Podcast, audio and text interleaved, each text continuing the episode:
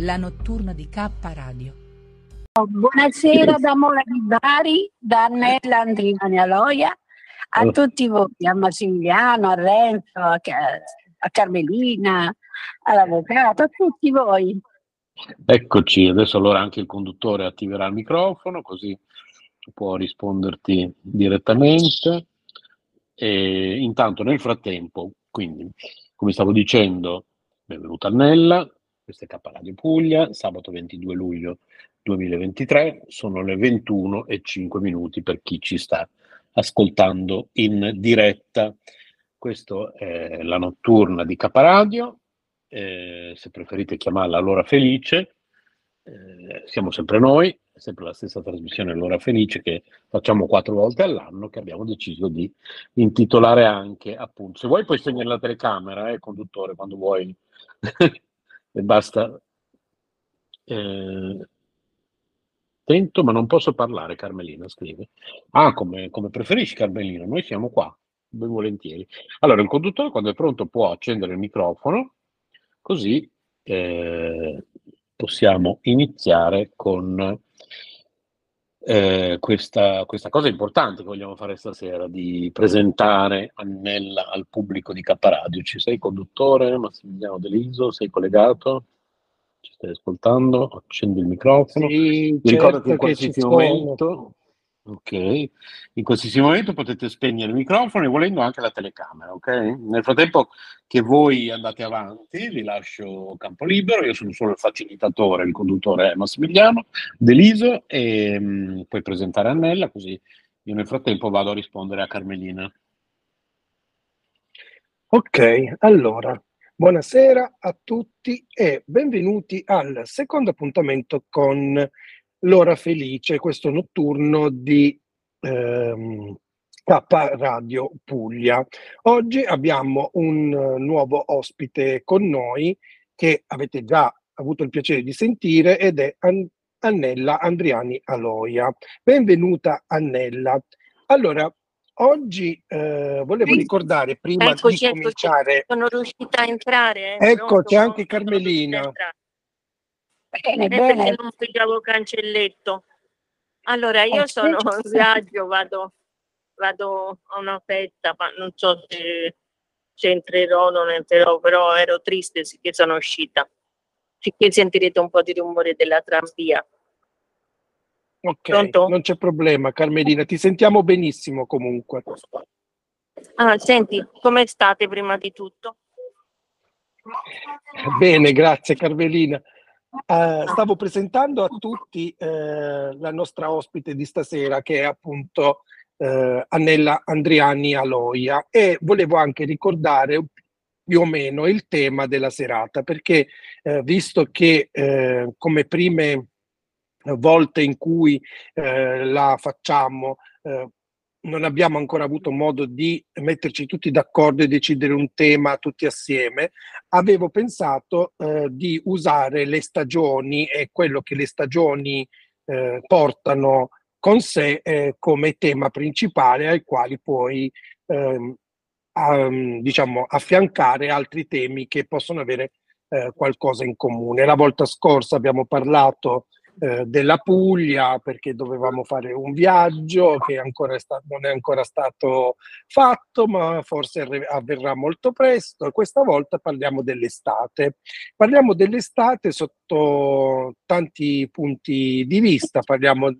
eh, dell'estate per um, le sue cose belle, parliamo dell'estate per le vacanze che quasi tutti facciamo appunto in estate, parliamo del riscaldamento globale che eh, stiamo eh, insomma eh, quando arriva l'estate eh, diventa un tema ancora più bollente, diciamo così, per usare questi giochi di parole, e parliamo anche eh, di quello che desiderate voi che ci ascoltate, che state partecipando alla trasmissione, che desiderate per l'estate, cosa sarebbe eh, per voi la la cosa più bella da poter fare in estate, come vi piace passare le vacanze e se vi piace farle in estate o se vi piace farle in un altro momento. Ovviamente chiunque di voi voglia intervenire, prima di intervenire e accavallarsi sugli altri, aspettate magari che chi sta parlando finisce di parlare, che finisce di esprimere il proprio concetto, dopodiché ci sarebbe anche un pulsantino ehm, per alzare la mano, però dato che non siamo tantissimi eh, stasera, io direi che possiamo farne a meno, che ognuno di noi può intervenire appena finisce eh, il discorso una persona. Adesso io darei prima di tutto la parola ad Annella, perché visto che lei è nuova, Eh, vorremmo che si presentasse un po' a tutti voi e che cominciasse a rompere il ghiaccio con questa trasmissione eh, parlando della sua esperienza con l'estate.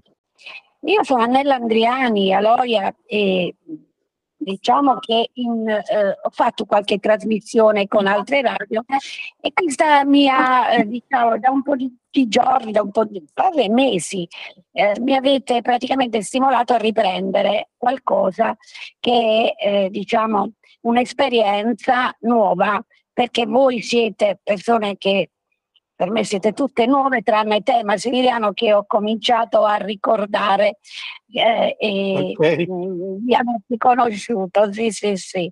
E conoscevo anche i tuoi genitori, conosco anche i tuoi genitori, cioè conoscevo tutti. Poi eh, tu sì, sei sì, andato via sì. E io non, non ti ho visto più. Eh, questa, mh, questa vostra radio mi incuriosisce, e come anche l'estate mi incuriosisce. Io sono una scrittrice, affronto ogni cosa con la curiosità e il dubbio, perché entrambi, entrambi diciamo, sia la curiosità che il dubbio mi aiutano a scrivere. La curiosità è perché quando arriva l'estate tutto cambia, no? Cambia, fa caldo, la gente esce di più, eh, anzi dopo il Covid è successo di tutto, qui adesso tutti in giro, eh, tu conosci il paese, la piazza piena, passeggio, eccetera, eccetera, il mare eh, dove si può andare a farsi il bagno è pieno di gente. Personalmente, avendo dei problemi di pelle, Eh, il mare lo vedo la mattina presto, poi mi ritiro perché ho bisogno di stare al fresco. Eh, le vacanze le faccio, ma scelgo di non farle proprio nel periodo più caldo, perché quest'anno poi addirittura eh, insomma, arriviamo a quaranta gradi e non so, eh, io mi sciolgo la matti- dalla mattina alla sera, nonostante ventilatori, eccetera. Però eh, l'estate è una stagione bellissima, è la stagione che eh, diciamo tutti noi aspettiamo per eh, superare poi quell'inverno che poi ritornerà sicuramente, ma è una cosa bellissima. Eh, la, diciamo che eh, la, l'estate, per quello che mi riguarda, io dal punto di vista letterario, te lo dico, io sarò con voi come esperta di letteratura. E l'estate è stata da tanti autori, no? eh, raccontata, raccontata sin dagli autori, dai classici, eh, che dell'estate hanno parlato, eh, facendo riferimento a quello che era eh, diciamo, l'etimologia della parola estate, che dalla, viene dal latino e significa ardere, bruciare, e noi stiamo bruciando veramente. Questo riscaldamento globale non ce l'aspettavamo, no, ce l'aspettavamo perché tanti lo avevano preannunciato, ma nessuno poi ha preso i provvedimenti che doveva prendere. Adesso stiamo veramente soffrendo. Qui in Puglia è talmente caldo che vi dico che non, non, non riusciamo neanche a incontrarci, perché spesso, essendo io la responsabile del presidio del libro, quando facciamo gli incontri vengono tante persone, ma per questo caldo la gente preferisce stare a casa, magari ci facciamo le telefonate, ma non, non si può, non si può stare in giro. Poi eh, diciamo, questo tuo tema è un tema vasto, è un tema che serve a ricordare un po' quello che nella letteratura si è detto dell'estate, e abbiamo libri che hanno addirittura il, la parola estate nel loro nel, diciamo, nel titolo, e fin certo. Dall'antichità insomma, l'estate era considerata una, un momento di, come dire, eh, di, di, ricon, di ricominciare, perché l'estate sembra che eh, bruci, no? Ma in realtà dal via a poi a tutte le altre stagioni E quindi di che cosa possiamo parlare? Possiamo parlare, io personalmente la, la identifico con il, il canto delle cicale. Quando vado a fare una bella passeggiata, da, da un po' di tempo le cicale sono diventate molto molto rumorose. Poi quando vado in campagna, eh sì, quando vado in campagna eh, si vede il rifiorire del cardo. I cardi prima, diciamo, erano pochi, adesso invece sono tanti. Il cardo è un ottimo, eh, un'ottima pianta anche officinale, ma è anche buona da mangiare, sinceramente. Ma sì, quindi, guarda, scusami se ti interrompo, perché i cardi al forno sono uno dei miei piatti preferiti, no, insieme ai carciofi, no, e no, mi, li, mi mancano come l'aria, perché penso che sono più di vent'anni che non mangio i cardi, quindi non vedo l'ora di tornare in Puglia, che magari mi ritroverò a poterli mangiare di nuovo. Comunque adesso ti lascio continuare. Certo, perché... Buonissima, buonissima. I cardi con le patate, tu lo sai meglio di me quanto sono buoni. Buonissimi, buonissimi. Buonissimi. Hanno, diciamo, il retrogusto che serve poi a ricordarlo il cardo, come il carciofo naturalmente, che è una pianta per pugliese molto importante.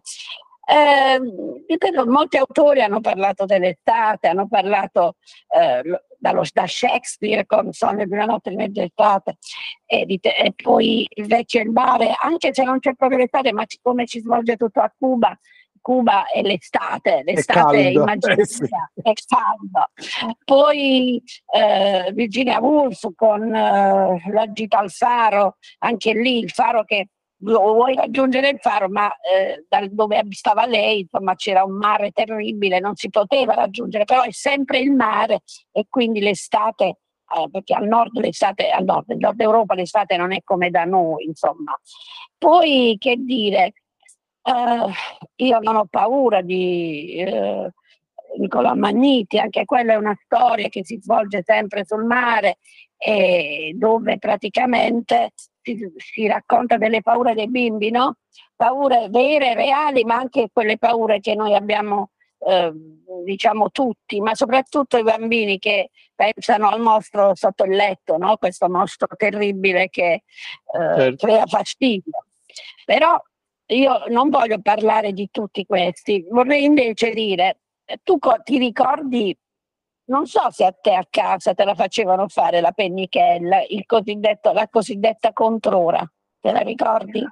Allora, diciamo che eh, qualcuno la faceva in casa, ma non io, perché io ho una certa avversione a dormire al pomeriggio, perché poi mi ritrovo a restare sveglio eh, durante oh. la notte, perché io sono no. uno di quelli che quando dormo svengo. Ne, nel senso che mi sveglio alle otto, otto e mezzo del mattino, mi faccio tutta la mia giornata in piedi, poi quando arrivo verso le undici e mezza, mezzanotte, che vado a letto, mi sdraio sì. e svengo completamente e poi mi risveglio al giorno dopo. Sì, qualche volta può capitare che mi sveglio durante la notte, ma per esempio quando fa caldo, quando eh, non è proprio il massimo per dormire, ma in inverno raramente mi sveglio nel cuore della notte, forse solo una volta per eh, espletare quello che capita un po' a tutti durante la notte poi. Certo, eh, certo, certo. Perché no, no, sono umano anch'io, come si suol dire. Però sì, la, penniche- la pennichella è una cosa che è tipica nostra, tant'è vero che eh, le attività commerciali Eh, quando eh, in Puglia soprattutto eh, dopo pranzo sono chiuse e riaprono tipo alle cinque del pomeriggio. Diciamo che qui eh, a Bologna ormai siamo abituati all'orario continuativo, non ci sono persone che probabilmente fanno la pennichella e quindi no, però eh, io non l'ho, non, l'ho, non l'ho mai fatta, però a scuola io ricordo che mm. quando facevamo il tempo pieno, perché quando ero piccolo io eh, si poteva anche pranzare a scuola, ed è successo, non so, forse terza, quarta e quinta elementare, forse quei tre anni lì, ehm, al pomeriggio ci facevano mettere con la testa sui banchi e ci facevano fare il pisolino pomeridiano, forse anche all'asilo, forse anche alla scuola materna, però diciamo che eh, a meno che io non abbia fatto orari, or- ore piccole o abbia ehm, riposato poco, Eh, è difficile che io dorma il pomeriggio, anche se ultimamente forse grazie uh, devo dire, non so, grazie, vabbè, e, diciamo che perché la vita va avanti e l'età a, avanza, secondo me adesso al pomeriggio se mi metto a guardare qualcosa in TV un po' mi appisolo, però diciamo che non sono uno di quei tipi che eh, dopo pranzo a una certa ora si va a riposare per fa una mezz'oretta, un'oretta al massimo di, di riposo pomeridiano, non sono il tipo. Però sì, certo che conosco eh, la pennichella. Certo. Io non dormo proprio, perché io vengo da una famiglia in cui eh, c'erano una famiglia matriarcale, dove le due donne più importanti della casa erano mia madre e mia zia. Mia madre diceva eh, non si dorme perché avrai tanto tempo per dormire alla fine della vita, e invece eh l'altra sì. mi diceva no, tu devi dormire perché sei troppo, io ero un'iperattiva, capito? Davo molto fastidio, e allora loro mi dicevano devi andarmi a questa mia zia, mi voleva sempre mettere a dormire, ma io fingevo perché mia madre chiudeva le persiane, perché era proprio il simbolo, no? Dopo pranzo si chiudevano le persiane per evitare che entrasse tutto il sole, il calore, si andava Caldo, a riposare. Sì. Io, io non ho mai riposato, perché quando chiudeva le persiane io approfittavo e mi andavo a leggere qualche libro, anche quei libri che non mi mettevano a disposizione, perché in casa mia avevo una bella libreria, scusa, e avevo una parte dei libri che mi mettevano molto in alto perché non volevano che io li leggessi, ma io proprio perché loro se ne andavano a fare la controra, io mettevo la sedia e mi prendevo il mio bel libro da leggere. Poi ricordo anche che quando, diciamo, l'estate era così rovente come anche quest'anno, perché non è vero che è solo quest'anno, ma insomma è rovente, è stata rovente anche in altri momenti, Eh, mia sì. zia raccontava, si metteva a narrare e narrava di queste storie che erano assurde, quasi surreali, no?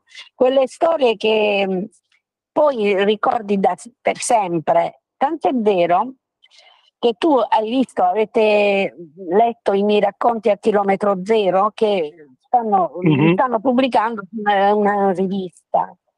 Questi racconti mi vengono proprio nel momento in cui sto eh, rilassata, non dormo ma sto rilassata, e scrivo questi racconti che sono delle narrazioni un po' surreali, non finiscono mai come uno pensa che debba finire. L'ho fatto, è praticamente una mia tecnica, quella di eh, chiudere il breve racconto con qualcosa di sconcertante. Poi che dire, io l'estate la vivo con gli amici, mi piace uscire la sera sul tardi, e infatti dopo che ti okay. lascio vado a una festa di compleanno e, ah. perché ci piace vederci così, bere qualcosa. Non so se ti ricordi, io amo mo- cioè, tu non lo so, io amo molto la granita al limone, però una cosa che mi piace tanto prima di prendere la granita al limone è la sciacquetta, te la ricordi? Oddio, il nome me lo ricordo, cos'è la sciacquetta, ma eh, oddio.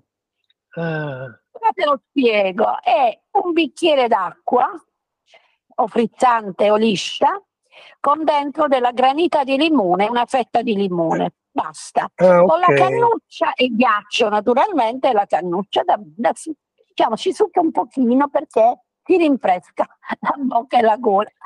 Questa è un'altra cosa che si fa d'estate. Eh, l'incontro con gli amici ti porta anche a eh, provare i cocktail, no? E andare in sì, nuovi sì. locali. Eh, no, questo è, la, è la mia, il mio modo di vivere, perché io non ho, diciamo, non ho lo stereotipo dell'andare in vacanza per forza, quel periodo, cose. No, io certo. preferisco vivere normalmente, non banalmente, non vivo banalmente, perché mi interessa di tante cose, organizzo eventi, per cui è difficile che io stia senza far niente, però diciamo che è una bella cosa questo momento della, eh, della stagione calda, che io devo dirti che nella stagione calda scrivo di più, sto scrivendo la te- il terzo capitolo del romanzo, perché quel romanzo che l'ultimo romanzo, il thriller, Uh, l'editore mm-hmm. e, la, e l'università vogliono che, lo, che faccia la seconda parte. Io non, sono, non amo i fare i serial, però questo libro è piaciuto molto e siccome c'è un personaggio in sospeso vogliono che io continui. Okay. E proprio in estate sto affrontando questa parte. Considera che io scrivo, mh, non scrivo un libro al mese. Io per scrivere un libro vado a fare ricerche varie, perché lì, le mie storie nascono sempre dal vero. E quindi okay, poi vado, sì. vado all'archivio dato. Bisogna prima informarsi. Certo, se no che scrivo. Bisogna informarsi, raccogliere, raccogliere tutti i... diciamo i dettagli eh, più utili, dove ambientare sì. la scena, insomma, certo, sì, certo. È, è un bellissimo lavoro scrivere. Ah, io aggiungerei anche che una cosa che adesso mi è fatto venire in mente: quando io vivevo a Mola, alla sera spesso andavamo sul braccio corto con la chitarra sì. a suonare, certo. ci portavamo l'anguria. L'anguria, le birre, quello era una cosa che facevamo abitualmente, no? Adesso Ricordo. diciamo che lo fanno ancora, ma non, non tanto, perché il lungomare è cambiato, tu l'hai visto in foto? È cambiato, sì, sì, è, sì. è un'arena, ci sono eh, vari locali sul lungomare. Diciamo che sì, ci sono ancora questi nostalgici, però non, non sempre, capito? Perché comunque i locali hanno, fanno musica, eh, visto che stanno all'aperto, si fa musica all'aperto. E, e certo, si fa, certo. diciamo che se uno vuole vivere questo modo, in questo modo la, la serata, che io non voglio chiamarla movida perché non mi piace la movida, però mi piace questo trascorrere con gli altri, eh, con quelli con cui magari vivi eh, anche esperienze, emozioni, perché per me l'estate è un'emozione, è uno stato di, diciamo, di grazia per... perché tutto l'inverno magari non si esce, ma da noi anche l'inverno quest'anno passato è stato proprio un inverno tiepido, sembrava primavera, era sempre tutto in fiore, anche ci meravigliavamo che stavano i ciliegi in fiore, mm. eh, tutto in fiore, sì. e dicevo ma qua arriverà mai l'estate, e invece l'estate è arrivata in ritardo, abbiamo avuto delle piogge terribili, però alla fine è arrivata questa bella estate. Eh, sì, è arrivata, eh, però eh, ascoltami Annella, perché è veramente, eh, abbiamo messo, io e te abbiamo messo veramente tanta carne al fuoco in questo momento sul, eh, sull'estate, abbiamo parlato di quello che si fa nel paese, quello che ci piace fare, i sapori della granita, abbiamo parlato yeah. anche eh, di, questi tuoi, di questo tuo impegno eh, nello scrivere proprio in estate, e poi anche è una cosa bella. Uh, mi piace molto il fatto che tu sei um, di, dei nostri, di questa nostra radio, della nostra associazione, perché eh, davvero eh, il punto di vista da, eh, di una persona eh, che si occupa di, di libri, di leggere, di letteratura, di scrivere e di promuovere eh, la lettura eh, è molto importante. Diciamo che ehm, ci mancava una persona eh, proprio dedita a questo, perché comunque ehm, abbiamo Carmelina che è una giornalista e quindi lei comunque con la scrittura, con il leggere ha molto a che fare e fa anche tantissime interviste, gira eh, in lungo e in largo per noi e ci, ci porta la sua testimonianza anche proprio di cronista quasi della nostra, della nostra associazione, della nostra radio, di queste trasmissioni. E poi ci sono io che magari eh, mi impegno più dal punto di vista dell'arte e della musica, eh, c'è Renzo che un po' coordina il tutto, poi abbiamo anche eh, la, una, una estensione spirituale all'interno della nostra Eh, diciamo della compagine che, che, de, con la quale siamo formati, e lui si occupa anche di questo, e abbiamo, avevamo proprio bisogno anche di espandere in un altro senso, quindi mi fa piacere che tu sia la persona che sia arrivata uh, a riempire, diciamo, questo, uh, questo vuoto. Poi mi fa piacere anche perché noi siamo conoscenti, di, dico conoscenti di lunga data, perché adesso si abusa troppo della parola amicizia, e dato che non ci vediamo da moltissimi anni, eh, non ci vediamo da moltissimi anni, eh, diciamo che non possiamo considerarci amici, ma non per cattiveria, non per eh, però no, è giusto no, dire le... abbiamo, certo, ci siamo, un, siamo un po' come devo dire, le nostre vite si sono incrociate. Esatto, ma poi le nostre vite si sono incrociate. Sì. Sì, ti devo dare i saluti per la tua amica, credo, sì. l'amica, diciamo, però, amica, Alessia Tribuccio. Uh, certo Alessia, eh, tra l'altro eh, le ho scritto da poco su Facebook, perché eh, sì. per via dell'appartamento, insomma, vabbè, ti, non lo sì, diciamo, diciamo in, tras aveva, in trasmissione. Sì. Sì, e tu mi avevi dato il numero di Giuseppe. Eh, che è il fratello, è il fratello di Alessia. È il fratello di Alessia. Quindi praticamente tramite questa situazione ci siamo ritrovati. Ho visto Alessia eh. in tutta la sua eh, bontà di tutto quello che crea eh, con, eh, eh, con le sue eh. mani eh, nella sua cucina. Eh, e comunque, eh. allora a questo punto approfittiamo eh, e salutiamola proprio in diretta nella trasmissione. Chissà se magari l'ascolterà o la vedrà, eh? E comunque ci vedrete. Io glielo, futuro... glielo comunicherò poi, certo. Comun comunque in un futuro molto, speriamo molto presto, magari riusciremo tutti a vederci e riabbracciarci. Certo, comunque dicevo, dicevo che appunto abbiamo messo tante cose eh, al fuoco, e io volevo farti però anche una domanda, non so se... Ehm, Se, se chiamarla provocatoria, però facciamo così, facciamo finta che eh, non devi rispettare nessun budget, non hai impegni di lavoro importanti, non hai una famiglia eh, su, della quale essere responsabile, non hai nulla che ti vieti di poter decidere di ehm, partire e di fare una vacanza Eh, immaginaria, o comunque una vacanza dei tuoi sogni.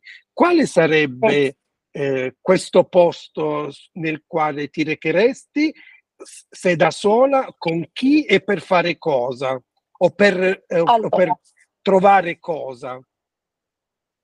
Allora, intanto nel mio immaginario eh, ho il Nepal. Perché il Nepal? Perché mh, ho letto dei racconti mh, in cui si parla della eh, dea bambina, e, che è molto interessante. Eh, io non ci ho detto un'altra cosa, non so se Renzo te ne ha riferito. Io mi occupo anche di un centro antiviolenza. Per cui eh, quando ho ascoltato, ho letto soprattutto di questa dea bambina, mi sono resa conto che è da una parte una forma di eh, esaltazione, perché la famiglia viene riempita di doni, di denaro, di cose buone. La bambina viene sequestrata e portata in questa casa do, da dove, diciamo, lei si può solo affacciare. Le persone che passano sotto le lasciano doni, insomma, fino a che la bambina non raggiunge l'età in cui arriva la mestruazione. Una volta che arriva la mestruazione, questa bambina viene ributtata, proprio ributtata in mezzo alla gente, e non si sa mai che fine facciano queste bambine, perché non possono né rientrare nelle famiglie e né eh, diciamo fare altro. Mi piacerebbe andare lì, vedere anche la natura, perché è molto bella. L'unica cosa che mi dicono eh, che eh, bisogna avere tutto a posto, la respirazione soprattutto, perché è molto alto il Nepal, per cui bisogna okay. avere... È più rarefatta l'aria, quindi l'ossigeno è, è diverso, e quindi bisogna è avere una buon, dei buoni polmoni. E infatti, comunque è nel mio immaginario, è una cosa bellissima. Io sono stata in giro per il mondo, però questo non l'ho visto, non l'ho visto. Però devo anche dire una cosa. Nonostante ho girato per il mondo, non conosco Parigi, per esempio, non conosco Londra. Oh, e, sono e stato tre volte a Parigi. Oh, neanche a New York. Sai perché? Perché, eh, la devo dire questa, New York in particolare, siccome gli americani, io li, non, non li amo moltissimo per tutte quelle le vicende che tu sai meglio di me, insomma, eh?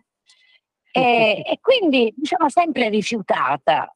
Io avevo, avevo una sorella che viveva lì, si era sposata lì, e lei mi diceva: ma vieni qui, ma vieni qui, eh, che devo venire a fare? Ma che devo venire a fare? Ad arricchire una terra che già, mi, eh, noi siamo uno stato satellite di queste, di questa America. Quindi ho sempre rifiutato. Invece, chissà perché, sono stata in Spagna, mi piace la Spagna, sono stata in Africa, sono stata, eh, sono, sono stata nei, nei Caraibi, sono andata anche in Thailandia, ho girato un po', no? Però non so perché, non mi è mai capitato di dire: beh, vabbè, mi vado a fare una, un weekend a Parigi. Adesso però ce l'ho in mente, ce l'ho nel programma che eh, lo farò, ma non lo farò nelle, in estate. Devo trovare un momento della mia vita più libera e, e fare un bel viaggio nelle capitali europee. Poi mi piace anche andare all'est. Eh, che ne so, eh, Romania, mi piacerebbe andare a vedere anche queste, cioè sono molto curiosa io, capito? Eh, tu immagina che quando scrivo vado a prendere tutti gli archivi, mi vado a leggere tutte le, le guide delle varie capitali, dei vari luoghi, proprio perché, per esempio, mi, mi piacerebbe andare sul, a navigare il Bosforo, andare, eh, ma purtroppo, sai, tutto questo comporta anche un fatto economico. Certo, eh, assolutamente. Purtroppo, eh, purtroppo devi sapere, lo dico, eh, ho denunciato il mio datore di lavoro per lavoro nero e, e la causa sta ancora in piedi dal duemilaundici, non riesco ancora a venirne fuori e nello stesso tempo non mi danno lavoro perché sono una persona che denuncia, come se fosse l'evasione fiscale, cioè quella è un'evasione fiscale, quindi non riguarda solo me e il mio datore di lavoro, riguarda tutti. E il problema è sì. che io voglio, il viaggio ce l'ho in mente e lo farò, comunque lo farò. Io poi sono una che non né si piange addosso, né si guarda indietro, perché il passato è passato, il futuro deve certo. ancora arrivare. Per farmi un bel futuro devo vivere l'oggi e quindi vivo l'oggi. Comunque eh, ti auguriamo veramente di esaudire i tuoi desideri dei viaggi. Comunque ti consiglio di andare a Parigi in settembre, se riuscirai ad andare, perché eh, è uno di... Perché io ci sono andato più di una volta e ci sono andato sia in febbraio che in settembre. In febbraio te lo sconsiglio perché è ancora troppo freddo e, mh, e in estate, vabbè, si muore di caldo inutilmente. Settembre, diciamo che metà settembre è l'ideale e, e quindi se, se dovessi andare a Parigi prova ad andare in settembre. Io condivido con te la voglia di viaggiare, io adoro viaggiare, mi piace molto eh, viaggiare, come te sono stato in Spagna, eh, sono stato anche in Albania per qualche giorno, eh, sono stato a Tirana, eh, ho visto Parigi, siamo stati a Berlino, io, Renzo e la sua mamma siamo stati ah, a Berlino, a Berlino eh, assieme. Assieme, Berlino è interessante eh, dal punto di vista artistico, perché mi hanno detto che è diventato il polo dell'arte ormai Berlino.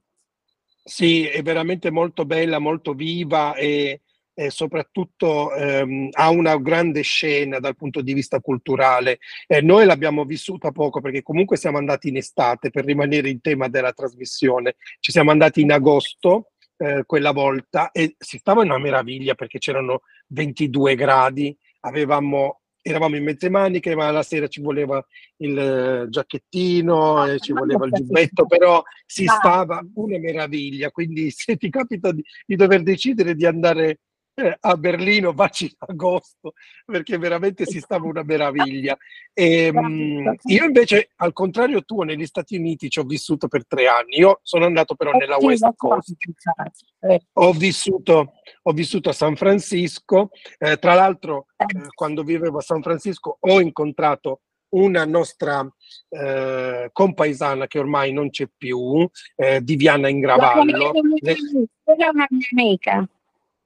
Non ho capito, scusa. Ho detto, lei era una mia amica, era amica di Maria Antonietta Verga, te la ricordi Maria Antonietta? Antonietta? Maria Antonietta Verga, io ho anche il suo librettino Marianto. Bravo, il bravo. librettino e di lei era di la mia amica del cuore, lo sai, lei era la mia amica del sì, cuore. Sì. E, e quindi ho vissuto Verga, la, la, la, la sua morte sì. è stata per me una cosa grave. Io quando, eh, quando sono andato a vivere a San Francisco ho preso un aereo, sono andato a Los Angeles, sono andato a trovare a West Hollywood eh, di Viana, che tra l'altro mi ha presentato eh, ad, alcun, eh, ad alcune sue amiche e performance, eh, te, di, mh, artiste e performance che lavoravano con lei, eh, femministe, eh. Lei sa, sai benissimo, lei era impegnata in tutte queste lotte. Eh, stupende. Ascolta, ma avevo scritto una bellissima, quella sera che è successo, che mi hanno telefonato da, da New York, da, dall'America, sì, da, da Los Angeles. Ho scritto una poesia che è stata riprodotta lì, credo che l'abbiano tradotta il gruppo degli amici suoi lì. Poi te la manderò in italiano, però te la mando perché io. Ok, mi farebbe molto piacere. Certo.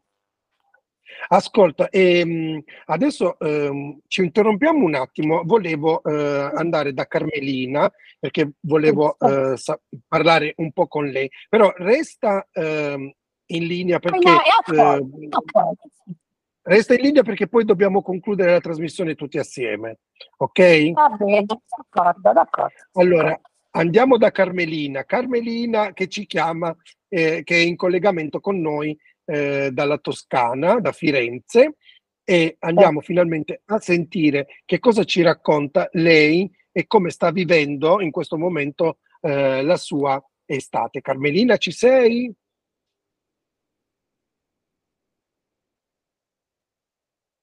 Carmelina? C'è, ma secondo me eh, potrebbe aver spento il microfono e non essersene accorta o è... Ah, è caduta, giusto? Non c'è eh, più? Direi proprio di sì. Direi proprio okay. di sì. Tu invece, Annella, ci sei ancora, vero?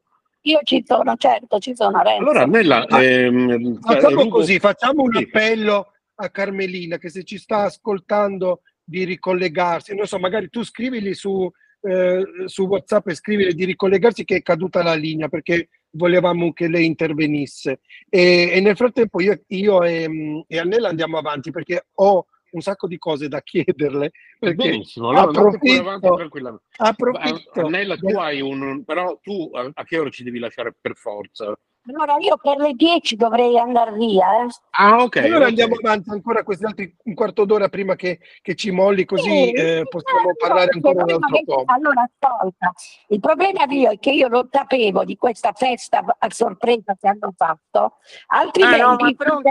io ero in linea ragazzi, io eccola, ero in linea, siete voi che avete chiuso, io ero in linea ah, tutto questo tempo eh, eh, ma voi non mi sentivate? No, non eh. ti sentivamo perché c'era il tuo microfono eh, chiuso, quindi probabilmente eh, noi non ti sentavamo. Eh, probabilmente tu ho, toccato, ho toccato un tasto eh, che non dovevo toccare. Mi dispiace, eh. comunque eh, abbiamo visto che è riuscita, quindi facciamo una cosa. Allora, no, eh, non è riuscita e deve essere successo okay. qualcosa alla telefonata perché io non sono mai uscita, okay. non sono andata bene, nemmeno alla festa, sicché... Eh.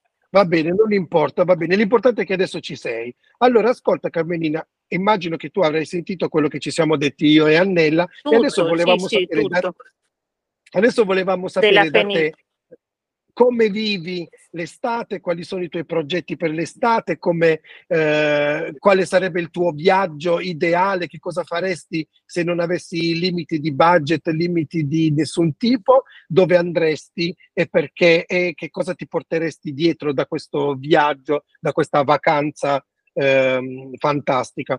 Ti lascio libera di iniziare eh, di dire quello che vuoi in ordine, nell'ordine che più preferisci. No, dicevo, io ho viaggiato anche per motivi di studio, specialmente in Inghilterra e in Spagna, perché appunto sono le due lingue che io ho studiato. E, e quindi viaggiavo perché la famiglia permetteva la libertà alla figlia femmina solo se c'erano dei motivi. E quindi viaggiavo per avere la mia libertà, però studiavo tanto perché... Eh, dovevo meritarmi poi il viaggio successivo, insomma. Ma eh, io durante i viaggi ascoltavo, non c'era internet, eh, non c'era nulla. Come diceva Anella, io non guardavo nessuna guida, perché la guida mi avrebbe compromesso poi l'incontro con il paese, con le cose che andavo a vedere. Quindi andavo, può sembrare strano, io andavo alla cieca, come si va alla cieca quando, non so, incontri una persona, non sai chi è, insomma la devi conoscere. Così il mio rapporto di viaggio è stato sempre un rapporto istintivo, cioè andavo nel posto e incominciavo ad ascoltare le cose intorno a me, perché le cose parlano, ci raccontano, hanno una voce. Chi l'ha fatte ha lasciato, faccio un esempio banale, mi sentite? Sì, sì, certo che ti sentiamo. Ah, ah, no, no, no, faccio un esempio banale, sono andata a Barcellona e ho visto Gaudì, le opere eh, di Gaudì e mi, e mi sono innamorata, eh, no, e mi sono innamorata di Gaudì, però non sapevo nulla di lui. E quindi sono andata a vedere Parque Güell, sono andata a vedere quello che aveva fatto. Ecco. Il mio modo di Casa viaggiare Bastiglione. Era... Sì, addirittura, addirittura andai alla casa um, dove c'è l'università della Sagrada Famiglia, però era atterrata, era chiusa perché era estate. E allora scrivo a Juan Bateo da Noel, che era il direttore, e allora eh, ci scriveva la letterina, francobollo, eccetera, e abbiamo avuto una corrispondenza bellissima che è durata, è durata finché poi non si è interrotta. Non so, lui doveva avere una certa età, essendo diciamo già direttore della cattedra Gaudì, e mi ha mandato i suoi libri, eh, proprio un, una cosa meravigliosa, perché lui, ricevendo il mio racconto, aveva detto che io avevo espresso l'animo di Barcellona. Ecco. Io conoscevo così, mi fidavo solo, avevo il radar di me stessa, il mio cuore, la mente, perché io penso che viaggiare sia mettersi in un'altra dimensione, conoscere cose che prima non ha mai conosciuto, e queste cose ti parlano, ti parlano al cuore, ti parlano agli occhi, perché ti colpiscono. E così io non ho mai, diciamo, preso in mano una guida, niente, perché ho viaggiato sempre così. Infatti i miei diari di viaggio fanno parte del sito e sono tutti improntati uh-huh. su mie impressioni personali, eh, che diciamo hanno creato poi una parola dietro l'altra, ecco. Ascolta Carmelina, per, questo fa, per questa cosa che ti piace eh, viaggiare e andare distinto, eh, quindi sì. vuol dire che preferisci eh, soprattutto viaggiare da sola, o riesci anche a coinvolgere no. altre persone e a portarle no. con te in questa avventura eh, no, no. diciamo così istintiva? Allora, i miei viaggi in Europa sono stati fatti con una mia collega, Eh, diciamo okay. Isabella, che era un'insegnante uh-huh. come me, quindi noi, finita la scuola, stabilivamo un budget che erano cinquecentomila lire. Allora c'era la lira, quando certo. finivano le cinquecentomila lire si tornava, proprio perché questo era il nostro desiderio, cioè di non eh, fissare un albergo, di non fissare nulla. Quindi andando alla cieca eh, fissavamo un budget, finito quello si ritornava, però per far bastare questo budget facevamo i salti mortali, perché eh, eravamo immagino. giovani, eh, eravamo giovani, quindi diciamo, per esempio, la, fissavamo la prima notte in albergo, io e lei, perché la prima notte eh, in una grande città, come siamo stati eh. ad Amsterdam, siamo stati a Barcellona, siamo stati anche in Puglia, dove ho scritto quel diario, e, e avevamo uh-huh. un po' lo stesso spirito, eh, diciamo la stessa età, la stessa professione, lo stesso tempo libero, non avevamo famiglia, quindi eh, diciamo quelle cinquecentomila lire erano un bel budget per allora, no? Oggi farebbero certo. ridere, però, però Oggi non fai allora, due giorni la... di viaggio con cinquecento euro. Eh, sì, infatti. Eh, noi fissavamo la prima notte. L'unica difficoltà che abbiamo avuto è stata ad Amsterdam, perché abbiamo fissato la prima notte in un ostello, però in questo ostello c'è stata un'incursione e un furto. Allora, eh, ah. noi ci siamo guardati e quindi non abbiamo dormito tutta la notte, si è introdotta questa persona, insomma c'è stata anche un po' di paura, eccetera. Allora abbiamo detto il giorno dopo, no, allora abbiamo trovato le barche, le barche ormeggiate ad Amsterdam. Eh, io ho detto, ma queste sono economiche, perché Amsterdam era già molto cara allora, sono economiche e ci mettiamo in questa barca. Allora mi disse Isabella, guarda, non abbiamo dormito la prima notte, se non si dorme la seconda notte si va nell'albergo. Allora io sono stata a guardare lei che se dormiva, perché intimorita da questo fatto che dovevamo che spendere. Che poi il giorno tanto. dopo ti toccava comprare, dei, comprare un, un, cioè pagare un hotel. Sì, eh sì. Aspetta, e invece lei ha dormito quindi... saporitamente. Sì, sì, ha dormito saporitamente, no. Allora sì, e la mattina mi ha detto va bene, possiamo restare qui, e io ho detto no, no. guarda, devo dormire io, perché io sono stata a, a guardare che non te. dormivi. No, ho sempre viaggiato con una persona come mia abitudine. Quando c'è stato mio fratello che abbiamo perso i genitori, era lui il mio punto grande, diciamo, di riferimento, perché mio fratello, per quel che si dica, era una persona autonoma, di grande spirito, eh, di grande bontà soprattutto, il quale durante il viaggio era un aiuto, non... e, e lui ci aveva senso d'orientamento. Tu lo portavi a Polo Nord, in qualsiasi città sconosciuta, gli dicevo Cesare riportami eh, dove siamo alloggiati, e lui diceva certo, boom, e mi riportava. Quindi con lui avevo raggiunto una dimensione. Poi, perché tu eri, diciamo, eri l'avventuriera e lui era la vostra bussola praticamente. Sì, lui era la bussola, perché è un senso d'orientamento, è un senso di riconoscimento eh, anche, diciamo, della persona, come si chiama, eh, fisionomico, insomma, eccetera. Lui può vedere una persona dopo dieci anni, aveva questi doni, non aveva altri doni, ma insomma dal punto di vista ci compensavamo. Poi dopo, con eh, dieci anni fa, con la rottura di questo bellissimo rapporto che doveva essere, diciamo, fino all'ultimo dei nostri giorni, e la mia vita è cambiata. Ho cominciato mm-hmm. a essere triste, a non, a non trovare più quella spalla, perché anche Isabella aveva avuto la sua vita, io avevo avuto la mia vita, quindi alla mia età è difficile ritrovare una persona con cui, no, poter fare viaggi.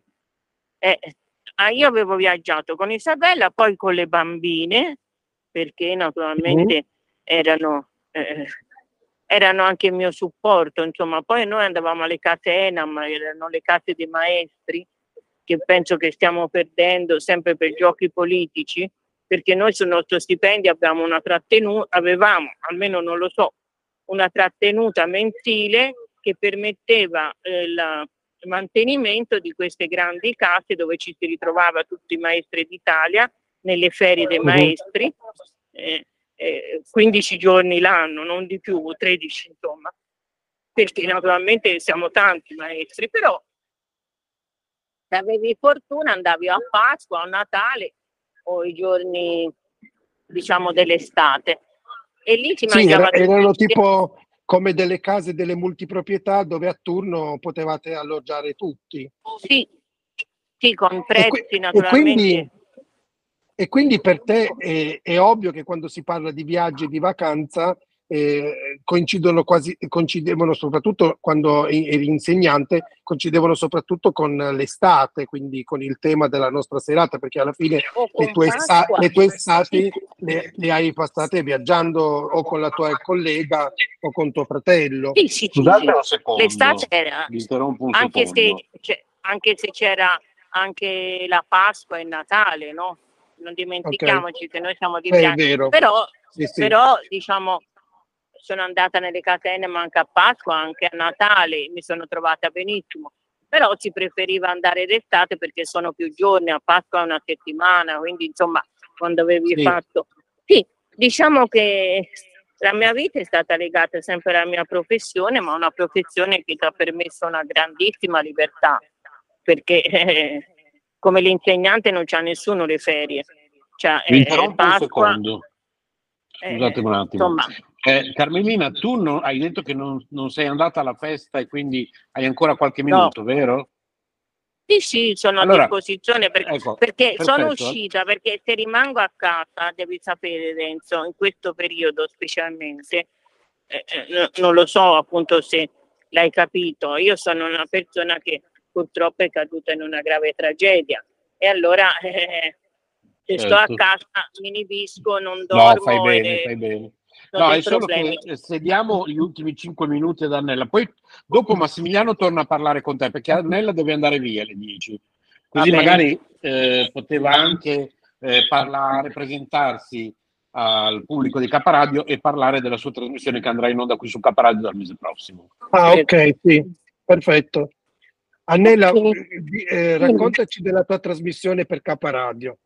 Allora, a me è venuta un'idea di... Uh, dare dei flash su alcuni testi, su alcuni libri di autori anche che non sono più viventi, eh? autori contemporanei, diciamo di ogni qualità. Naturalmente, siccome rappresento il presidio del libro, eh, mi farò delle scelte personali e poi eh, durante quei pochi, diciamo, non so quanto eh, faremo un accordo, vediamo.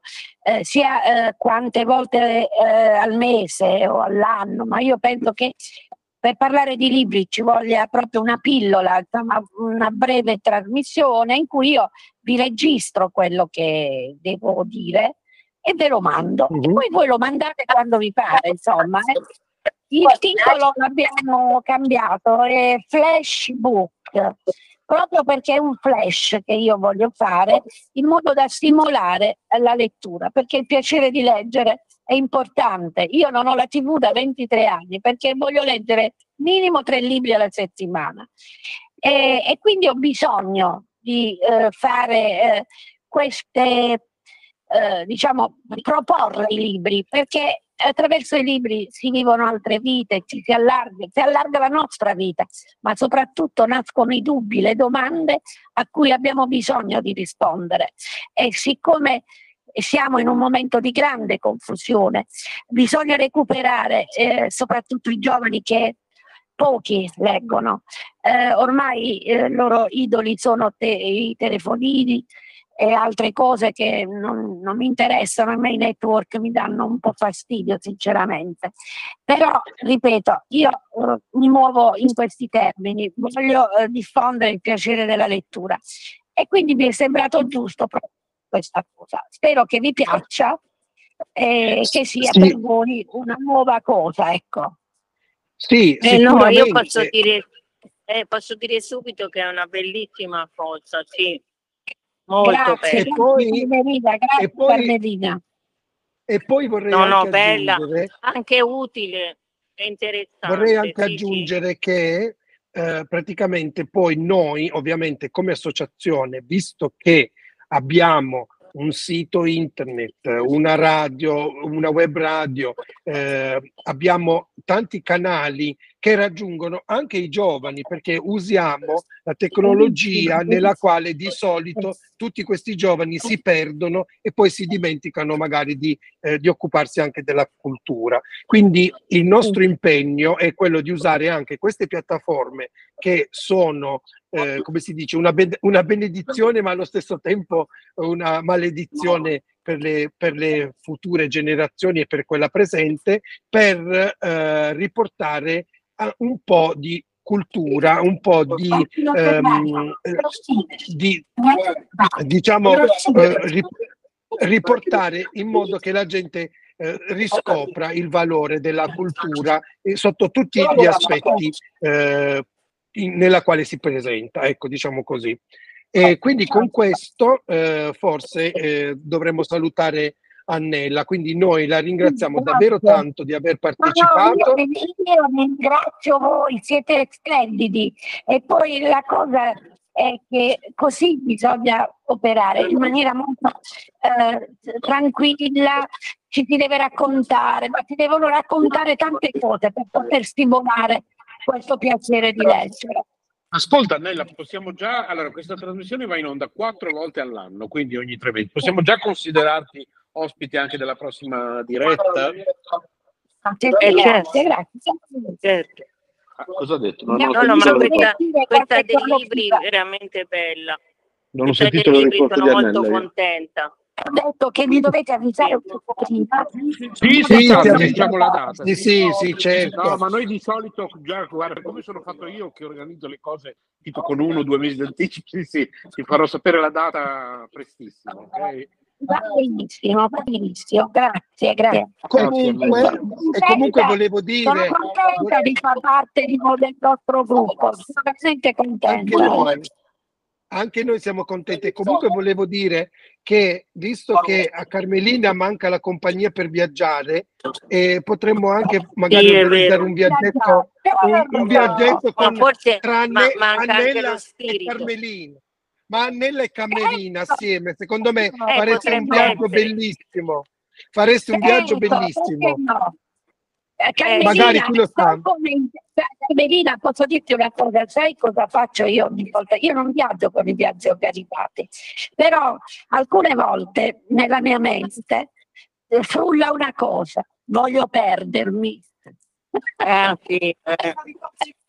E quello un po' tutti in certi momenti della vita, certo. Perché quando ti soffre e gli altri non ti stanno, non capiscono, allora io voglio scomparire, come fare? Farmi un viaggio e perdermi. Sì, questo sono d'accordo anch'io. Addirittura giorni fa pensavo, dico, ma come starei bene con i miei genitori? eh, cose, cose così. Quando si soffre si cerca di evadere, naturalmente le evasioni sono le più strane, le più eh. irrazionali. irrazionali sì. eh, purtroppo dobbiamo sopravvivere a quello che accade nel mondo.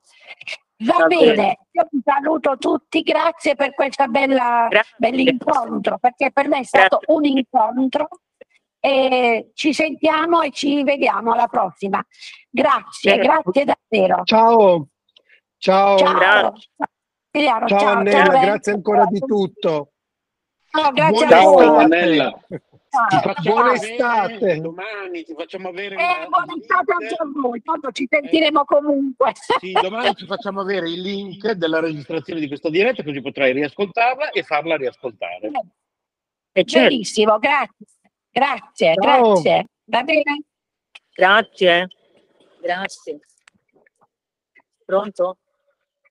Eccoci Pronto? Carmelina, siamo tornati da te. No, no, no è perché no, se vogliamo continuare dell'estate appunto c'era questo binomio. No, no, io preferisco sempre viaggiare, diciamo, almeno con un'altra persona perché... può succedere di tutto, magari quella persona può essere anche d'aiuto, di sostegno, io posso essere certo. d'aiuto, di sostegno per l'altra persona, perché viaggiare da soli ti succede un imprevisto, insomma, non è che siamo Nembo Kid o l'uomo ragno che risolve tutti i problemi, e quindi la tua dimensione è sempre una dimensione, insomma, ecco. E l'estate per me ha cambiato significato da dieci anni a questa parte. Purtroppo senza Cesare mi sono dedicata più a lui, nel senso i primi anni andarlo a trovare all'ospedale nel tentativo di tirarlo fuori, poi non è stato possibile, quindi, quindi tutte le energie, anche tutti i pensieri. Ho, ho ricominciato a certo. viaggiare dopo nove anni l'anno scorso per essere eh, la madrina del premio a Giorgignano, che è stato proprio, diciamo, un fulmine a ciel sereno che mi ha acceso di nuovo questa speranza, perché mi hanno detto no, no, ma lei sarà la madrina della manifestazione, quindi avevo anche rotto il braccio, però questo è stato lo stimolo.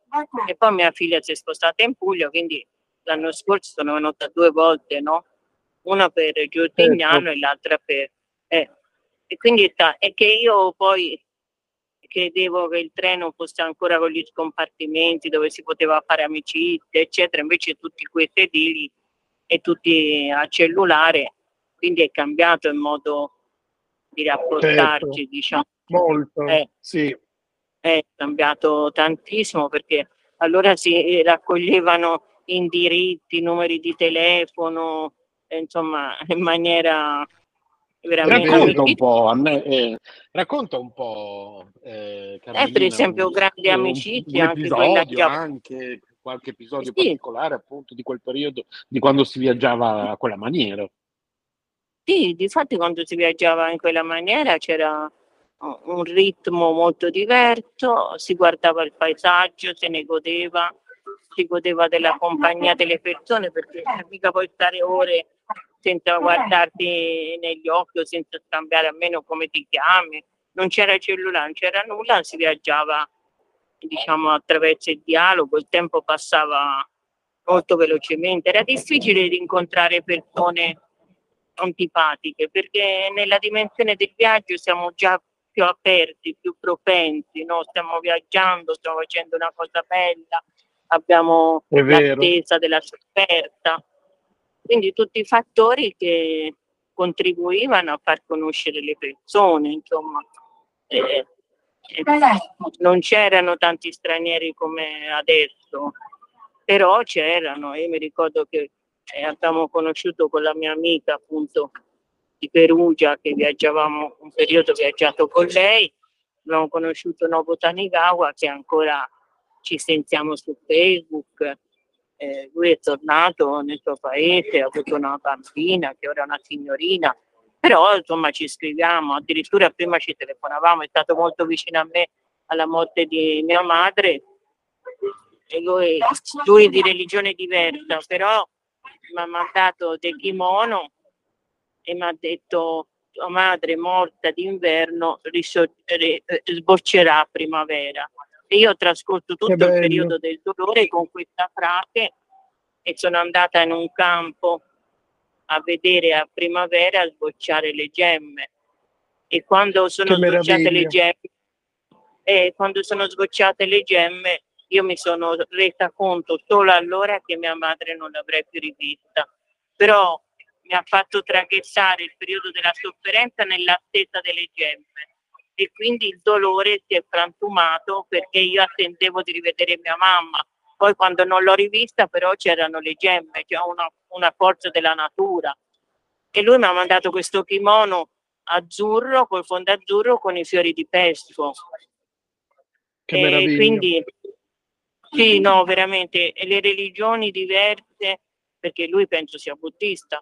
Sì, è, è, mai... una, è una cosa buddista assolutamente, perché in Giappone la maggior parte, eh. diciamo che la religione eh, con la più grande, con il più grande sviluppo, sì. E poi è bellissimo il messaggio eh, del, dello, del rinascere con la primavera, perché poi comunque i ciliegi in fiore, che sono uno dei simboli eh, del Giappone, appunto, eh, sono sempre di Posit- un messaggio positivo, un messaggio di rinascita. Da lì in poi il mondo comincia un nuovo ciclo, e quindi anche eh, la, la, la tua mamma che se n'era andata, con lo sbocciare delle, de, de, de, dei ciliegi ha ricominciato un nuovo ciclo, ma da un'altra parte, e quindi anche per te ric- ricomincia una nuova vita, eh, dove ricominci senza di lei, però comunque la tua vita va avanti, ed è un bellissimo messaggio veramente.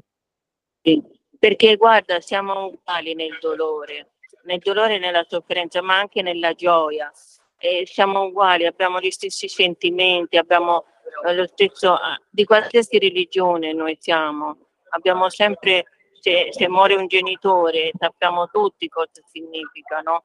E allora eh, questo dolore ci accomuna, anche se tu sei buddista, io sono cattolica, non c'è differenza.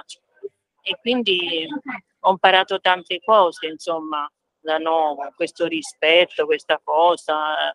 E, e così l'ho conosciuto in un viaggio in treno, poi lui è diventato il ragazzo della mia amica, dovevano sposarsi, ma la mia amica il giorno che doveva partire, io facevo l'ancella, andavo in Giappone, quindi e ero tutta preparata, mi, mi convoca e mi dice: io ho deciso di non andare perché non, non voglio fare questo salto così diverso, questa cultura così diversa, penso che poi mi troverò male. Io gli dissi: ma come, siamo al giorno della partenza? Allora mi disse: guarda, se proprio vuoi andare, vacci te. E io non ebbi il coraggio, eh, ma lui aspetta te. Ma aspetta, me arrivo io, che gli dico? Eh, scusami, eh. E quindi non ho fatto questo viaggio in Giappone che mi è rimasto sempre, eh, perché Fiorina ha deciso di non sposarlo. Anche se penso che col senno di poi sarebbe stato l'uomo ideale per lei, nonostante la diversità di cultura, però lei scelse così. E poi lei non si è sposata, pensa. Quindi, non, è, non si è mai più sposata. No, non si è mai sposata, e penso che lui sia rimasto innamorato sempre di lei, e anche lei in fondo eh, abbia trovato in lui questo, insomma, l'uomo ideale, però non hanno mai realizzato il loro sogno. Si vede che la vita talvolta è così. Comunque la mia estate... No, no, vai avanti, vai avanti, poi dopo... No, eh... diciamo dell'estate io ho questi diari di viaggio sul sito pubblicati che rappresentano proprio il mio rapporto nudo e crudo con la città. Per esempio ho scritto di Londra, la mia prima dichiarazione d'amore a una città, una dichiarazione d'amore a una città. La mia prima e unica dichiarazione d'amore a una città, perché poi diciamo non mi sono più innamorata di una città come mi sono innamorata di Londra. E lo mandai a Carlo e Camilla e loro mi hanno risposto che questo racconto, io ho la lettera della Casa Reale con cui ho avuto una corrispondenza attraverso i miei alunni, in cui dicono che io sono riuscita a, a cogliere sempre questo spirito della città. C'ho gli altri racconti dedicati al Museo Madame Tussaud, andai come una ragazza qualsiasi. Eh, va bene, dissi che ero giornalista, mi misero a disposizione una persona, mi fecero vedere il museo in una maniera del tutto particolare. Io torno, scrivo questa letterina a francobollo e ricevo due lettere da Museo Madame Tussaud che si complimentano con me per il racconto. Insomma, questi racconti in fondo sono veramente unici, nel senso che non parlano di luoghi, ma parlano eh, dell'anima dei luoghi. Se noi vogliamo, eh, eh, diciamo, pubblicarli e diffonderli, ora mi è venuto in mente, eh, si può decidere di farlo nella migliore forma. Ecco. Sono, alcuni sono in inglese e in italiano, perché quando viaggiavo in Gran Bretagna scrivevo direttamente in inglese, perché andavo lì per motivi di studio, certo. Quindi scrivevo, e poi le traducevo. Per esempio quelli di Cambridge sono praticamente inediti, ma Cambridge è stata per me una cosa eccezionale. La cosa bella che posso dire è che non ho mai scritto cose negative, perché il mio spirito era estremamente positivo e questa energia si trasferiva in positività. Non è che tutto era bello, però la mia mente, il mio corpo riuscivano a trasformarli in qualcosa di positivo. Anche a Londra ho avuto tante difficoltà per i viaggi, eh, per l'uso degli animali, addirittura arrivai in una casa dove c'erano quattro cani, eh, sei gatti, i cani venivano a, a mangiare ma, eh, con me, no? Ma erano quattro grandissimi, eh, io gli dissi: guardi, io non vivo, perché se la notte devo andare al bagno e so che c'è un cane, io cado per terra. E, e allora la signora telefonò all'agenzia e disse: guardi, io non mi prendo questa responsabilità perché Carmelina sta veramente male, non riesce. E allora mi spostarono, mi misero in una casa meravigliosa dove lei aveva fatto la cerimoniera, la preparazione dei tavoli alla regina Elisabetta. E quindi, eh, io, eh, quindi io mi trovavo con queste tavole imbandite con i fiori tutti i giorni, una cosa, cioè erano imbandite perché lei faceva quello di lavoro, no? e mi trovavo... E quindi si mangiare. Esercitava in casa. Sì, sì, sì, si certo. Si esercitava lei era in casa. Sì, e lei era in pensione, ah, okay. Ma non aveva perso nessuna delle abitudini, diciamo. Di... Poi, per esempio, in Italia avevo conosciuto mister Chaun, che era uno scultore, gli fece un articolo, non ti dico che cosa ha fatto per me. Allora, io, eh, la mia spina dorsale aveva problemi, il giorno prima mi bloccai, allora chiamai centodiciotto, mi fece quelle punture, sai, che ti rimettono in piedi, sì, no? Sì, gli antidolorifici. Eh, eh, eh sì, e allora eh, partii eh, con questa valigia, ma insomma, eh, loro mi sono venuti a prendere all'aeroporto e mi hanno portato, perché io gli avevo detto questo problema, e mi hanno portato con grande, insomma, difficoltà. Al ritorno loro non potevano e arrivò il postino con cento pound e mi di, eh, ha detto la signora di casa, non ho mai visto succedere una cosa simile, con un biglietto in cui ti paghiamo il taxi per andare all'aeroporto perché noi non possiamo venire. Cioè cose che ne so, che sono, sembrano favole, sembrano che non si possano avverare, invece si sono avverate. Ho avuto un, un sacco di... Insomma, sono stata una donna fortunata, perché ho conosciuto sì, decisamente. Persone... Sì, sì, e la mia vita può essere raccontata come una favola, perché in fondo, a parte questi ultimi anni purtroppo, e a parte la storia che è successa con Nadia, della bambina nata il ventinove di giugno ma ancora in grave pericolo, eh, cioè, non, sì. ma, cioè, no, non sono stata colpita io nel, nel corpo direttamente, però tu capisci, una figlia, una nipote, assolutamente, assolutamente, ma, e, e, e, ma poi il rapporto eh, tra madre e figlia e, eh. e tra figlia, figlia della figlia è una cosa proprio generazionale che vi mette in comunione come se ci fosse un unico eh, cordone ombelicale tra tutte voi, quindi io capisco assolutamente il tuo stato d'animo e sì. Capiamo assolutamente che per te è una grave sofferenza e, sì, comunque... quest'estate, eh, te l'ho detto, da quando Cesare ha finito il mio primo viaggio è stato in Puglia e devo dire sincera, stimolata dal fatto di essere madrina, che poi mi hanno accolto veramente come una regina, i fiori sul palco, insomma, alla mia età un'accoglienza del genere, insomma, ti accoglie così, magari una giovane ragazza bella per la sua bellezza, no? Invece, e Dio ha voluto così perché per spronarmi anche a muovermi, no? A, certo, assolutamente. Ma poi diciamo che eh, per te, eh, diciamo, era come... se tu avessi un, qualcosa di sopito, perché alla fine i viaggi ti piacciono, mi sembra di capire sì. che, che hai sempre sì. viaggiato molto volentieri e che sì. li hai dovuti mettere da parte perché la vita non è stata eh, sempre semplice e, e non, ha mai, non hai potuto viaggiare continuamente, però eh, quando ti si viene data la possibilità non dici mai di no a un viaggio se la cosa ti può arricchire e se ti può fare...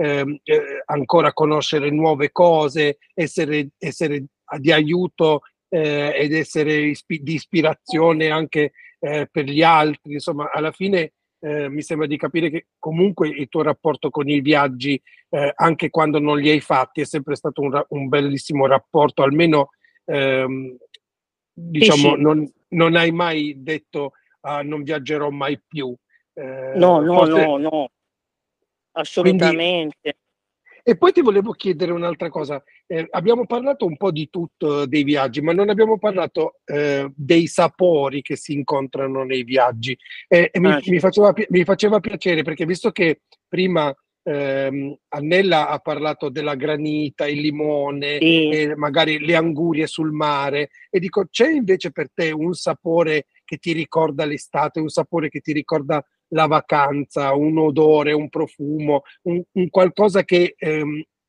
che è legato non solo a livello di, di cucina, ma in generale anche eh, il profumo di un posto, o non so, eh, visto che tu hai allora, viaggiato così tanto, sicuramente ne avrai.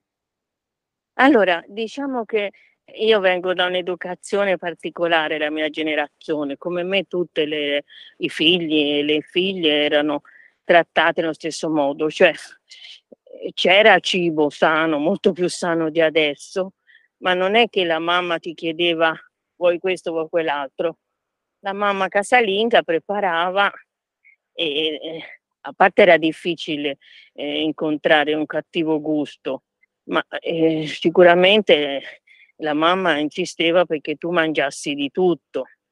Quindi quando ho cominciato a viaggiare, eh, diciamo che io mi sono adeguata a quello che c'era nel posto, perché se andavo a Londra non potevo pretendere di avere gli spaghetti come faceva mamma, perché ne sarei rimasta delusa, anche se eh, succedeva spesso che le persone dicevano eh, domani vi faremo gli spaghetti, ma erano quelli in scatola, però lo facevano per gentilezza, no? Perché eravamo certo. italiani, eccetera. Quindi io non ho, eh, secondo il paese che andavo, in Spagna la sangria, che è alcolica, ma eh, mi piaceva tanto, la paella, eh, eh, uh-huh. la mangiavo molto volentieri. Eh, eh, A Londra facevo quelle bellissime colazioni, magari il pranzo era molto più spartano, oppure nel college c'era un menù già, diciamo, mediterraneo, le patate, la pasta, insomma, c'era di tutto. Però ecco, io ho avuto la forchetta d'oro quando andavo in Calabria, che c'era la menta sul mare, e giovanissima mi dissero guarda, è la prima persona che non ci dice mai questo cibo non lo voglio, questo, e allora mi dettero questa forchetta, non d'oro, ma insomma per dire che, ora questo non per vantarmi, però l'educazione avuta mi impediva di, di rifiutare un cibo, di non mangiarlo, e mi adeguavo a quella che era la cucina nazionale, che soprattutto i due paesi erano l'Inghilterra, Gran Bretagna e, e Spagna. Amsterdam mangiavamo delle paste stupende e c'erano delle bariste stupende, delle ragazze stupende, diciamo, eh, come bariste, perché sono molto belle, almeno erano molto belle, insomma. Eh. Poi eh, durante i miei viaggi incontravo sempre una persona che era particolarmente cara, con cui poi eh, si trascorreva le giornate. Insomma, mm-hmm. da ragazzi succede, no? Poi allora non c'era mica il telefonino, ragazzi, e le incontravi per la strada, facevi amicizia, ti invitavano a prendere uh, qualcosa al bar, poi non c'erano le discoteche che incominciavano alle undici. Una vita molto diversa, capito? Sì, sì, certo, ci sono stati dei momenti che mi poteva succedere qualcosa, perché no, ci sono stati, però non è successo niente di particolare, si sente, no, queste violenze, eccetera. Certo ti può succedere, perché, però non erano, non erano i mezzi tecnologici, cioè la persona si impegnava Eh, faccia a faccia, non è che ti mandava un messaggio e poi tu lo incontravi, eh, quindi un po' lo vedevi, no, la persona, che certo. ti dava un po' di fiducia o no, era più facile, ecco, è più difficile che succedesse qualcosa di...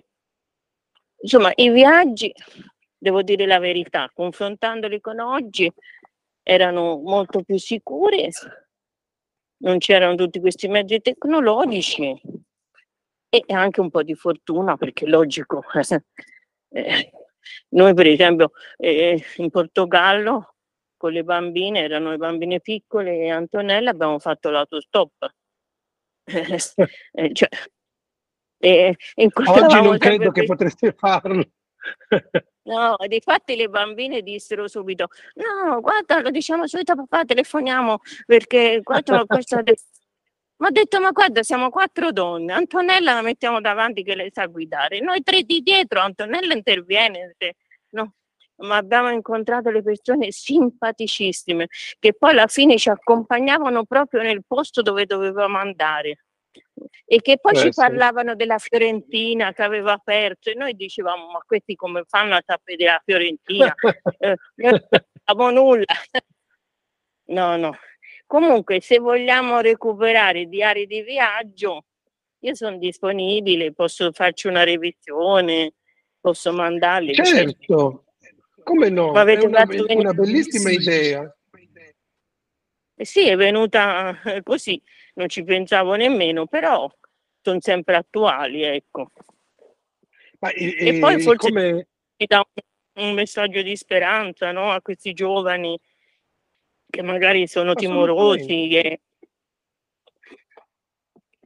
No, eh, ma poi assolutamente è, è, è ottimo perché comunque eh, non sono solo dei racconti di un viaggio, come dici tu, è, è descritto anche l'anima delle città che hai visitato e, e poi eh, sono anche incapsulate in un, in un periodo ehm, del, storico eh, diverso dal nostro, quindi magari sì, attirerà, anche la, attirerà anche la curiosità di chi si chiede eh, come erano i viaggi venti, trenta o quaranta anni fa o semplicemente prima dell'avvento di tutta questa tecnologia, perché poi alla fine eh, non ricor- ricordiamoci che i cellulari eh, sono, diciamo, hanno fatto la prima apparizione negli anni ottanta, fine anni ottanta, però poi finché si sono sviluppati in massa abbiamo dovuto aspettare la fine degli anni la metà, in metà degli anni novanta, quindi voglio dire molte volte si viaggiava nel modo in cui raccontavi tu, si è viaggiato fino alla fine degli anni novanta probabilmente, quindi eh, non sono sì. neanche poi così lontani come tempi, però allo stesso tempo eh, sono completamente diversi dall'esperienza che possono avere soprattutto i giovani di oggi, chi non ha mai conosciuto eh, il mondo senza tecnologia. E poi comunque a noi fa piacere averli, diciamo che eh, sarebbe una cosa veramente molto bella se tu li riprendessi e li, li, li trasformassi eh, per noi e li rendessi eh, disponibili per l'associazione, magari eh, adesso poi troveremo anche la collocazione giusta eh, con l'aiuto sì. di Renzo anche.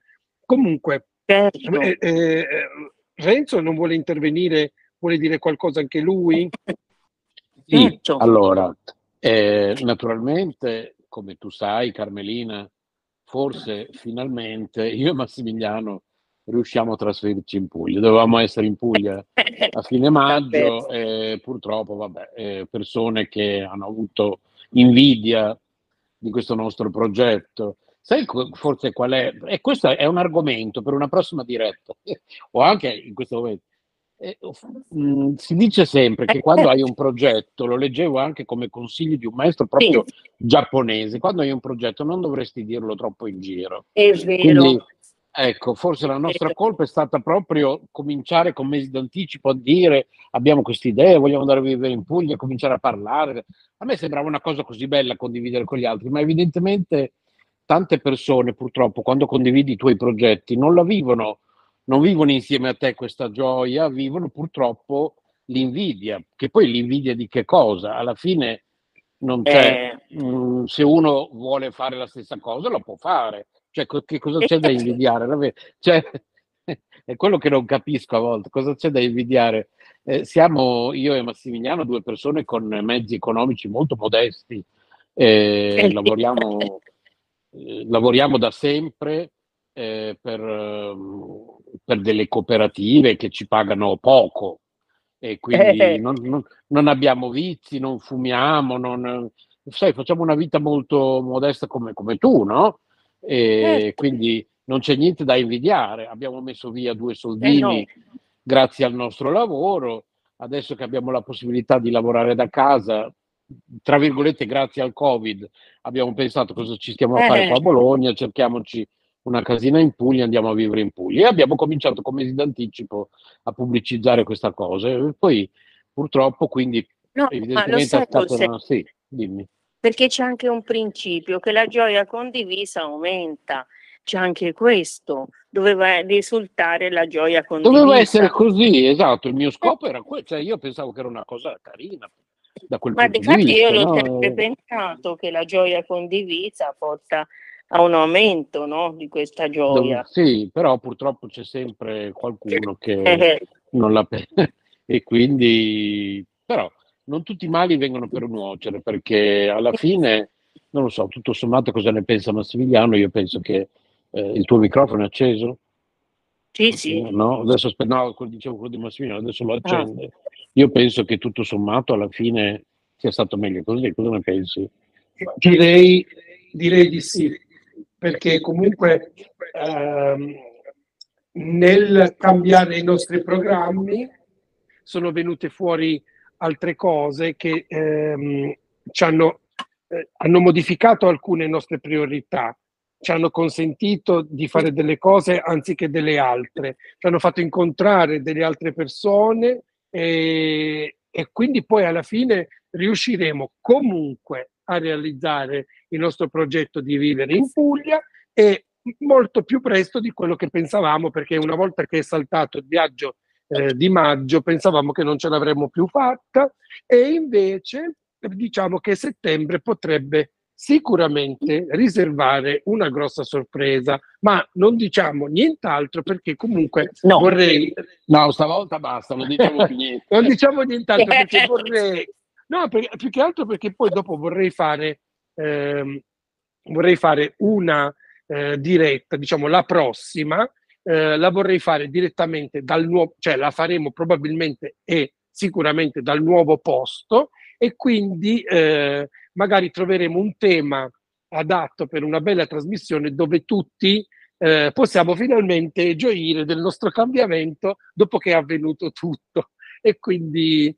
Eh, Niente, però io volevo fare una domanda anche a Renzo, perché comunque hanno risposto tutti a, a questa domanda e vorrei che rispondesse anche lui, perché anche lui dovrebbe raccontarci co, eh, che cos'è per lui il viaggio, che cos'è per lui l'estate e ehm, quali sono i sapori, gli odori che gli ricordano l'estate e soprattutto se non avesse bisogno, eh, non, se non avesse i limiti né di budget e né di niente, quale sarebbe il suo viaggio eh, preferito, che cosa vorrebbe realizzare, quale sarebbe il, il, il sogno che lui vorrebbe realizzare, una vacanza da sogno, ecco, diciamo così.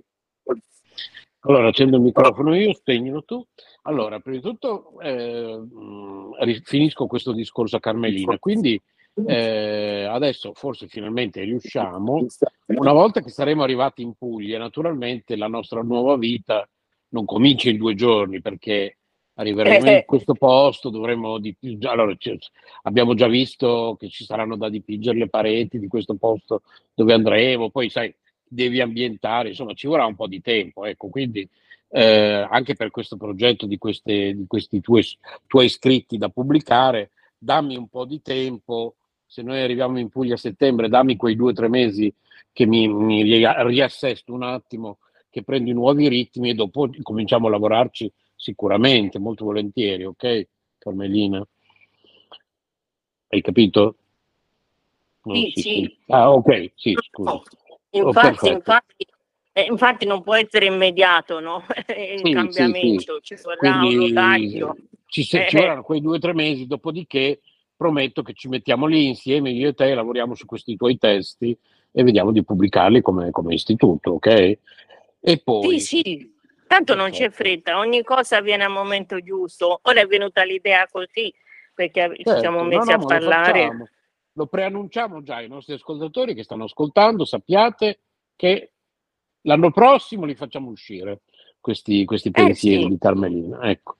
Questa è, è una promessa che stiamo facendo in diretta ai nostri ascoltatori. E poi invece rispondendo a Massimiliano, io eh, come sai Carmelina soffro di claustrofobia e questo eh, si ricollega al discorso eh. che facevate voi prima. Tu dicevi che il modo di viaggiare è molto diverso. Ecco, eh, tu ne hai un po' sofferto nell'ultimo viaggio che hai fatto, ma in realtà anch'io che soffro con, di claustrofobia ne, soff- ne soffro ancora di più perché Eh, questa cosa che adesso ehm, tutti eh, sono attaccati al proprio telefonino e quindi eh, ti sei ritrovata in un viaggio completamente diverso rispetto al passato e ehm, rispecchia proprio questa società moderna. Io sono uno che ama molto la tecnologia, però ad esempio una delle tante cose che noto è che quando si leggevano i libri ancora su carta, cosa che probabilmente tu fai ancora, io invece adesso li leggo su Kindle, ehm, io leggo molto di meno, cioè da quando abbiamo tutte queste distrazioni social, da quando abbiamo questi telefonini in mano, eccetera, eccetera, leggo molto di meno. Eh, per forza, perché il tempo, il tempo è, è diminuito, non è che uno può avere ventiquattro ore, altre ventiquattro ore, sono quelle il esatto. tempo. E dobbiamo eh, correre sempre di più, dobbiamo, dobbiamo tra virgolette, qualcuno ha deciso dall'alto che dobbiamo correre sempre di più, quindi questi eh, treni di cui tu parli, oltre a contenere persone che stanno attaccate tutto il tempo su, al telefonino, in più questi treni devono correre sempre più veloce, non si sa perché, devono andare sempre più veloce e dovranno andare ancora più veloce, sempre più veloce, sempre più veloce. E invece era così bello, no? Il viaggio lento, cioè la slow life che, eh, che, che, che è uno dei progetti che io e Massimiliano, anche con il club Mola di Bari, che d'ora in poi si chiamerà eh, Club Puglia Slow Life, insomma io direi che anche un po' sotto sotto l'Istituto Culturale Sole e Luna è tutto basato un po' su un progetto di, di slow life, no? di, visione, di visione slow, di vita più lenta, e eh, i treni invece devono, devono correre, correre sempre più veloci.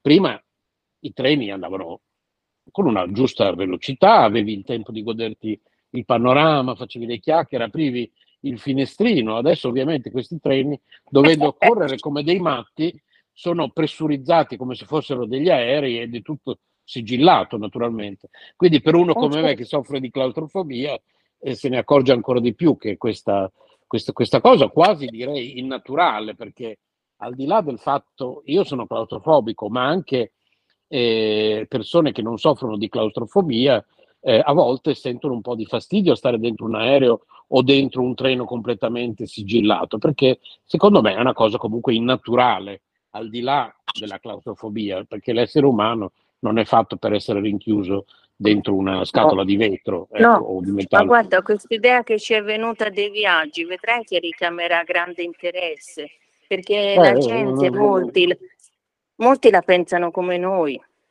Sì, è un argomento importante e il mio discorso della claustrofobia me lo fa solo vivere ancora più intensamente, ma in realtà sì, certo. penso che chiunque possa essere d'accordo sul fatto che non è naturale stare tot ore chiusi dentro una scatola di vetro sigillata, tanto più che ci sono delle persone che a volte comunque si sentono male, anche se non soffrono di claustrofobia, e, e poi eh, certo. viviamo in un paese dove Trenitalia sappiamo che non eccelle eh, di super tecnologia funzionante, tante volte ci sono delle persone che sono ritrovate in treni completamente sigillati, senza l'aria condizionata, e quindi de- de- delle cose terribili. Per cui il, il mio discorso, no, la questo, mia risposta alla questo tema, sì. questo sì, tema è molto molto attuale, molto attuale, eh, sì. guarda, non volendo sì, sì, abbiamo sollevato infatti. una cosa di grande eh, attualità. Sì, peccato che non ci sia più Annella, perché era, è un bel argomento questo, infatti. E quindi eh, certo. io, eh, il mio viaggiare, che già in passato era limitato per colpa della claustrofobia, adesso è ormai per me è praticamente impossibile, perché questi treni sono sempre più delle bare per un claustrofobico, per cui sì, sì. I, i, i viaggi fino a qualche anno fa li facevo con Massimiliano, andavamo quasi tutti gli anni a Mola di Bari e, e io mi, mi innamorai subito di Mola di Bari, io che ho sempre vissuto solo a Bologna, e quindi per me la vacanza, rispondendo appunto alla sua domanda, era quella, andare a Mola di Bari, mangiare i piatti locali seduti sul, vicino al mare, la sera questa atmosfera eh, bellissima eh, di noi seduti lungo in questo ristorantino eh, vicino al mare, dove si va a mangiare non come qui a Bologna che le otto di sera già ti guardano male, andare anzi alle nove dieci di sera, andare qui alle otto nove di sera qui a Bologna già ti dicono ma la cucina chiude, fate in fretta. Invece a Mola di Bari esci anche alle dieci di sera per andare a mangiare fuori. Non so se Massimiliano, se sto sbagliando, correggimi, no? Ok. E, e, ed esci alle nove dieci di sera, vai a sederti vicino al mare in questo ristorantino, questa atmosfera anche perché estiva. La vita del mare è diversa, eh? È eh, diversa sì, dalle esatto. città. Infatti. E mangi eh, io non mangio carne, però ad esempio il, il pesce a volte lo mangio, Vabbè. mangi un po' di pesce, mangi de, de, t- tante cose buone, comunque in Puglia eh, ci sono tante cose buonissime che puoi mangiare anche se non mangi carne, eh, la focaccia pugliese, eh, i panzerotti, appunto il... Eh, le bruschette, il pesce, il pesce fritto, poi comunque volendo, se, se uno magari è ancora più vegetariano di me, ancora più, eh, può mangiare i, i frutti di mare, ci sono dei vegetariani che dicono che i frutti di mare volendo si, po- si possono anche mangiare. Comunque io il pesce lo mangio, quindi io non ho problemi. E, e per cui questa atmosfera, direi, per me era una cosa proprio bellissima andare tutti gli anni a Molo di Bari. Poi col passare degli anni, appunto, i treni cominciarono a diventare sempre più sigillati e la mia claustrofobia peggiorò un po', insomma, quindi vabbè, adesso comunque la mia vacanza sarà, tra virgolette, per sempre, perché adesso ci trasferiamo in Puglia e lavor- lavoriamo da casa, quindi sì, sarò sempre in vacanza, rispondendo a Massigliano. E poi ci trasferiamo in quindi, una città che è nuova, diversa. Riaccendi, riaccendi il microfono e dimmi se ho risposto alla Peccato. tua domanda. Peccato siamo solo noi, eh, perché gli altri... Eh, perché purtroppo, appunto, parlando di estate e di vacanza, gli altri che di solito hanno partecipato anche nelle altre trasmissioni sono fuori, sono in vacanza, sono via uh-huh. e quindi non hanno potuto eh, collegarsi, perché anche Domenico oggi eh, ci ha detto che ah, non sì, avrebbe sì, partecipato Domenico. Perché era impegnato, era fuori, eh, Nadia sì. anche... e poi Mauro anche aveva degli impegni, insomma purtroppo fare una trasmissione a luglio non è molto uh, facile, perché eh, comunque magari cerchiamo di, di, di eh, farla a settembre una no se adesso eh, adesso ehm, prima eh, man mano che le facciamo cambieremo sempre il mese in cui lo facciamo, tipo per esempio no, la volta scorsa l'abbiamo fatta ad aprile, poi adesso l'abbiamo fatta a luglio, poi la faremo mi sembra, a, no, mi sembra a novembre e poi la faremo che ne so a, a, a febbraio, adesso non so, poi anziché farlo di nuovo da aprile luglio eh, saltiamo un mese in modo che li facciamo tipo maggio, agosto e poi dicembre, insomma facciamo in modo che i mesi non siano mai gli stessi, poi magari un giorno quando decideremo che la trasmissione ha preso il suo Eh, il suo eh, diciamo mh, via e eh, sappiamo quali sono i, i mesi in cui è, è, è meglio farlo, il giorno della settimana o l'ora eh, meglio, in cui ci siamo magari più facilmente disponibili tutti, magari un giorno metteremo una programmazione diversa. Intanto adesso andiamo un po' a tentoni, facciamo così, cominciamo con una programmazione, poi man mano ci rendiamo conto che magari i mesi estivi Eh, non sono adatti, eviteremo di farle nei mesi estivi. Diciamo che sarà una cosa in divenire, ma sicuramente faremo in modo eh, che in tutte le trasmissioni eh, riusciamo ad essere più persone. Comunque, eh, stasera siamo stati in quattro, eh, di certo sì, sì. Non, non è stata una, una serata eh, con tanti Penso, ospiti, no. con tanti interventi, però comunque quattro persone sono meglio di due e quindi eh, direi che la, la trovo comunque un risultato Eh, positivo. Sì, sì. Eh, dicevo, eh, dicevo a Renzo che, eh, che lui mi aveva, ch- mi aveva fatto una domanda, adesso non ricordo più. Che ore sono? Ah, ragazzi, fra cinque minuti spero sì, di sì, andare a salutiamo tutti. Concludiamo con uh, un, pe- il, um, con un sì. pensiero uh, di Renzo uh, sul fatto, sì. diciamo che facciamo così, concludiamo, ognuno di noi concluda con una frase e poi facciamo i saluti finali. Va bene. Comincia tu, Carmelina, concludi con una frase ehm, sul Beh, viaggio. Io posso, posso sta- ah, sul viaggio. E sul viaggio io ho scritto anche eh, una poesia che ora recupero, che è proprio sul viaggio, che esula dal terreno, va a finire, va a finire più su. Viaggiamo a velocità supersonica nell'attimo della vita. Impastati di terra, di acqua, di corpo, di cuore, colpevoli e innocenti, non ci è concesso sostare, dobbiamo raggiungere il cielo. Eccola qua. Perfetto. E adesso Renzo, eh, conclude con una frase anche lui sull'estate, sul, sì. sul viaggio, sulla vacanza, e poi concludo anch'io e poi facciamo i saluti.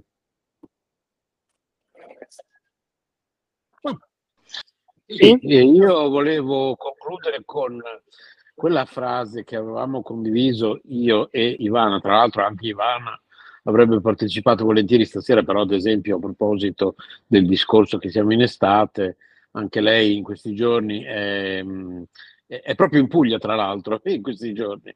Eh, Ivana è a Margherita di Savoia, quindi la salutiamo se ci sta Sì, ascoltando o salutiamo quando. Ivana e Donato. Esatto, da Margherita di Savoia e eh, io avevo proprio pubblicato l'altro giorno questa cosa eh, che però adesso non trovo, peccato perché era proprio questa cosa che avevamo commentato io e Ivana l'altro giorno ehm, sul fatto che quindi che non bisognerebbe eh, troppo diffondere pubblicamente i, mh, i propri progetti, quindi ma tanto ormai eh, va bene così, quindi non Eh, lo trovo.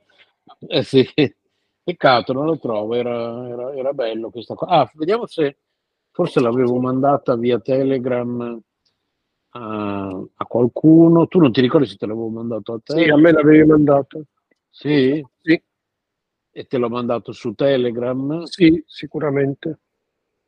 Ok, però in questo momento immagino che trovarlo sia un po' impossibile, quindi di- semplicemente allora io concludo dicendo che comunque non tutti i mali vengono per nuocere e quindi questo che sia di insegnamento un po' a tutti quelli che ascoltano. Non diffondete troppo eh, i vostri progetti importanti, eh, però allo stesso tempo non rinunciate ai vostri sogni. Forse dovresti spegnere il microfono, sento un po' di rientranza. E, mh, allo stesso tempo, però, eh, come giustamente ha sottolineato Carmelina, la condivisione della gioia eh, è una cosa che quando pensate di farla eh, vi fa onore. Effettivamente sarebbe una cosa bella da fare sempre. Purtroppo viviamo in un mondo di persone invidiose, vero Carmelina? E quindi non sempre è, è un qualche cosa che, Non che sono, non sono funziona. veri amici, eh, non sono veri amici. E quindi pazienza, insomma, comunque. È, eh, un- è una lama che ha il doppio taglio, non Sì, condividerla ci reprime, ci reprime perché non esatto, possiamo condividerla e condividerla aumenta. Qui bisogna esatto. correre il rischio, ragazzi, A bisogna volte correre il bisogna rischio. correre rischi, a volte va bene, a volte va male. Nel nostro caso, alla fine, tutto Eh, sommato, è andata bene, anche forse meglio così. Quindi, questa è la mia eh. frase per tutti. Microfono spento, Bene. hai il microfono spento. Allora, io invece vorrei concludere eh, sperando di essere breve, perché comunque volevo usare una frase, perché mi ero preparato a questa cosa perché volevo avere un piccolo momento eh, da ridere all'interno della, della- della Eh, ci vuole. trasmissione. Ehm, allora, lo diciamo breve, lo dico brevemente. Praticamente c'è un film eh, che si chiama eh, forse eh, Moglie a sorpresa, è quello, quello Sì. del, del- del cloroformio. Forse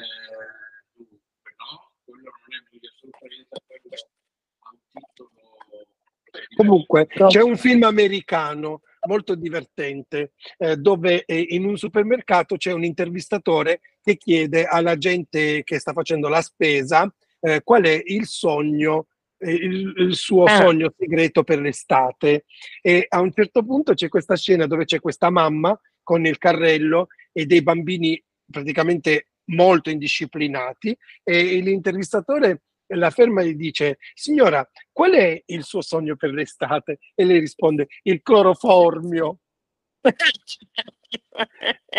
non ne poteva più dei suoi, dei suoi ragazzini indisciplinati che urlavano come del- delle scimmie in gabbia. Ehm, eh, E quindi volevo concludere con questa frase spiritosa perché effettivamente a volte per alcune cose ci vorrebbe il cloroformio, perché così almeno si mette fine a, a- a cose Eh, eh, sì.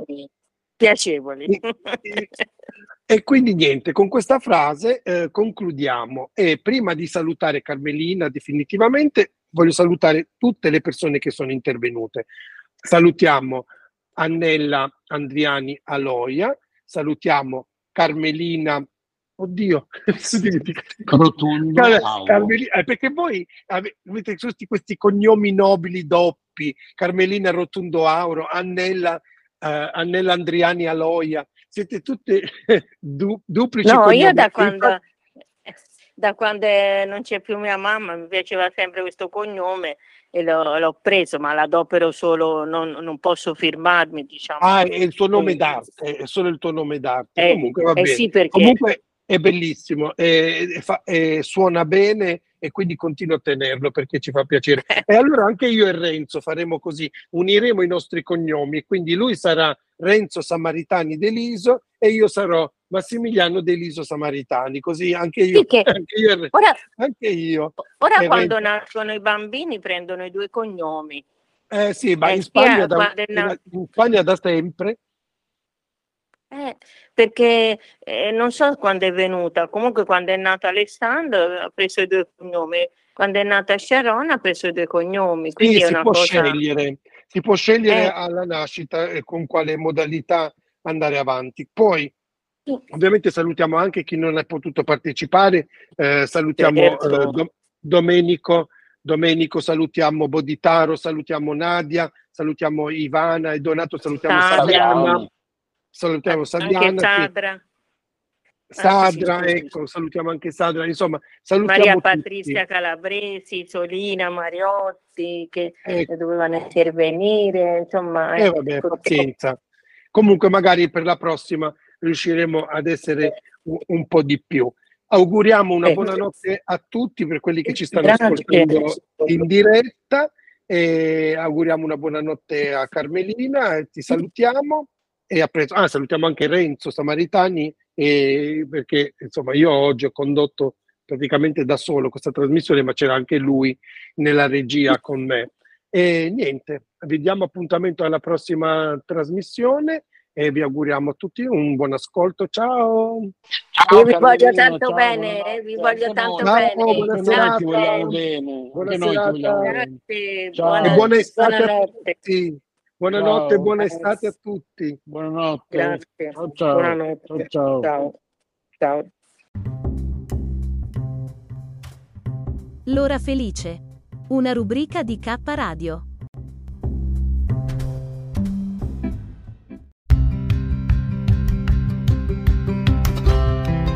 Sei all'ascolto di K Radio, un'emozione nuova.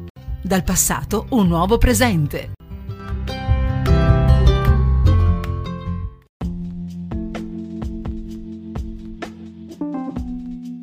Amore e buona energia, letteralmente Radio Yoga Network. Fa bene al corpo e allo spirito.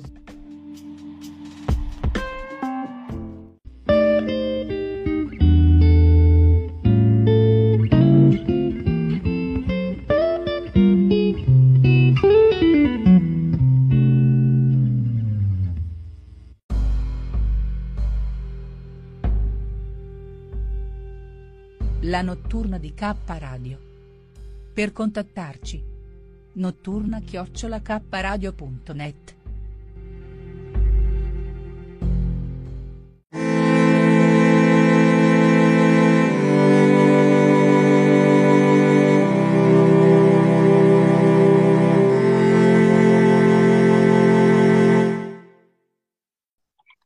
Allora, allora. Eh. Nel frattempo allora. Stavo guardando anche altre cose. Chi ecco, ho sbagliato la password. Mannaggia. Allora, aspetta, eh, dammi trenta secondi. Io mentre che sto guardando parlando, sto tagliando tutte le verdure, faccio la mia tagliata di verdure fantastica. Che ce la mangiamo stasera Beh. con le piade alla zucca, con quelle piade alla zucca che ho comprato ieri. Con quelle piadine alla zucca. Allora, io sto guardando se mi è arrivata la certificazione. Vediamo. Nada. Ok. Ogni tot adesso guardo se mi è arrivata sì, la certificazione, sì, certo, ma ancora certo. nulla. Semplicemente certo. per uh, curiosità. Ma sono passati cinque certo. giorni, però oggi è anche sabato. Niente, quindi stavo guardando le varie cose di Halloween. Di Aulin, sì. Se invece volevo guardarlo in diretta... Sì. Io intanto mi faccio un bel caffè. Ah, io l'ho già, l'ho già preso, nostro... mentre parlava Maurizio. Esatto, ringraziamo il nostro direttore artistico Maurizio Lodi D J. Io mi sono eh, silenziata semplicemente per che no, anch'io hai notato, sì, sì, sì, hai notato mm. che anch'io infatti ho lasciato spazio a Maurizio di gestire questo suo intervento insieme no. a questa, questa persona gentilissima. E volevo anche dire che quindi adesso è molto chiaro come eh, dobbiamo ehm, consigliare le persone per venire in diretta come oratori. Insomma, bisogna tassativamente scaricare la app di Facebook ufficiale. Se già ce l'avete, dovete controllare che sia aggiornata, perché finché non fate l'aggiornamento non potete entrare come oratori. Insomma, adesso dovremmo avere le idee abbastanza chiare. Penso che ormai abbiamo fatto talmente tante prove tra te, Paola, Maurizio, Siusi, eccetera, che eh, sappiamo eh, indirizzare le persone. Insomma, direi che è tutto abbastanza chiaro ormai, è tutto abbastanza... Eh, comunque io sospettavo che fosse quello, che c'era da fare l'aggiornamento dell'app, perché...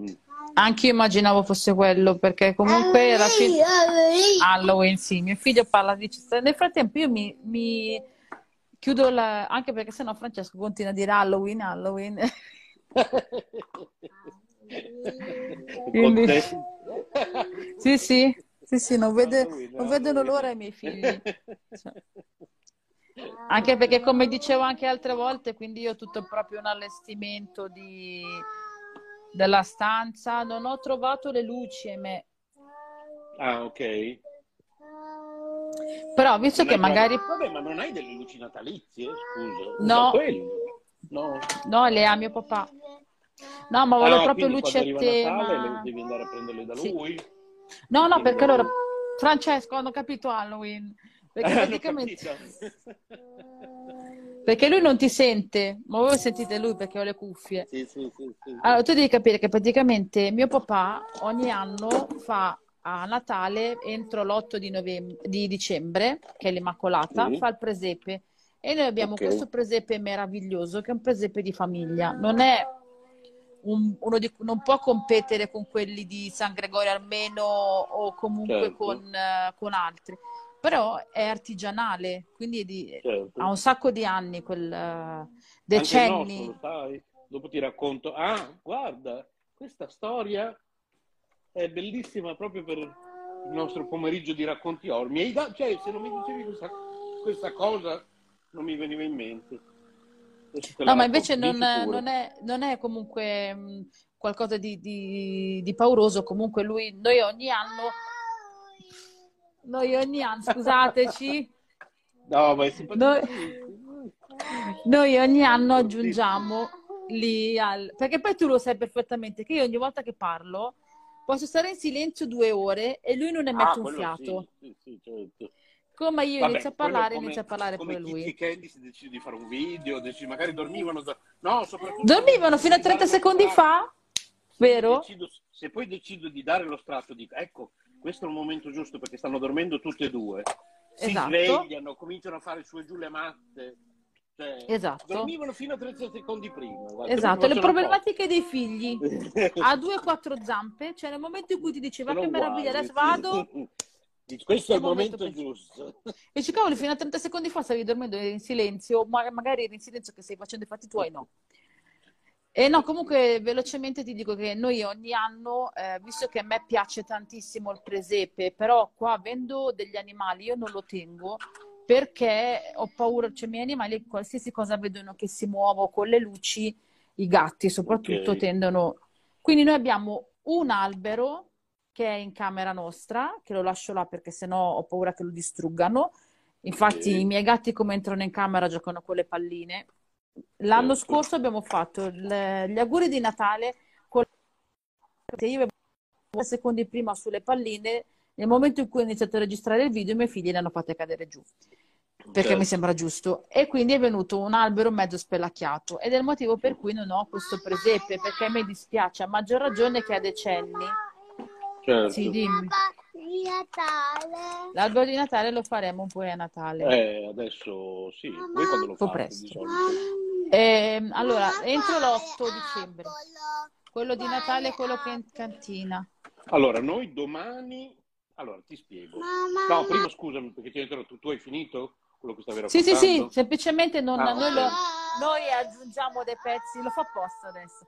Noi aggiungiamo pezzi ogni anno che sono nuovi, perché a me piace comunque aggiungere ogni anno qualcosa di nuovo al presepe, che sia okay. un pastorello, sia un animale, o sia... Poi io adoro tantissimo quelle... Adesso la coppo. Che sia... a me piacciono... A, a Bobby, me? Sì, a te. Cioè, se piace... No, non addobbo. Ti addobbo. Di addobbo, sopra l'alberello ti metto, va bene? Invece di mettere la stellina quest'anno mettiamo Francesco. No! No! No!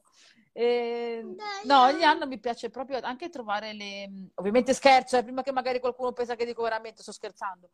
Sì, che non... la gente, mamma mia, la gente è diventata... Per amor del cielo. Mm. Dopo ventiquattro ore di parto con Francesco, cioè nel senso, anche no, cioè... Dalle otto e mezza di mattina, quasi ventiquattro ore, alle tre di notte per far nascere Francesco. Volevo morire. Eh, che poi il signorino anche stava dormendo, l'ho dovuto spingere fuori io perché stava proprio dormendo. Io? Sì, tu stavi dormendo. Dormivi, eh sì. facevi la nanna. Eri bello lì tranquillo che facevi la nanna.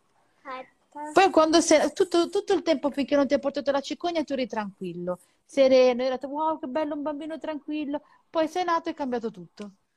Chissà cosa è successo nel passaggio della nascita, boh, si è scatenato, come è nato basta, cioè per farti capire non lo sentivo mai, quando è nato è stato due ore attaccato al seno e quando l'hanno st- staccato è scoppiato a piangere, per dirti. Dai, sì, sì, sì, sì. Sì, disastro, infatti mi ha detto guarda ancora lì è attaccato, oh ma ha ciucciato per due ore di seguito, sì, sì, quando sì. l'hanno tolto tragedia, ah! Vedi te.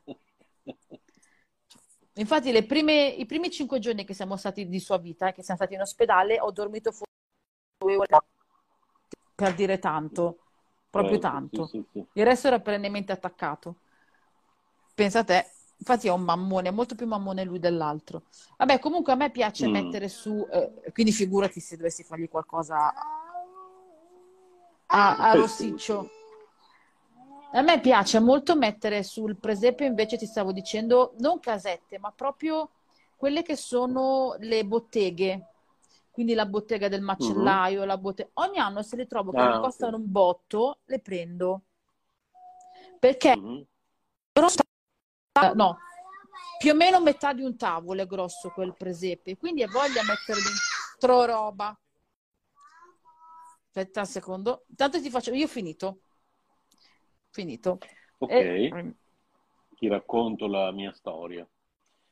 Allora, ehm, praticamente noi abbiamo ereditato dalla vecchia casa, che forse non useremo in questa casa nuova, un albero di Natale già pronto, eh, non solo già addobbato, ma anche già le lucine, tutto attaccato. Tutto già attaccato, tu devi solo attaccare la spina, tutti gli anni lo devi tirare fuori. Che figata! Dalla scu- sì.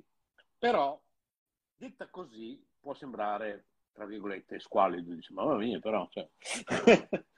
Bisogna anche capire che noi da sempre viviamo in un monolocale, perché comunque Paola lo sa, ma tutti dicono, ma eh, come mai adesso avete preso un monolocale? Ma era un monolocale anche quello di prima, cioè... Ehm, se andate a guardare i video sul nostro canale YouTube Finestra Libera, Eh, non so se si capisce, soprattutto forse dal video um, cleaning routine che feci, forse da lì si capisce meglio perché si vedono un po' tutti i vari pezzi della casa. Era una casa lunga e stretta e, e in realtà era un lungo mo- monolocale diviso in due da un bagno che divideva in due la zona giorno dalla zona notte. In realtà l'attuale monolocale è semplicemente più cicciotto, non so come dirlo, perché è più un rettangolo quasi eh sì, è più compatto, è più, sì, ma alla fine i metri quadrati ci saranno due, due metri quadrati di differenza, neanche, secondo me uno, non lo so.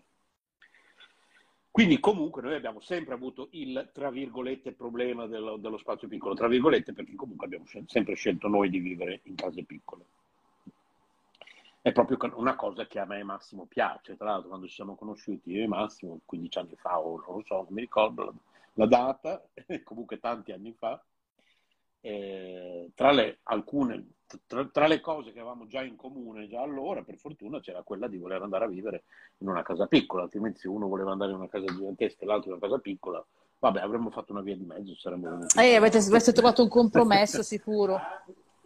E così come non ho avuto nessun problema quando gli ho detto guarda, io sono vegetariano, ovviamente a me non mi piace mangiare la carne, quindi anche lì perfetto, ci siamo trovati subito d'accordo fin dal primo giorno, benissimo. Ah, ma pensa te, ma quindi non, eh, non era proprio vegetariano magari all'inizio comunque Massimo? No, ma però già, già non la mangiava praticamente, perché lui non ne già era indottrinato comunque nella strada comunque delle sì. lievità, di quindi levarla piccolo. Per dargliela, gliela dovevano mettere in mezzo a verdure ripiene, cose così, perché lui se no non, non la mangiava. Lui non l'ha mai Ma voluto pensate. Mangiare, fin da piccolo, sì. E, e quindi, proprio in virtù di queste esigenze di case piccole per scelta, eh, eravamo andati tanti anni fa nel più famoso mercatino di Natale d'Italia, che è quello di Santa Lucia. Non so se ne hai sentito parlare, a Bologna è molto conosciuto, sotto il portico dei Servi. No, se... Ciao dove... Miriam! Lei è la Miriam che ti dicevo. Ciao, tes... Proviamo a invitarla, come... a invitarla a parlare. Eh no, ha detto Miriam... che non aspetta, prova, ma non credo che Miriam abbia intenzione di, di entrare come oratore. Ha ricevuto l'invito a parlare. Ok, comunque. Se vuoi Miriam, con molto vedere. piacere. Però non sentirti obbligata. Eh, bravi, certo. Anche solo per un ciao. No, assolutamente, non sentirti obbligata.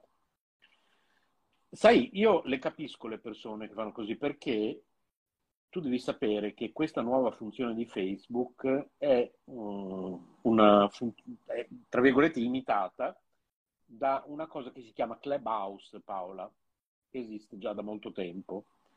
E Clubhouse è fatto esattamente in questo modo. È una app dentro la quale puoi fare solo questo, fare queste dirette audio, ok? Io per un periodo avevo seguito affascinato... Clubhouse l'ho già sentita, Clubhouse. eh? Come? Clubhouse l'ho già sentita da qualche parte. Sì, sì, è famosissima, la usano tutti. E io conosco persone che passano ore e ore al giorno su Clubhouse e fanno esattamente quello che stiamo facendo io e te in questi giorni, cioè eh, sono, non so come chiamarle, noi le chiamiamo dirette radio perché io e te siamo caparadio, Paola, loro le chiamano chattate audio, ecco. E fanno esattamente questo, magari con un tema, danno un titolo, oggi si parlava di questo, domani si parla di questo. Quando io ho provato a entrare in queste chat, quasi sempre, dopo qualche minuto, ricevi l'invito a parlare e magari ti esortano anche con degli audio. Dai Renzo, parla, io non mi ver- vi dico la verità. Sempre, quando ho ricevuto l'invito che addirittura dicevano in diretta, dai Renzo parla, ti vogliamo conoscere, io mettevo giù perché eh, non mi piace, io per come sono io devi sentirti timido, a tuo agio nelle sì, cose, non mi piace essere tra virgolette costretto a dover, quindi capisco chi non vuole, però io e Paola non siamo così, io e Paola facciamo sentire le persone, poi noi siamo molto sbordelloni, no? Io faccio proprio quello che viene, ma sì, ma quello è il problema. Però sì, io capisco chi non vuole entrare a parlare, perché io ripeto, tutte le volte che su Clubhouse parlarono io ho messo giù perché volevo fare solo l'ascoltatore, invece sembra quasi che sia obbligatorio parlare. eh, ma no, ma non c'è, non, non è obbligatorio, non è obbligatorio niente, invece tante volte è bello anche solo ascoltare, no? Perché... esatto, ricordo a chi ci sta ascoltando di iscriversi anche al canale di Miriam, Miriam Tutto Fare Creation, che lei è bravissima, ha una, una fantasia, poi ha un'abilità manuale che è incredibile e a me piace un sacco. E andatela a trovare se vi piace, se vi piacciono le cose proprio fatte a mano, se vi piacciono proprio, lei è bravissima nel disegno, è veramente molto molto brava. Come vi ricordo di iscrivervi allora, a Finestra Libera. Certo, e anche a K Radio T V Bologna. anche perché questa trasmissione di K Radio che sta andando in diretta su Facebook andrà poi in onda su tutti i nostri canali soliti, quindi su, su Spreaker, su iTunes, su Apple Podcast, eccetera, eccetera, su Spotify, e quindi eh, tutte le persone che ci riascolteranno anche stanotte, nella notturna di K Radio andrà in onda, verrà ritrasmessa questa, questa diretta che stiamo facendo, e quindi ricordiamo per bene il nome di questo canale perché le persone possono iscriversi. Vai Paola? Allora, Miriam, tuttofare, creation, scritto creation, che magari non, non tutti masticano, e allora andatela a trovare, che tra l'altro ho fatto una ricetta ultimamente che è buonissima, io non so se la rifarò, ma anche perché qua sostanzialmente i miei figli non mangiano un cavolo, e, e, e mi viene voglia di risotto alla zucca con taleggio e porcini. Quindi... ok. Ah, ok, eh, io lo farò domani il risotto alla zucca, sì. Eh, io voglio fare mille cose, ma eh, sai perfettamente che qua non mangiano con... una beata nulla. Domani con la Instant Pot. Eh sì. E quindi è amato. Aspetta un secondo che prendo la felpa. Io adoro la zucca, adoro gli gnocchi alla zucca, adoro i ravioli alla zucca. Io la zucca la adoro tantissimo. Anch'io, anch'io. No, Franci, devi mettere anche la felpa. Adesso Francesco va col papà a prendere la pizza per stasera. Gli ho chiesto di prendere una pizza per celiaci. An- celiaci, ah, okay. Anche se non posso mangiare il lievito, perché è un'altra delle cose che mi ha levato la mia dottoressa è il lievito, cioè io praticamente una reclusa non è una reclusa, una poveraccia che non può mangiare più niente, però vabbè, cosa devo fare? Non posso mangiare più nulla. Tieni Franceschini, metti giù questo.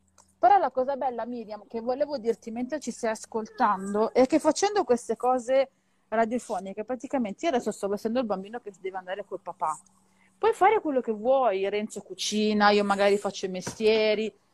La bellezza di questa cosa è comunque poter fare anche altro. E eh, vabbè, lo porti con l'ombrello, tanto l'ombrello io lui ce l'ha. Poco fa, mentre parlavate, soprattutto sì, ce l'ha di là. Maurizio e questo, questo signore che era in diretta con noi poco fa, ho tagliato tutte le verdure per la tagliata di verdure che tra poco infornerò ad esempio, e, e poi adesso ho dato da mangiare alle mie bimbe, e tutto avviene qua in diretta su K Radio. Sono... allora, forse adesso riusciamo un attimino anche a parlare di eh, con, magari con più tranquillità, dopo tanti preamboli di Halloween. Ecco, appunto, quindi... A proposito di ciò, ancora benvenuta Miriam, se vuoi iscriverti al mio canale invece è Finestra Libera. Poi per chi ci sta ascoltando in diretta su K Radio ricordiamo anche... Credo sia già iscritta, chi... non vorrei dire una, una spiragine, ah, okay. Credo sia già iscritta. Ricordiamo anche il canale di eh, Paola, Risparmio in Cucina Aloap, e continuiamo con questo racconto. Quindi per questi problemi di spazio eravamo andati in questo, in questo famoso mercatino natalizio, le bancarelle di Santa Lucia di Bologna vengono da tutta Europa per visitarle, e, sotto il portico dei Servi, in strada Maggiore, dove c'è la chiesa eh, presso la quale eh, Franco Battiato tanti anni fa tenne un concerto, tra l'altro. E lì c'era un artigiano, tra l'altro di San Lazzaro di Savena, in provincia di Bologna, dove io ho passato la mia infanzia, un vecchiettino che realizzava a mano questi, questi alberi, questi pres- con, una, con presepe incorporato. Quindi, anche se sembra ah. una banalità pronta questo alberino, tutto, con, tutto, in realtà era opera di questo artigiano che faceva tutto completamente a mano, tra l'altro cose di grande qualità perché è ancora lì che non ha fatto una piega. Però visto che oggi pomeriggio abbiamo intitolato questa diretta Racconti misteriosi di K Radio, adesso veniamo al mistero di questo albero con presepe. E nonostante sia molto robusto, sappiamo che a volte le lucine dopo un po' di anni magari possono può fulminarsene una, magari a volte se ne fulmina una, quindi di conseguenza se ne fulmina un'altra, poi magari smettono di andare tutte. Un bell'anno, circa tre anni fa mi sembra, è arrivato il giorno di subito dopo il weekend subito dopo Halloween, perché a casa nostra io e Massimiliano facciamo il presepe, l'albero lo facciamo circa eh, Paola lo sa, intorno così al dieci di novembre, non oltre, a casa nostra il presepe, si, insomma nella, nella prima metà di novembre a casa nostra si fa l'albero, si fa il presepe e poi rimane fino al sei gennaio compreso almeno, ok? Quindi praticamente da, diciamo circa dal dieci novembre, dieci, sono due mesi che noi teniamo in casa l'albero e il presepe. Un bel giorno, circa due o tre anni fa, non si accendevano più le lucine. Allora eh, c'erano già le bancarelle di Santa Lucia, che mi sembra che si tengano più o meno da me, dalla seconda metà di novembre tutti gli anni. Siamo andati a fare una passeggiata lì per cercare questo vecchiettino che aveva costruito quest'albero. Chiedi se magari potevamo portarglielo, lasciarglielo lì un pomeriggio e poi lui ce le metteva a posto. Perché non sono facili da togliere, perché sono anche quelli incastonati all'interno di questo albero con presepe, è tutto, è tutto, tutto lì compresso, tutto... E...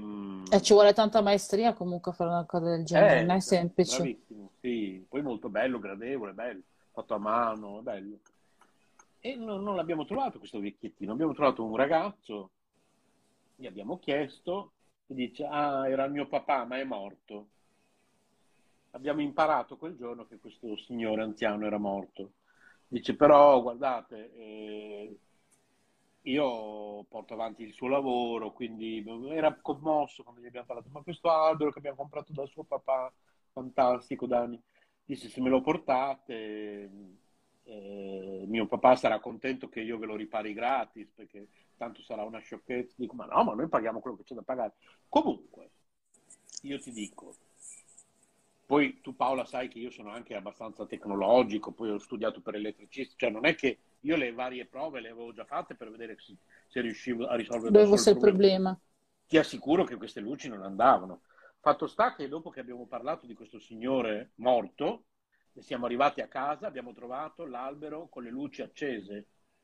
Osti. E perfettamente funzionanti. Quando siamo, dopo queste conversazioni con il figlio, in cui abbiamo parlato a lungo di questo papà, ci ha raccontato qualche ricordo, sì, perché noi siamo qui da decenni in questo mercatino, mio papà qui, lì, su, giù. Quando siamo arrivati a casa abbiamo trovato le luci perfettamente funzionante, funzionante e io ho pensato che il suo papà in quel momento sia, mentre noi parlavamo col figlio, sia entrato in casa nostra e le abbia aggiustate. Ti dico, io l'ho sempre pensata così. E, e non hanno mai che... smesso di funzionare. Vedi quanti anni sono adesso da quando l'avete comprato? Da questo ah, che abbiamo comprato forse dieci anni, ma questo evento che ti ho raccontato circa tre anni fa. E... sai che c'è un film di Montesanto che mi ricorda una cosa del genere?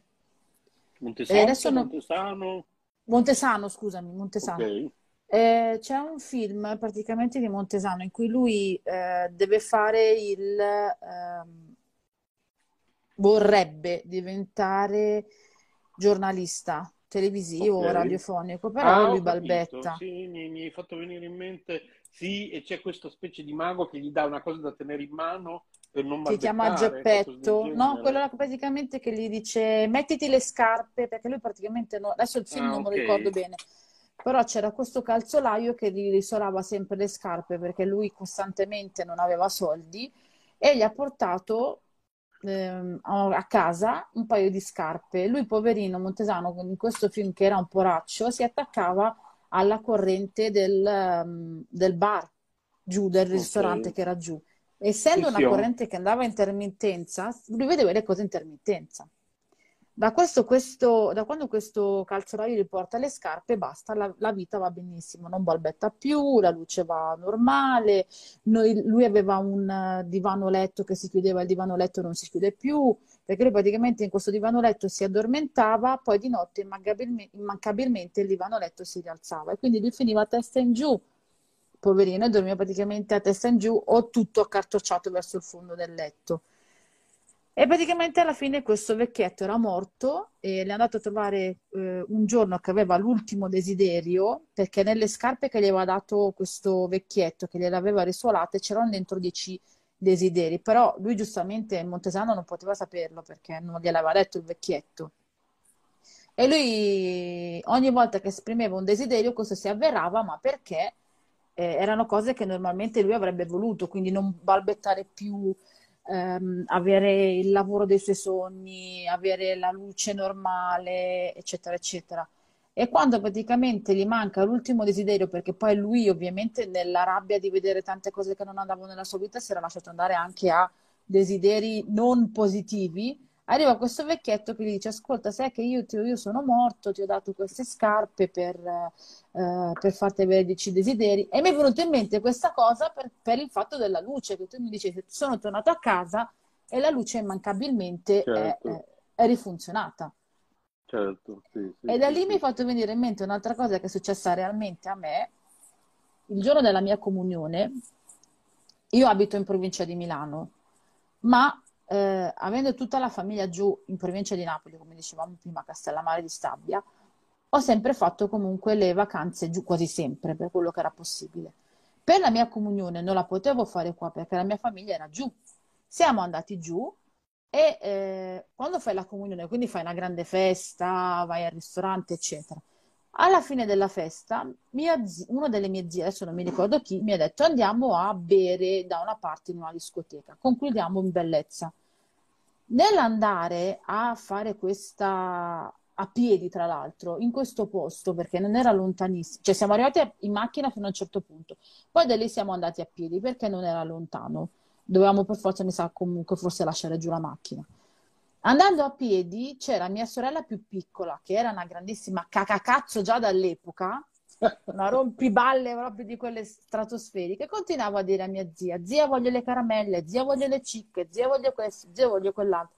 Poi, essendo piccola, e mia zia comunque andando anche lei piano, erano in fondo. Mia zia a un certo punto mi ha detto: Paola, tu hai i soldi, compra le cicche e le caramelle a tua sorella. Ok? Fin qua nulla di strano, tanto che comunque tutti andavamo. Io entro dentro questo posto pensando nell'intelligenza di mia zia che mi aspettasse fuori, compro le caramelle e le cicche, esco fuori, non c'era più nessuno, nessuno, praticamente erano tutti eh, volatilizzati. Mi sono persa, disastro, eccetera, eccetera. Ma la... dove sta il fatto paranormale? Che in quella strada lì, parlandone dopo con mia mamma, mi ha detto: guarda che lì non esiste un bar. Ho detto: è impossibile. Io sono entrata dentro, c'era il signore che mi ha dato le caramelle, le cicche, cioè avevo queste cicche in mano. Dove le ho prese secondo te? Ho detto: no, in quel posto lì non esiste un bar, mi ha detto, e è chiuso, è chiuso da una vita, non esiste più nessuno. All'interno del, del bar, io tuttora mi ricordo che c'era questo barista più un'altra persona che mi hanno detto: ma tu sei da sola? Faccio: no, c'è comunque dietro la mia famiglia. Quindi io li ho sentiti che passavano di là, no? Eppure di lì il bar era chiuso ed è sempre stato chiuso. Dai. Dove sono entrata non lo so. Sì, sì, Dove sì, sono sì. entrata in un portale da un'altra parte, che ne so. Però le cicche io ce l'avevo in mano, non avevo più neanche soldi. Certo. Sì, sì, cioè, sì, non sì, è che... sì, sì. E poi tra l'altro in quel bar lì mi ci aveva fatto entrare mia zia, che certo. poi mia zia comunque è stata in- insultata da tutti. Eh, tu la lasci da sola, te ne vai, non l'aspetti fuori. Vabbè. Vabbè. Sì, sì, sì, sì. Bellissimo questo racconto. Cioè, vedi tu, ma questo è uno dei tanti che mi sono capitati, ma tanti, ma proprio tanti. Invece dei eventi in generale strani, stavo leggendo eh, la, Lago Scomparso. Tu lo sapevi che nel duemilasette in Cile è scomparso un lago della profondità di ben trenta metri? All'improvviso, puff, l'acqua è scomparsa. E non si capisce il perché. Oltre a ciò, il fiume adiacente a questo lago, il fiume è diventato un piccolo ruscello. Non si sa il come sia successo in Cile, in, uh, il lago, un lago in Patagonia, nel duemilasette, sì. maggio duemilasette, dall'oggi al domani si è prosciugato. Ma dai. Eh, stavo leggendo adesso queste cose stranissime che possono succedere. Come la storia quella del, non so se la conoscevi, eh, delle facce di Bel, Belmez, Belmez, Belmez, Belmez, insomma.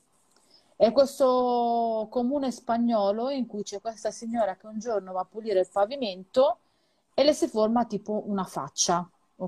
Ok.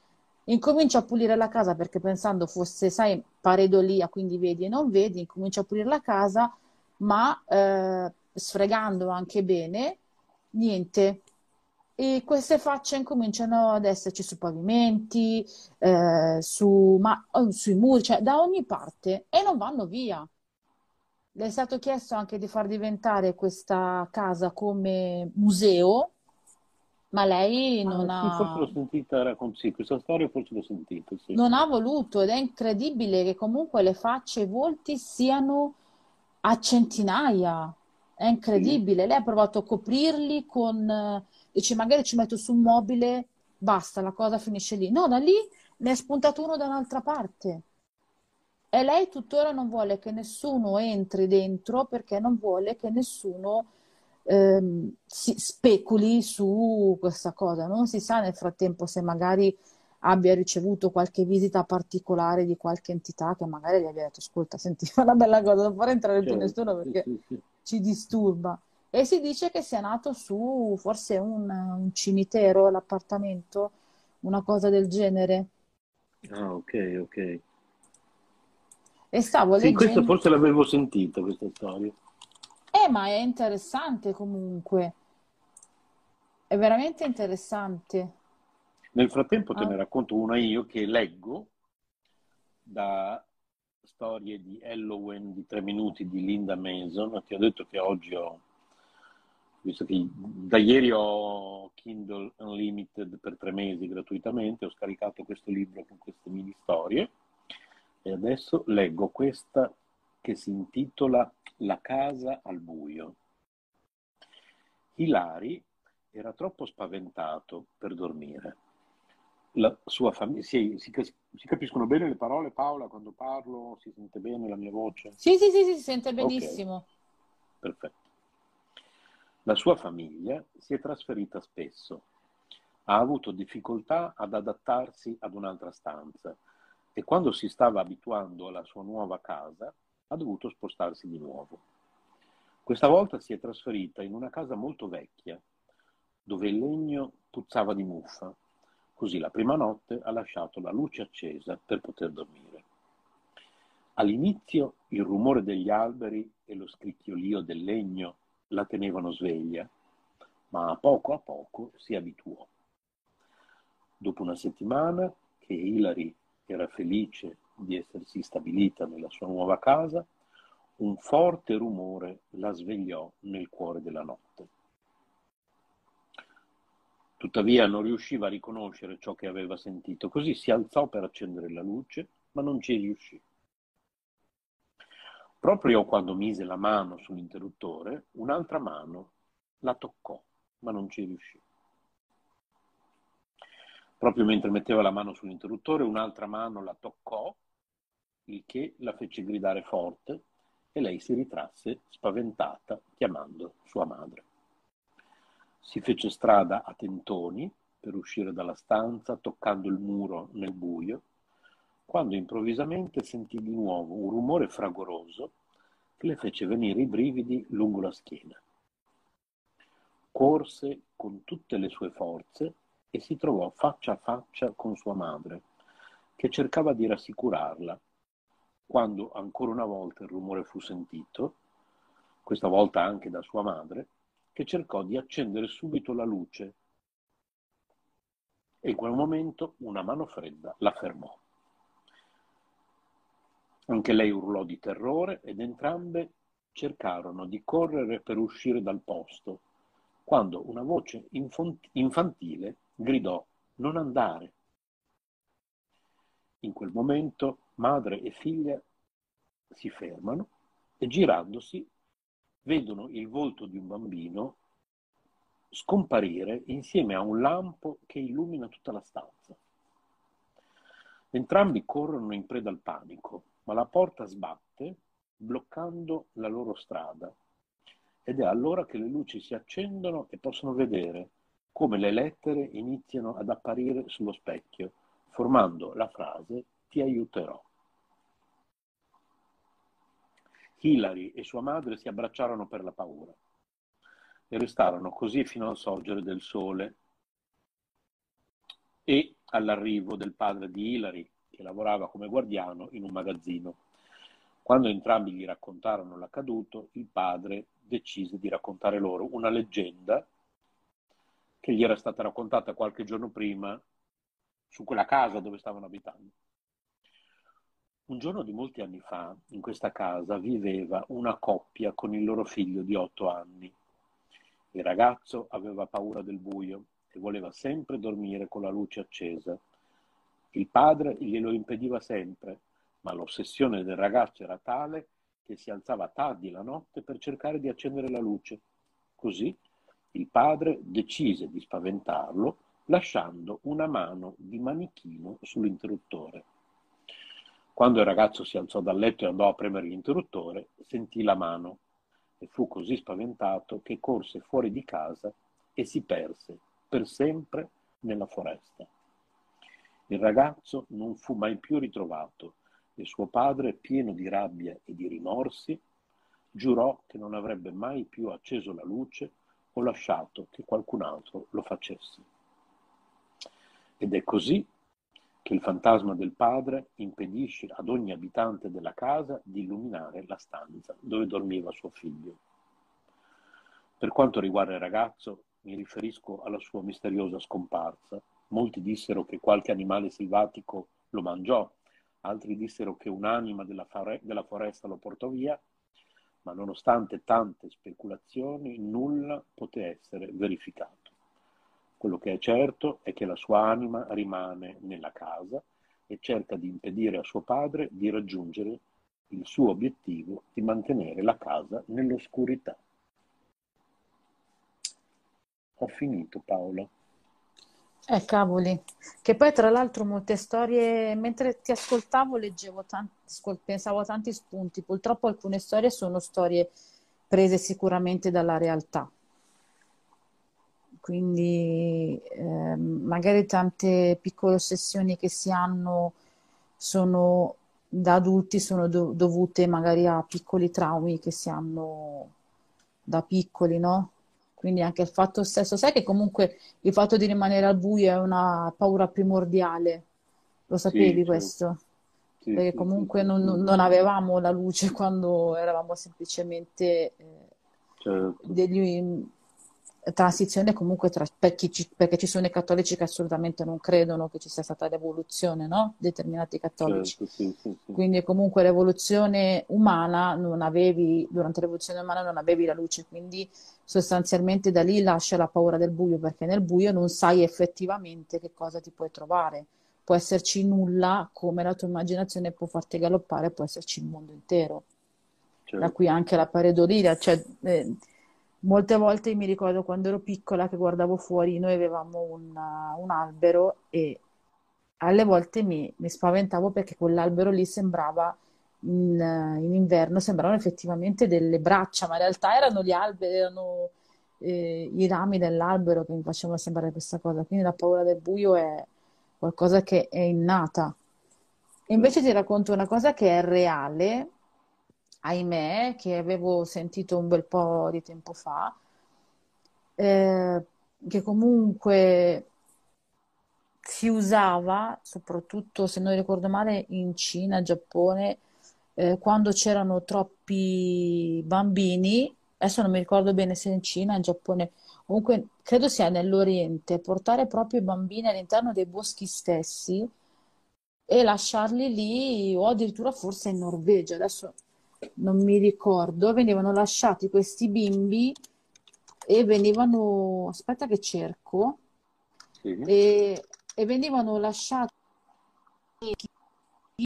a morire anche appena nati perché non era possibile da parte dei genitori crescerli, perché magari non c'erano i soldi, ma anche per un semplice controllo delle nascite, ed è una cosa atroce. Tu pensa a questi bambini morte all'interno dei boschi, proprio è proprio una certo. cosa horror, cioè una roba allucinante. Beh, sì. Quindi... e alle volte, eh, cioè la maggior parte delle volte venivano comunque divorati dagli animali, cioè un bambino neonato come fa a diven- difendersi? Fammi vedere se la trovo. Allora, ed è una delle tante storie dell'orrore purtroppo reali. Ascolta, oggi pomeriggio mentre cerchi questa cosa ehm, doveva essere con noi la Siusi, come la chiamo io, eh, ha detto che ci avrebbe raccontato quella storia che ci aveva già raccontato, ma io mica me la ricordo. Che cosa ci aveva raccontato? No, il fatto, quello che le diceva, che comunque aveva, quando lei faceva il vestito di Halloween, aveva in testa la, l'accetta, la, ah, okay. La scambiavano. Che le chiedevano, signora vuole che la l'accompagniamo al pronto soccorso. Sai invece una bella storia di una... Anche qua ci sono... C'è gente che dice comunque ci siano spazi temporali, no? Non so se la conoscevi, la storia di quella bimba che è rimasta nei boschi per, pensano, due o tre giorni, si dice, perché poi ogni volta sai che quelle storie particolari, soprattutto quelle successe realmente, col tempo si cambiano, no?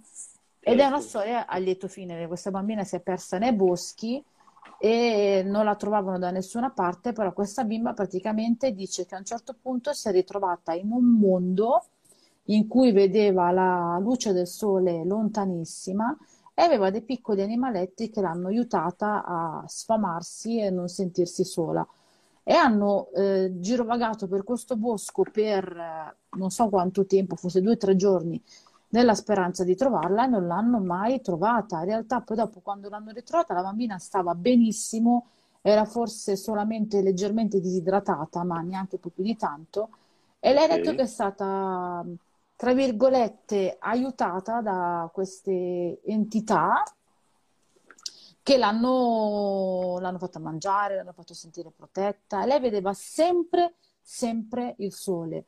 Quindi c'è questa cosa strana che uno dice magari è stato uno spazio temporale con un mondo chissà quale eh, che le ha permesso di andare in un posto al sicuro. Poi quando è stato il momento che potesse essere ritrovata, è ritornata nel suo mondo e è stata ritrovata poi dalle persone che l'hanno, l'hanno poi salvata. Cioè di, di storie strane ce ne sono tante, veramente, veramente tante. Stavo cercando... Ecco, i mailing. Compresa, sì, compresa, dopo ricordiamolo, andatevi a riascoltare quella puntata dove io e Paola, Paola ne parliamo, quella in cui ho parlato del fantasma della Croara. Eh, se intanto io, che io leggo, tu lo vuoi riassumere velocemente? Ri, riassumiamolo, mi sa che c'è Bodhitaru. Che ciao! È esatto. Parlare con noi. Dai, sì, fantastico. Sì, ci sono, ci sono. Ottimo, che bello. Mi, eh, eh. Ah, ecco, tanto per smentirti, adesso faccio sì. Una cosa in diretta. Mi hai detto, sì. no, no, non funziona con il tablet, questo è un tablet. Ma davvero? Ma io non è che volevo smettere, è che proprio la guida ufficiale di Facebook dice no tablet, sì. Proprio lo dicono loro. E invece, e invece funziona. Ah, bene sapere questa cosa, ma è ottimo. No, ma su Android, eh, la, mela, la mela non lo so, però Android, almeno su questo... Non è che magari eh, che... hai scaricato sul tablet la app che sarebbe destinata agli smartphone, non lo so come funziona per Android. Sull'iPhone con l'iPhone? No, ce n'è una sola. Per quello ah, okay. Che ne so, ce n'è una sola. Mm. Almeno io ne ho visto una sola, poi. Uh. Questa è una notizia eh. ottima, Paola, quindi chiediamo anche a Maurizio di verificare. Probabilmente bisogna avere delle... Magari devi avere comunque la possibilità di attivare il microfono. No, sì, boh. Quello sì, ti dice consenti eh, di, di attivarlo, consenti lo streaming, fa diverse cose. Poi comunque dal Play, eh, dal Play Store di, di Google, questo parlando di Android, eh, ti appare, poi tu eh, cerchi Facebook, la, l'applicazione ufficiale, e poi vedi questa applicazione ufficiale, non c'è scritto nulla se è per tablet o meno. Io l'ho scaricata e poi ho provato. Anzi, per un momento temevo, perché non sentivo più nulla, eh, mentre c'era voi di partecipare come oratore, e veniva fuori che eh, n- non c'era audio e stavo dicendo da solo, oddio, ho fatto come un elefante ne- in una cristalleria, cosa ho combinato? E poi, poi eh, c'era Renzo che alla fine poi mi ha fatto entrare e io continuavo a parlare da solo. Era lei che dice, cosa sto combinando? Vabbè, va. No, la mia ottimo, dai, combinata. Sapersi, perfetto. Nel frattempo ho trovato il posto giusto per cercare proprio questi bimbi che sono, erano in Norvegia nel Medioevo e li chiamavano myling, cioè proprio questi bimbi che venivano lasciati nei, appena nati nei boschi o venivano immediatamente uccisi dai genitori perché non avevano la possibilità di sfamarli. Ed okay. è stata portata avanti questa pratica fino all'inizio del ventesimo secolo, cioè è una cosa veramente atroce, veramente atroce. E comunque lo spirito di questi bambini praticamente si pensa che si incarni, semplici, soprattutto dei bambini non battezzati, si incarni all'interno di animali grotteschi o proprio um, ehm, vengono praticamente eh, anche sotto forma di bimbi, praticamente si attaccano alle persone che sono costrette a portarli all'interno di cimiteri per ricevere una degna sepoltura. Ed è veramente una cosa molto, molto, molto triste. Comunque la storia in generale è piena di eh, storie horror, cioè basta anche pensare alla nostra più, più vicina a casa, Azzurrina, il fantasma e il mistero di Azzurrina, che tra l'altro è dalle Bello, parti. Sì, quella storia, sì.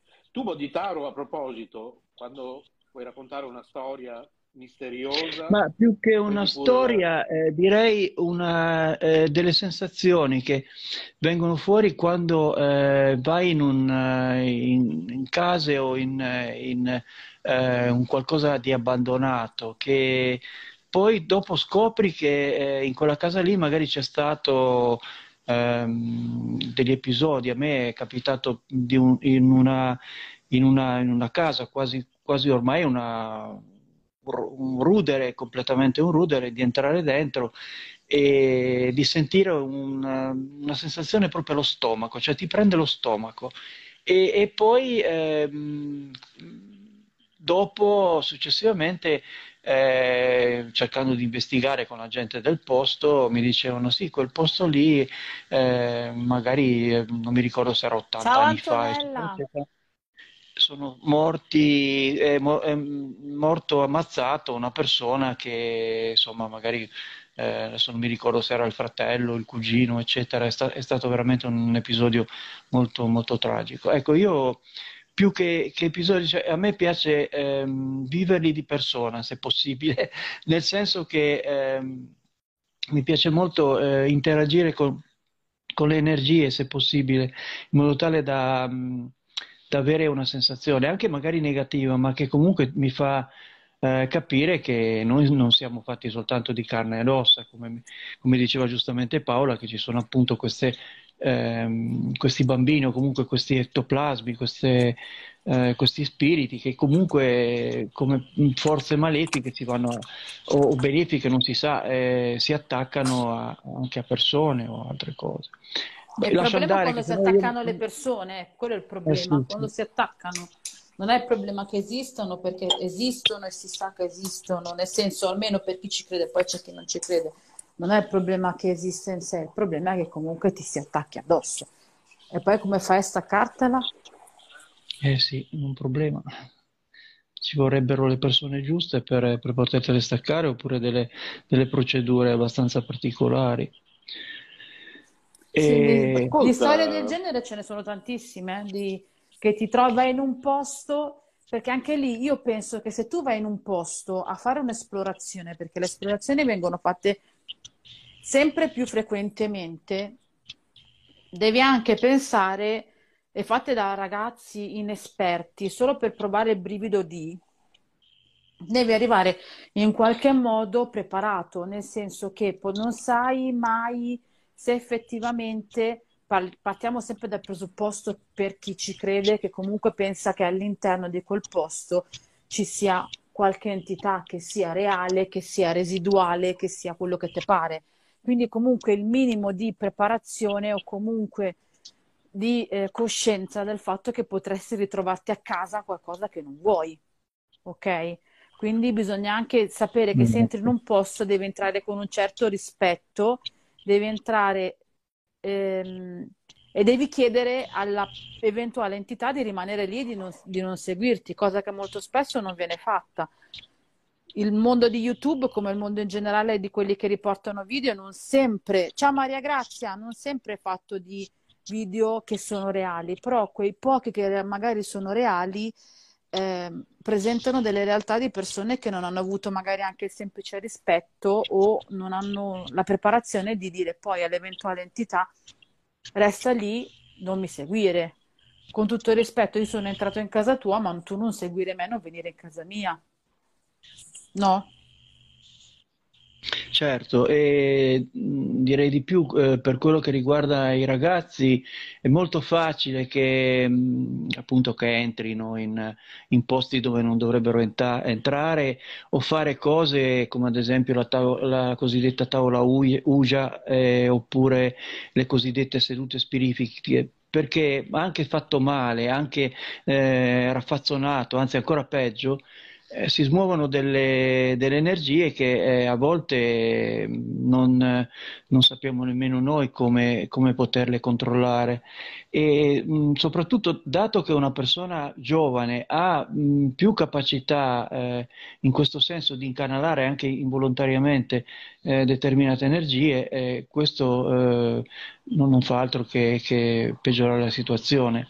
Io quando faccio delle esplorazioni, ma diciamo più che altro vado a girare per eh, faccio dell'urbe, in questo senso, quando, quando mi, mi, me lo permette. Anzi, saluto intanto Maria Grazia e, e, e per quello eh, mi, Urbex sarebbe, scusate, è un modo di andare a cercare le cose vecchie di una volta.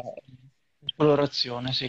E, mm, mi porto sempre dietro un, eh, del sale grosso, con, eh, che eh, viene a essere chiuso con un, una specie di, di, di, di coso di cotone, di cotone semplice.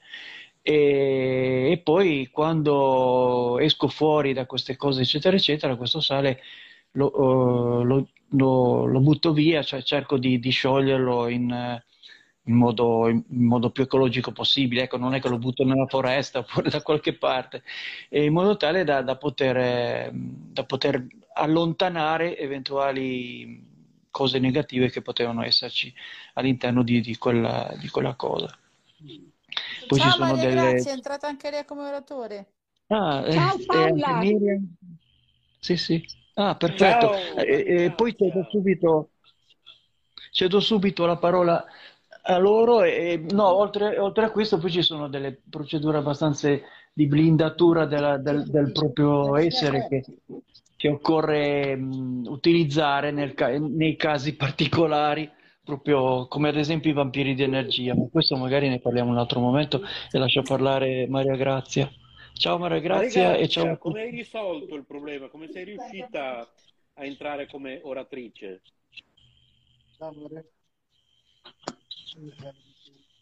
Eh Maria Grazia, come hai fatto? Ah.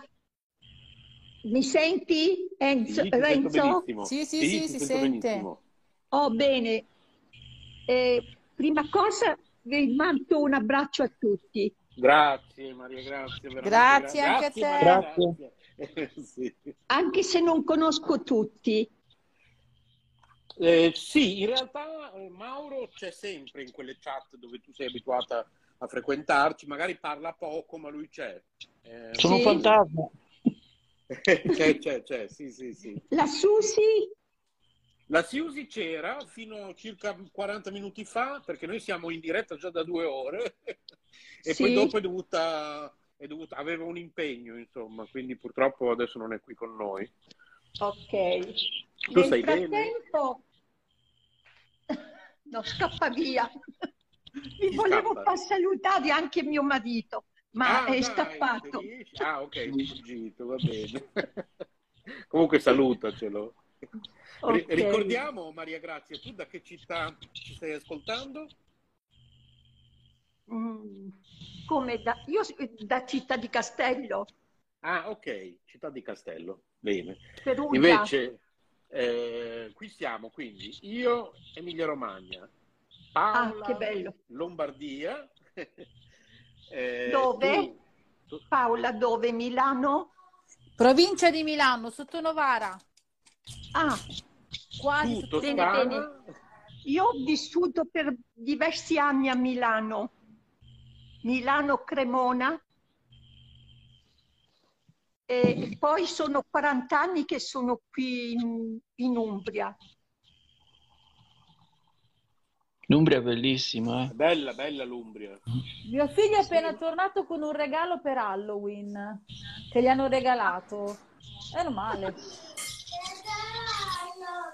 Che regalo? Ma quanti Adesso... figli c'hai, Paola? Uno di quattro e uno di sette. Sì? Ma sei una Il donna veramente quello fantastica. Di quattro.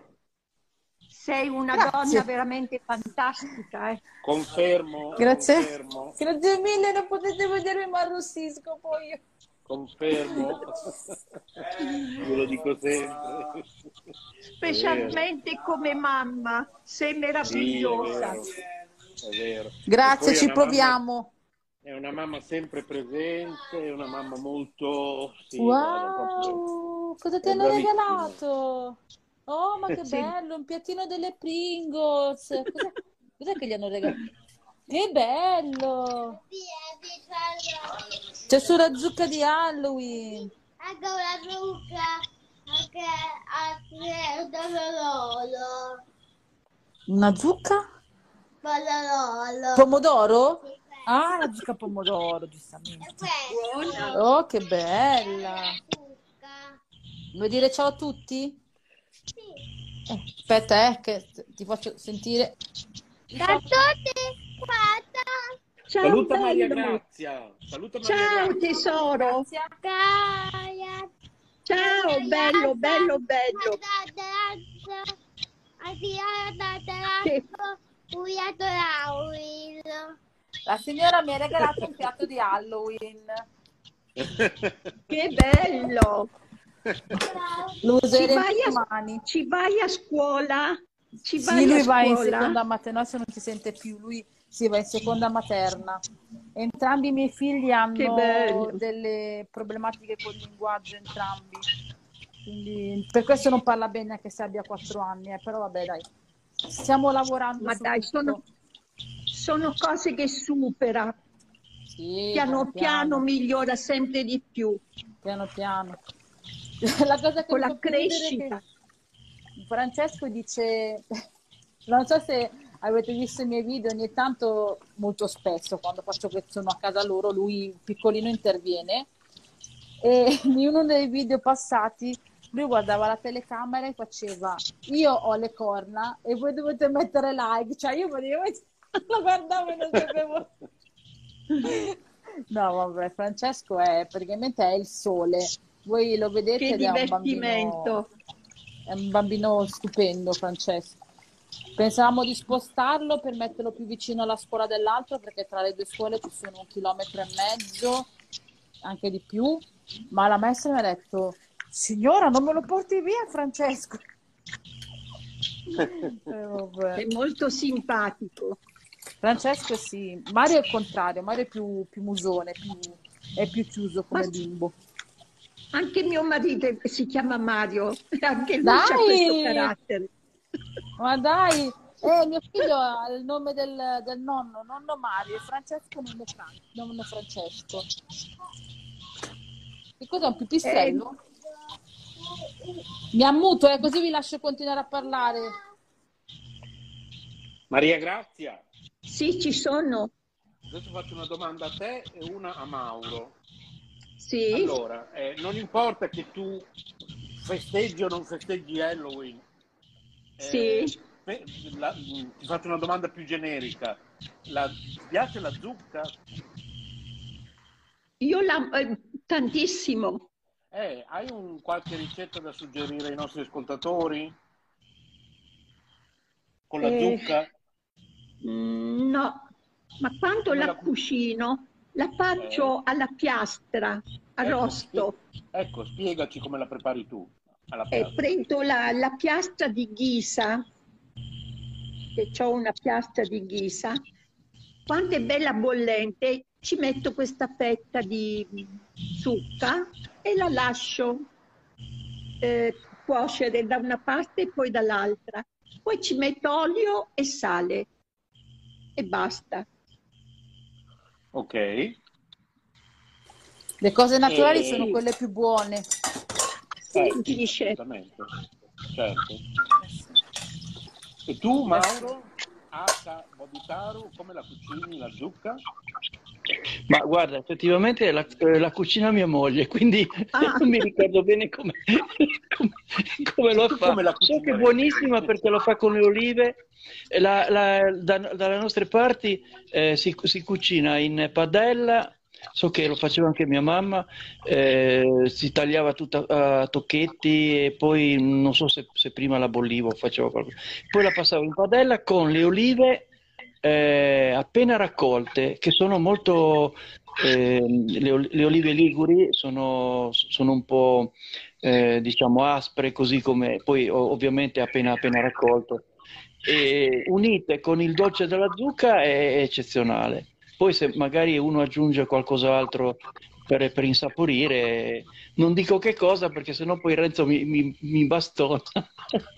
No, no, sto scherzando. Eh, sì, ci sono tanti, ta tanti insaporitori che, che si possono utilizzare. Diciamo che una volta si usava la pancetta, ecco, era quello che volevo dire.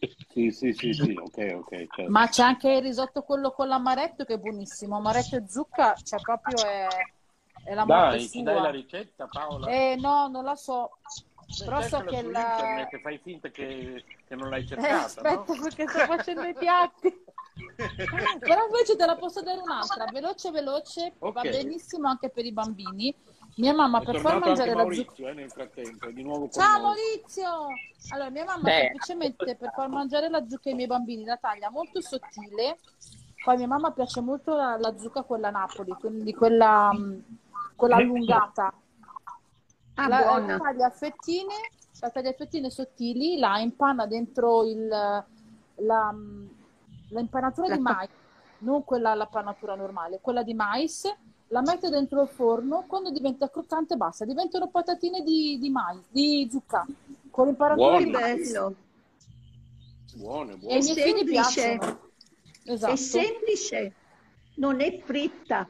No, no, no, no, assolutamente no. Noi cerchiamo di evitare il più possibile i fritti.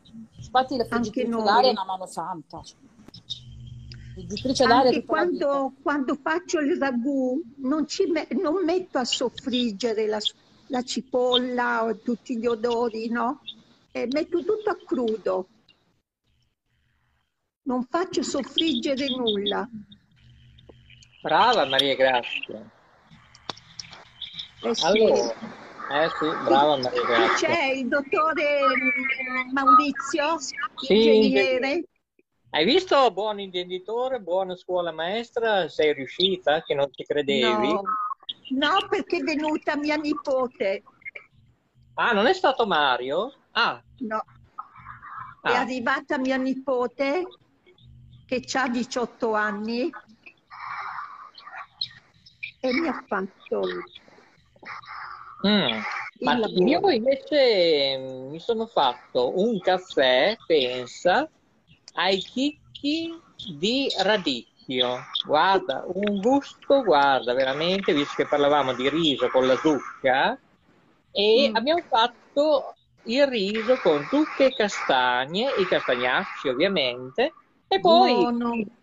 Prima di parlare con Mario e con te, io mi sono fatto un altro cannolo. Eh beh, certo, il cannolo al gusto di limone. Non so se il nostro Boditaro in rete Liguria, eh, di K Radio, eh, non so, in queste giornate halloweeniane, ecco, a volte, non so, se prendere un Aulin, oppure cosa pensano a livello di arte culinaria, eh, in rete Liguria?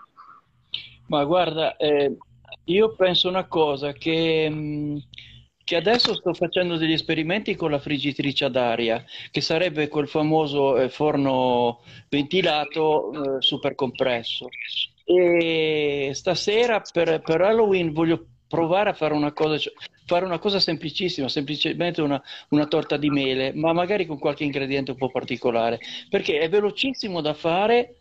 Ed è, se ci sono degli ingredienti in cui eh, deve esserci olio oppure grassi e altre cose vengono a essere quasi totalmente eh, levate. Ad esempio ho utilizzato le, le semplicissime patate, cioè delle pat- le patate fatte come, come fritte e ho fatto anche delle mele cotte, cose di questo genere qua, e non, non hanno bisogno di grasso, che è una, una cosa incredibile.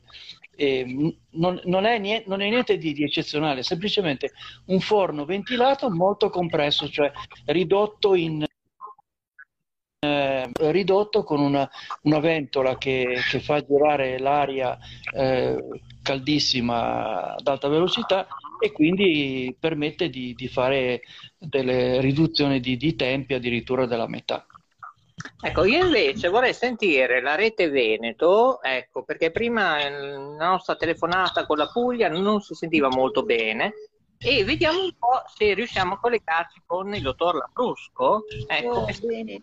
Ecco, grazie al dottor Labrusco di nuovo. Eh. Allora, voi sentite che siamo in collegamento, adesso non so, Evaristo di là in regia, non lo so. Non lo so. Dopo vi cerco, la, se me la ricordo, la, la ricetta, quella che fa mia mamma invece con la zucca e fagioli, con l'aglio. E anche quella è buonissima, anche senza allora, tonno o senza pasta. Avete notato che si sente molto bene le telefonate in questo momento? Vabbè, si sente che stava, si sentiva tutù. Eh, lo so, no, io posso telefonare, non so. Eh, se c'è qualcuno da quest'ora è un po' presto, eh, perché tutti stanno preparando Halloween. Non so se qualcuno ci risponde, ma mh, vediamo, vediamo se siamo fortunati. Eh. Vediamo, vediamo eh, cosa succede. Telefonata a sorpresa. Allora, partirà, non partirà, non parte. Eh, oggi le telefonate, un po' le linee telefoniche sono troppo intasate, eh, congestione. Caro Rete Liguria, non lo so, eh. Vediamo un po'. Ecco, silenzio, eh. State in silenzio, c'è un gran fruscio, eh. Qualcuno fa fruscio, abbassate l'audio, magari. Pronto? Eccoci. No, c'è un gran fruscio, le linee telefoniche oggi sono...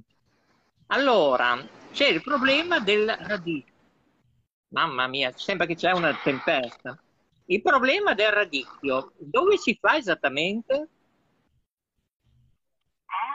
Il problema del radicchio trevigiano, dove si fa la, diciamo, la sagra? Che problema? Del radicchio, la sagra. Non c'è nessun problema? Eh no, ma nel riso uno ci può mettere la cipolla e poi eh, ci sono tanti tipi di cipolla. Quale mh, ci mettete voi? La scalogna. La scalogna? No, scalogna. Sì, ma parla un po' meglio perché si sente un po' male. Eh, metto le cuffie, no? Ah, ecco, è un problema di cuffie. Devo chiamare io? No, no, non importa, assolutamente. Allora, ehm, vorrei capire queste linee telefoniche cosa dipende nel duemilaventuno, veramente. Agrisapori. Io questa sera avevo voglia di farmi un bel risotto. Io ho sentito già il parere, già della Rete Liguria. Vediamo un po'. Ecco, prego, prego. Ti sento meglio ora? Eh. Prego. Che devo dire? Beh, non so, canta, non so, finché la barca va, non lo so. Eh, eh, sta cadendo a pezzi ormai. Sarà contento Osvaldo, il marito di Orietta Berti. Paola, preparati, dopo ti facciamo cantare. Ecco, allora dai. Anche sì. No, grazie. Cioè, volete che fine giù il diluvio universale? Anche no. Ascolta, siamo in linea con tanta gente. Eh. Prova a cantare quelle canzoncine che hai cantato benissimo, intonata dietro le quinte. Non so, ti ricordi? No. Dai, che sto testando la linea telefonica, come si sente? Eh, no, no. No, ma parla, parla. A, B, C, D. No.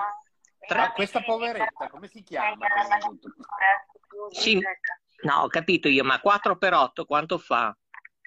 settantasette. quattordici, sedici, venti, ventiquattro, ventotto. Dai che ce la fai, prima di Halloween ce la fai. trentadue. Sì, poi, poi, poi, poi, dai, dai che ce la fai, ce la fai. Ma hai detto quattro per otto, è arrivato a trentadue, dove deve arrivare? No, no, tutte le tabelline, Ecco, dell'otto. Va bene, abbiamo scherzato, abbiamo provato le linee telefoniche e sembra che vada molto meglio dalla regione Puglia. Eh, dico bene, studio uno. Ma eh, ah. questa signora, ma tu hai fatto un numero a caso, la conosci? Non lo so, ciao, chiunque tu sia. Ma, ma io... questa signora? Come, come si chiama? Ascolta, come, come ti chiami? Ascolta, il problema... Ecco, se parliamo in ottocentomila, anche il bimbo. Franci, il problema è come, eh, non so, friggere le cipolline. Eh, tu le friggi in una padella, tutto quanto, eccetera. A parte che io preferisco tutto al forno, eh? Va bene. Tu cosa fai? Se non ci metti un po' di aceto balsamico, eh, non gli puoi dare quell'agrisoppore, capito? Perché, insomma, eh, noi siamo il top, il leader eh, nell'arte culinaria. Studio uno, penso che ne sa qualcosa a riguardo, eh? Si ricorda lei cosa faceva quindici, venti, trenta anni fa? Eh? Eh, cosa facevi, Renzo? Confesso. Ma non lo so. Con l'aceto no. balsamico, che facevi? Oddio, cosa facevo con l'aceto balsamico? Eh, non lo so. Eh, vabbè, in una ristorazione cosa si fa con l'aceto balsamico? Eh, non lo so. Non lo so. Oddio. Eh? Ecco. No, perché poi va bene, ha lavato solo anche un po' di fosforo. Eh. Ha fatto solo il fosforo. Bisogna mangiare cosa pesce. Con l'aceto balsamico? Ecco, non solo zucca, bisogna mangiare del pesce, secondo me. Ecco, e lì ci può essere d'aiuto il nostro tipografo. Eh, io penso che qualcosa... Ma eh? cosa facevo con questo cacchio di aceto balsamico? Eh, non lo so, dei piatti prelibati, penso. Eh? Ah, non lo so, tu mi devi ricordare, sei tu che hai detto, io non me lo ricordo. Ah, va bene, io mi devo ricordare tutto, eh, delle frequenze, monitoraggio. Eh. Lei quanto vuole non si ricorda. Eh? Magari qualcuno può saperlo, magari... La rete Liguria eh? È ancora in linea, eh? Sì, sì. Ci, ci, ci l'aceto balsamico va benissimo messo sopra le fragole. Prendi le fragole, le lavi, ci metti le... bene, le lasci asciugare un attimino, ci metti su un goccino di aceto balsamico e dicono che sia buonissimo. A me non piace, però c'è chi piace. Eh. Hai visto? Non eh. te ne so. Hai fatto scappare cosa Maurizio, eh? No, no, eh, l'ho, l'ho, l'ho un attimo... mutato in... Allora, volevo dirvi che ho scoperto che io posso mutarvi quando voglio. Oh, il castigo! Il diavoletto. Eh. E... oggi... Ah, oggi che partono i castighi. E quindi io in una... No, scusa, facciamo una prova un secondo. Adesso non, non, non offendevi, non, non è una cosa buona. No, vai, vai. Si tratta sempre... Si tratta vai, parti con me. Di... Adesso faccio con te, poi ti ri... reinvito a parlare. Aspetta, eh. Allora, ecco qua. Adesso ho messo anche Paola, tra chi può solo ascoltare e non parlare. E adesso la reinvito a parlare. E eh, lei dovrebbe ricevere, non so se è una notifica, giusto? Perfetto. Come funziona? Hai ricevuto una notifica, qualcosa? Sì, sotto mi appariva che mi hai richiesto di tornare a fare l'oratore. Eh, ok. Però praticamente non so come me, non so se è un problema mio, ma mi diceva, mi faceva la traduzione, nel senso mi scriveva lettera per lettera quello che tu stavi scrivendo, parola per parola. Ah sì? Proviamo con Bodhitaru. Ci sei, Bodhitaru? Sì, sì, sono qua, sono qua. Andiamo, proviamo anche sono. con te. Ok, adesso abbiamo messo anche lui tra gli ascoltatori. Salutiamo anche Miriam che continua a sopportarci, ad ascoltarci, poverina. E adesso lo reinvito a parlare. E, e adesso vediamo cosa succede, sentiamo il suo racconto oh, di come funziona. Renzo! Dimmi tutto, Maria Grazia. Ah, mi senti? No, perché parlavo con mio figlio e poi ho sentito... Le, la voce anche di Paola e poi non sì. l'ho più risentita. No, perché ogni tanto io mi chiudo la, il microfono perché o magari ci sono i miei bambini che mi dicono qualcosa, comunque giustamente magari c'è qualcuno che parla, allora per non far mettere nessun rumore di fondo allora io tolgo il microfono, ma ci sono, ci sono. Okay. Sono qua. Anch'io ci sono, sono qui. Stavo intanto cercando le ricette, quella che mi hai detto Renzo, eh, zucca, se lo trovo, e amaretto.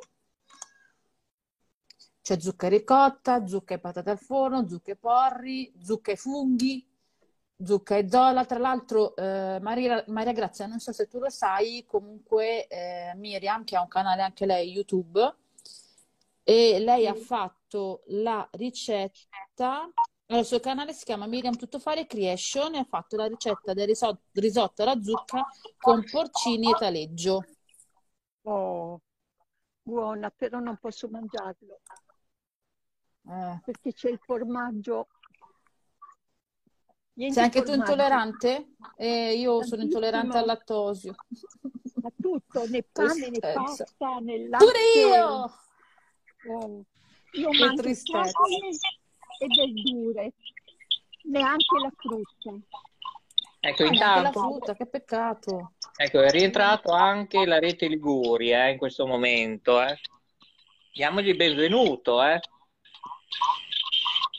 Sì, sì, ci sono. Eh, quando Renzo mi ha, mi ha gentilmente cacciato fuori, e poi non ho più capito, cioè eh, non ho più sentito nulla. Sei finito nel mondo dei cattivi. eh, non ho più sentito nulla e poi tutto assieme eh, mi è venuta la notifica, ho provato a schiacciare e naturalmente partecipare come oratore e poi alla fine sono riuscito a entrare. Cioè diciamo che questo tablet funziona un po' a... a una volta a, a vapore, però diciamo che va. Diciamo il tablet a manovella? Ecco, diciamo. Sì, sì, non dovrebbe funzionare, eh, non dovrebbe funzionare come tablet, però funziona, si vede che, che come Calabrone o cos'era, che mh, non potrebbe volare secondo la scienza, ma lui, lui non lo sa e quindi vola lo stesso. Io ho fatto la stessa prova, e, anche se magari sbatto da qualche parte, vedo che comunque mi faccio sentire, perché sul, sullo smartphone eh, mi, mi crea cioè, un'idrovora di, eh, di, di, esatto. di cose, la, la, l'applicazione di, di Facebook, quella, quella normale, veramente è un, un alien per, per le risorse del, dello smartphone, quindi ho detto ma proviamo su questa, vediamo cosa succede. Ecco, ascolta come figura, diciamo, Maurizio, di Caparati. Allora, stasera cos'è che mangi? Che hai detto cos'è che prepari? Fai lo chef? No, ma stavo dicendo... Ecco, stavo dicendo, tu come figura di webmaster di K Radio dovresti scrivere due righine agli amici di Facebook per sentire quanto ospita questa piattaforma, tanti ospiti, e siamo attualmente in cinque. Ui, non sento più niente. No, non c'è un numero, Maurizio, non c'è un numero. Ah, può essere trenta, cinquanta, duecento? Siamo sì, sì, sì, sì. È fantastica, allora direi che è notevole.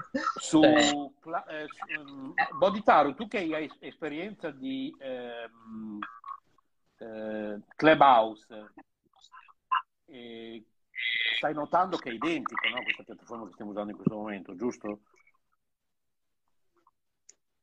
Ecco, Mauro ha abbassato mh, sì, c'ha il microfonino, tra l'altro. Potete vedere quando le persone tolgono il microfono, c'è il simbolino, ecco adesso l'ha rimesso, c'è il simbolino del microfonino che... È strano. Hai sentito quello che ti ho chiesto, Boditaru? No, ha problemi col microfono evidentemente. Eh, forse c'è proprio... Diceva che prima non sentiva più niente. Sì, ma infatti l'ho visto anch'io prima, quando io parlavo eh, c'era dell'incertezza, non quanto parlavo io. Eh vedi, dice che non si sente più, ma noi lo sentiamo. Eh, noi sentiamo lui, ma... sì, sì. Sentiamo lui che dice non si sente più, non si sente più. Ma questa immagine che ha Boditaro, che cos'è? Un cane, un lupo? Che cos'è? Credo sia un lupo, credo.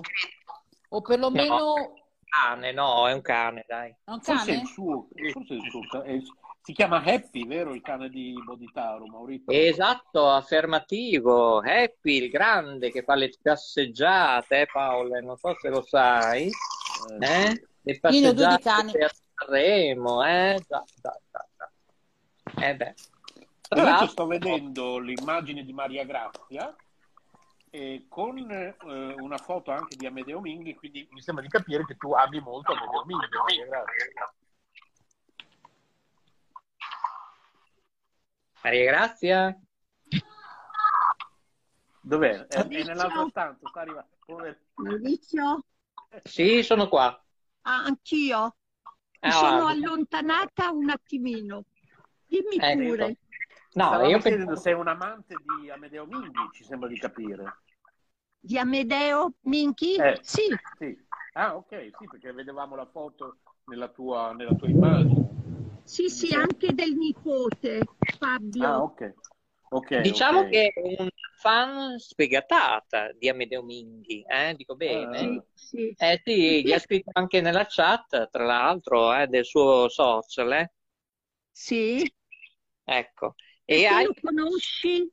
Certo, hai partecipato anche dei suoi, non dico congressi, ma concerti ai suoi no, tempi? No, no, ma adesso appena che c'è qualcosa vado. Ma ci sono stati problemi a Roma, ma in Umbria sai che non sono al corrente?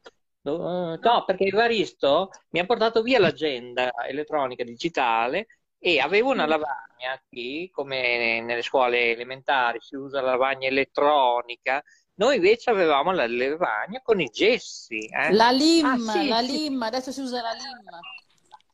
Ah, io l'adoro la Paola. Mauro, eh, bisogna fare qualcosa con questa Paola. Io non lo so, non lo so. C'è un bimbo in tascolare, per forza, lo so. Non lo so, non lo so. È inutile Evaristo. Non lo so cosa gli si può regalare la Paola. Eh, Ma centomila una... euro se ce li hai non li rifiuto. Ecco, c'è chi si è abbaiato. Non è d'accordo. Ciao, è il mio P. Eh, no, P. è il mio stai? cane. È il mio cane. Ah, ah ciao okay. Cagnolino di Maria Grazia, come si chiama? Uno si chiama una si chiama Molly oh, e l'altra Molly. Luna. Ne ho due. Ciao Molly e Luna. I miei si chiamano Coco e Crema, i miei cani. Ah, Crema, ecco, siamo, in siamo in tema, eh Mauro, eh? Di alimentazione culinaria oggi. Eh? Io invece ho i gatti, Maria Grazia, Kitty e Candy. No, io ho i cani. Io cani e gatti. gatti.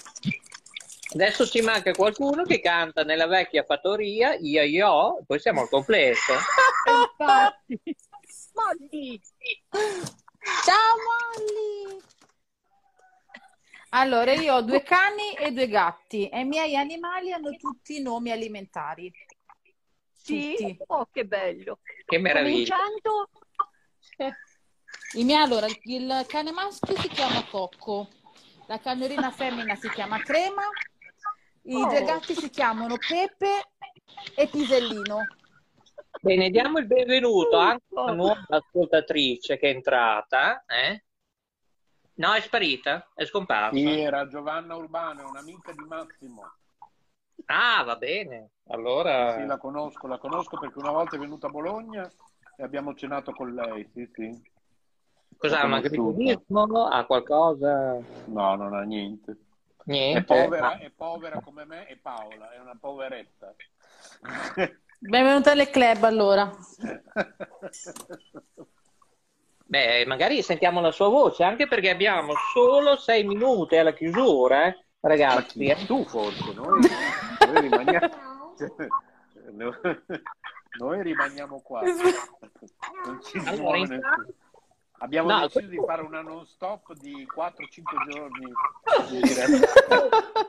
Scusate, ma io mi interrompo. C'è la rete di Curia, il nostro webmaster ha dei problemi per sentirci chattare. Cosa sta succedendo?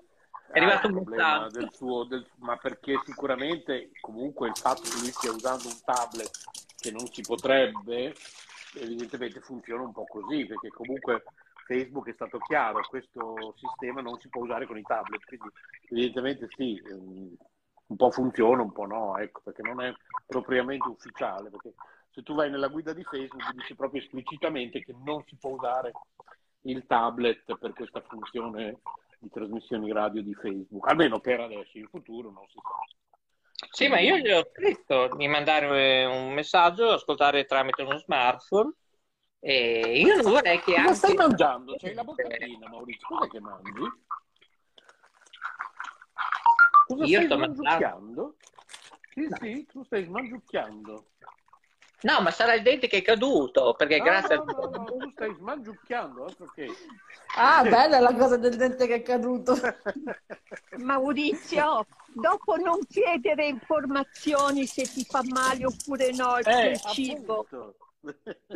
No, mi fa male il braccio, sai, tra due... Tu non lo sai, ma sono due giorni tra licenziamento... L'ho avuto prima di te il dolore, mi ha ah, durato tu... molto ah, di più. Ma...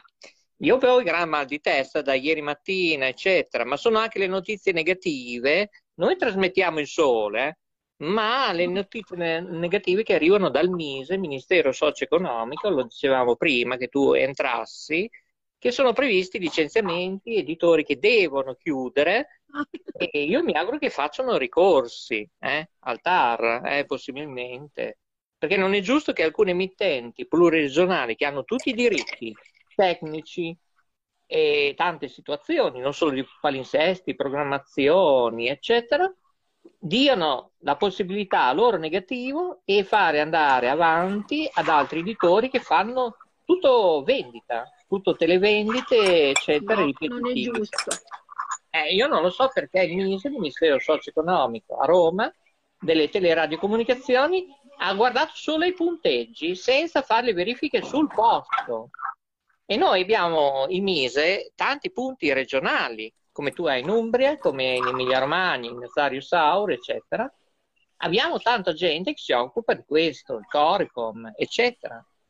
E non lo so, non lo so. Io è due mesi che mi sto battendo, ho ben pochi risultati. Ho qualche risultato vincente che ci hanno anche attaccato, che voi sapete. Eh? Ecco, sono contento che loro sono stati eliminati.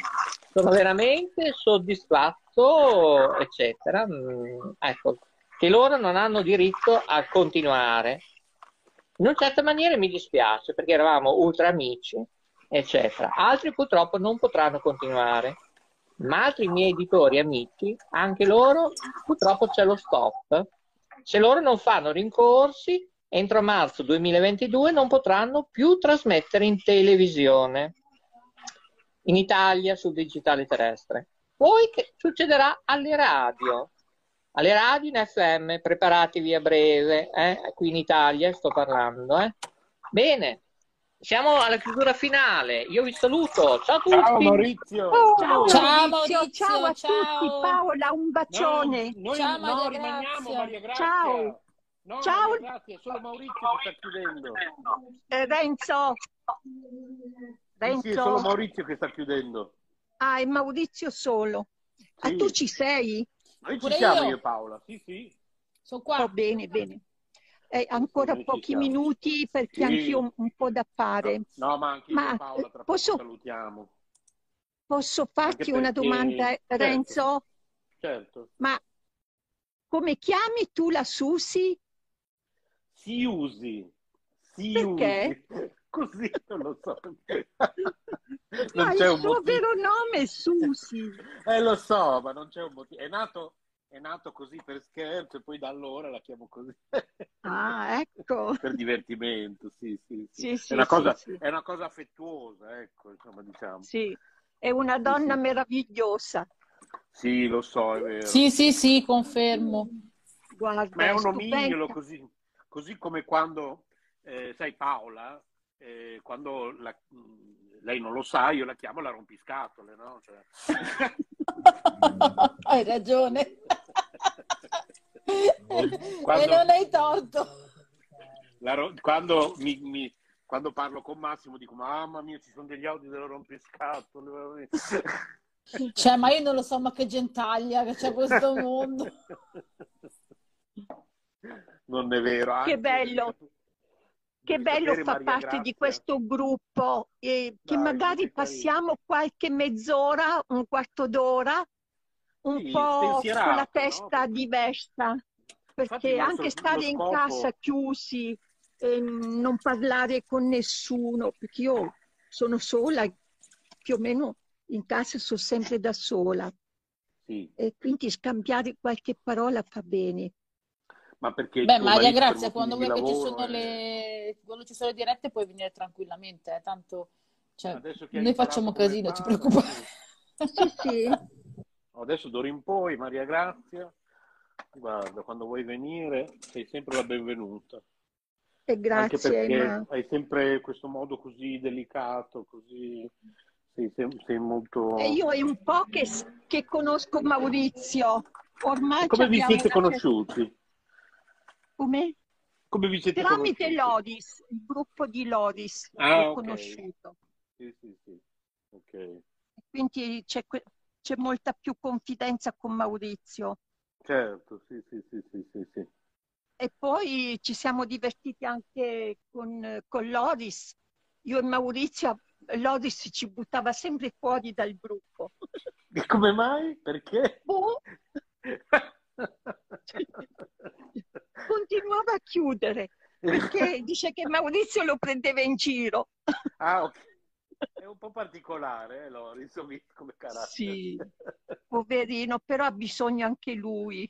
Certo, di sì, persone sì, sì, che sì. lo incoraggiano. È solo, certo, sì, sì. È solo, perché lui non sì, ha sì, moglie, sì. non eh, ha sì, figli. Sì, sì. Certo, sì, sì. E vediamo se riusciamo anche lui a insegnargli come... Eh, bisogna sempre trovare la persona giusta che ti aiuti. Ecco, vedi anche Carmelina, ad esempio, non siamo, che tu hai conosciuto su WhatsApp, non siamo ancora sì. riusciti a coinvolgerla qui, perché lei tecnicamente non è molto brava, quindi...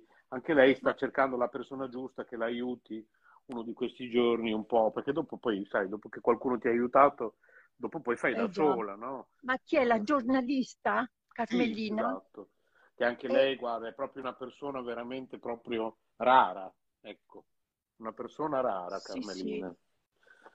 Anche Ci lei di proprio... tecnologie non, non, no, non è tanto competente. Zero, zero, zero. Peggio della Siusi. La Susi invece è brava. Ma insomma, però sì, sì. diciamo che rispetto alla Carmelina sì. Ecco. Non è brava. E tu eh, invece con la tecnologia sei proprio negata? No. Io? Ma eh. un po' mi arrangio, faccio parecchio con Zoom, ah, okay. le videochiamate. Con, eh... con parenti o per motivi di lavoro? O non lavori? No. Scusa, ti faccio questa domanda, non sei obbligata a rispondere. Eh, per motivi religiosi ci colleghiamo ah, con okay. Zoom. Sì, sì, sì, sì, sì, ok, ok, sì, sì. sì Facciamo sì. collegamenti allora... così. Con, eh, ehm... sì, sì, sì. È molto bello, perché riusciamo eh, a vederci anche senza... Infatti. La tecnologia permette di... Sì. Infatti, certo. Sì, sì, Ma sì. anche con le videochiamate collegati, per dire, eh, tre, quattro persone possiamo unirci. Sì, sì, c'è un, un buon modo di usare la tecnologia, perché la tecnologia è come un, un coltello, no? Puoi usarlo per tagliare il pane, bravo, puoi usarlo per, bravo, bravo. per uccidere qualcuno, purtroppo. Sì. Invece la, la tecnologia usata bene... In fondo, se Dio l'ha mandata, la tecnologia... Oh, è stata una, vera, una bellissima cosa, questa tecnologia eh, sì. qui. Anche eh. per questa epidemia che c'è stata, magari uno poteva collegarsi con Zoom, vedersi, parlare. Esatto. Infatti. O appunto come noi facciamo con meno pretese, io e Paola con K Radio... E, mm. anche semplicemente passare appunto una mezz'oretta in cui sì. si, ci, non si pensa a nulla, così una, me, una mezz'ora più leggera dove, dove, dove stiamo insieme eh, bravo, senza, grossi, bravo. senza grosse bravo. preoccupazioni, senza troppo preoccuparci sì, sì. Di quel, di, di, delle formalità e di... che ci vuole anche quello insomma, eh. Intanto Miriam ci sta ancora mi... ascoltando. Ciao è Miriam, scappata. Ma, eh, Maria Grazia, sì? tu eh, utilizzi YouTube? YouTube sì. Ok, allora se vuoi guardare i video di Miriam, adesso Paola ti dice come si chiama il canale di Miriam e poi ti do anche il mio se vuoi guardarli. Bravo, bravo. Allora il canale allora. di Miriam è Miriam Tuttofare Creation, Creation scritto Creation e lei Ascoltami. è quella che ti dicevo. Io mi trovo sul terrazzo, non ho la penna. Ok. No, ma tanto magari poi lo giro sul gruppo. Brava, ah, ecco, brava. Brava. Dopo, Paola, metti, tu, metti tutti e tre i canali, il tuo, il mio e quello di, Mari, di, eh, di Miriam.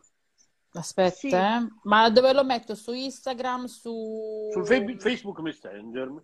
Metti tutti okay. e tre i link o i nomi dei canali, così poi dopo Maria Grazia se li, se li prende giù. Sì. Allora, ma il primo l'ho già fai... messo, che è quello di Miriam. Perfetto. Fammi vedere se c'è. Allora, consegnato, sono stata brava, sono stata brava. Sei bravissima, non brava, bravissima anche a cercarlo veloce. Allora, dov'è quello di Renzi? Ah, cosa scrivi? C'è il mio T nove che scrive quello che vuole, c'ha vita propria. Anche, ma anche il vostro T nove ogni tanto ha vita propria. Ma io dico, ma... Io vi chiedo scusa se a volte vi mando dei messaggi e ci sono degli errori, ma io faccio la dettatura. Sì, sì, ah, e poi certo, quando certo. li spedisco mi accorgo che c'è qualche sbaglio. Certo, non ti preoccupare, sì, sì. Ho detto che i T nove c'hanno vita propria, quindi cioè...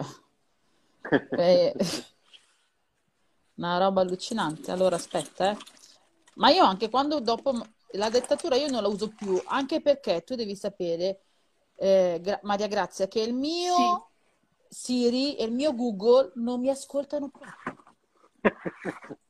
Cioè, no, allora, no, a me è capitato di andare su, sotto il canale, perché io sono la moderatrice praticamente, eh, aiuto una signora che si chiama Anna, in un canale che si chiama Dama Nera, e lei l'aiuto quando lei fa le live che si fanno su YouTube, tipo come adesso stiamo facendo noi, no? E, sì. mh, e lei magari ogni tanto dice... Google e parte il suo Google, Google tra tranquillamente. Anche qualcuno di noi scrive Google, lei legge Google, Google parte. E parte anche quello delle altre persone che magari la stanno ascoltando.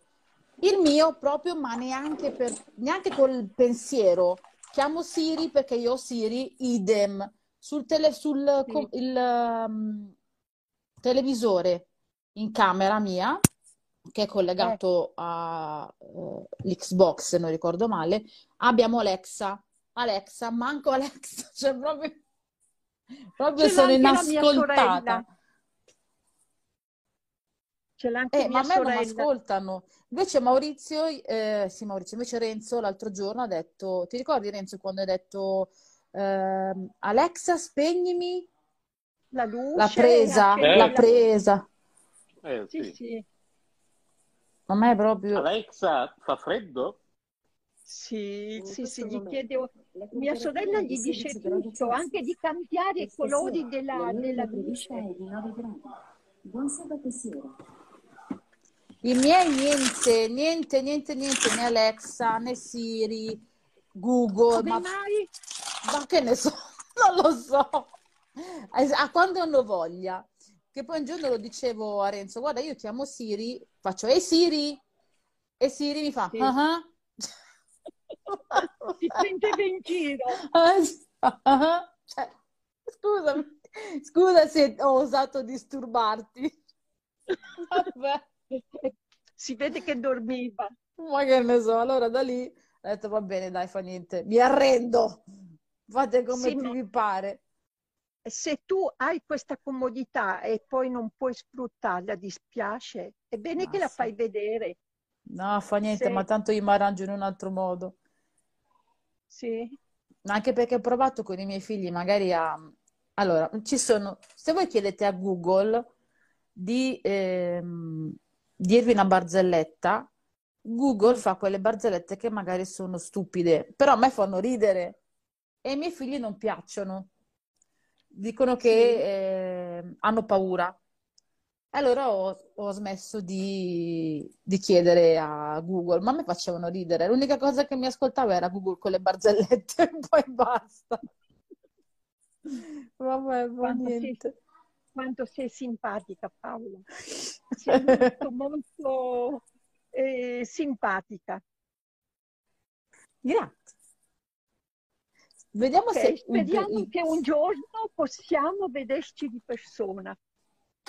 Io ho già detto a, a Renzo, che è quello che ho più vicino sostanzialmente, mm. e che un giorno di questi gli faccio l'agguato.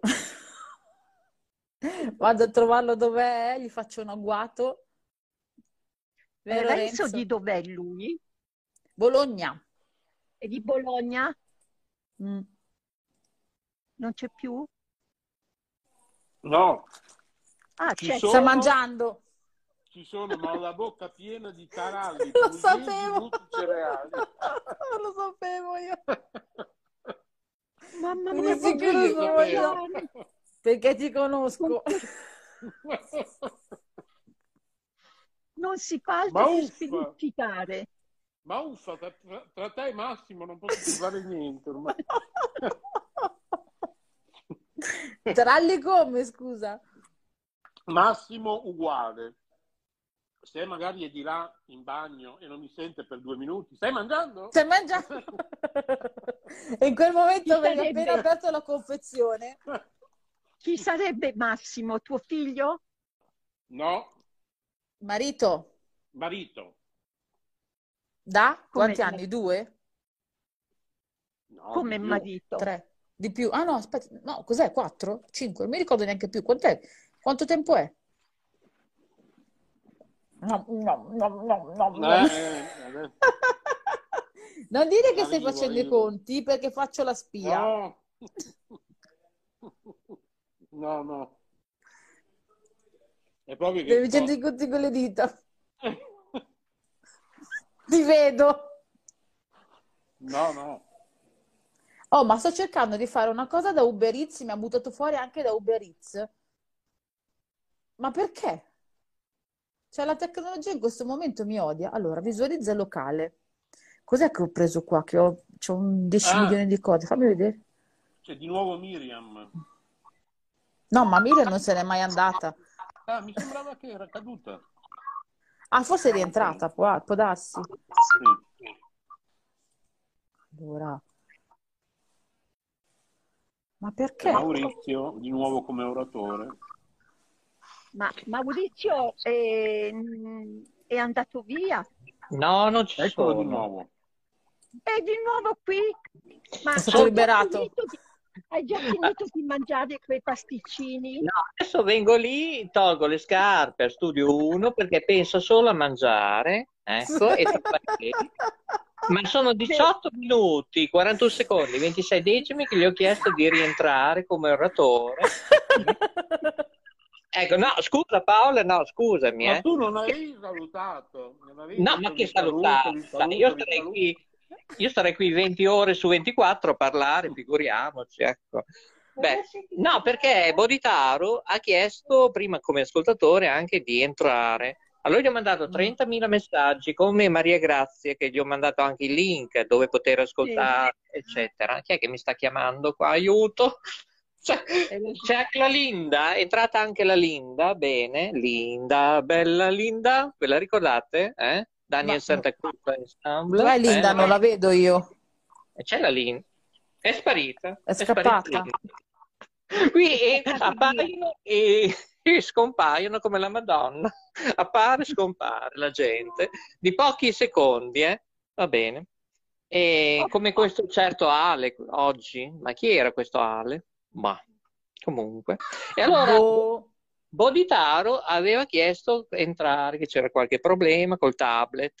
Io ho detto entra con lo smartphone come oratore, ma io sono quasi da diciannove minuti ora in linea, chiedi chiedi di parlare con l'oratore, dicevo guarda che c'è Mauro, c'è Boritaro, abbiamo il webmaster in linea di nuovo che era caduto, spero che non si è fatto male il nostro webmaster, è l'unico rimasto, eh, cioè di K Radio.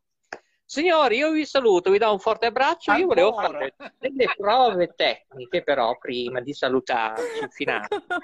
Con la nostra Susi, perché io voglio provare queste linee telefoniche che secondo me funzionano meglio. E questo è da P C ora, in questo momento. Se no, io chiamo il fornaio, gli chiedo la ricetta di una zucca, secondo me è meglio. Non lo so. Ma scusa, ma, ma la. No, Evaristo, Paola, mi fa arrabbiare. Eh, domani Halloween, scusa, oggi è sabato trenta ottobre, gli ho detto cerca di mettere a posto l'orario, in Italia si cambia l'orario, dalle tre diventano le due di notte, sì buonanotte, figurati, pensava il mio tipografo, figurati, Evaristo, Allora, c'è troppa gente intorno a te che non è capace a fare il suo mestiere. Licenzia tutti, brava, parti da capo.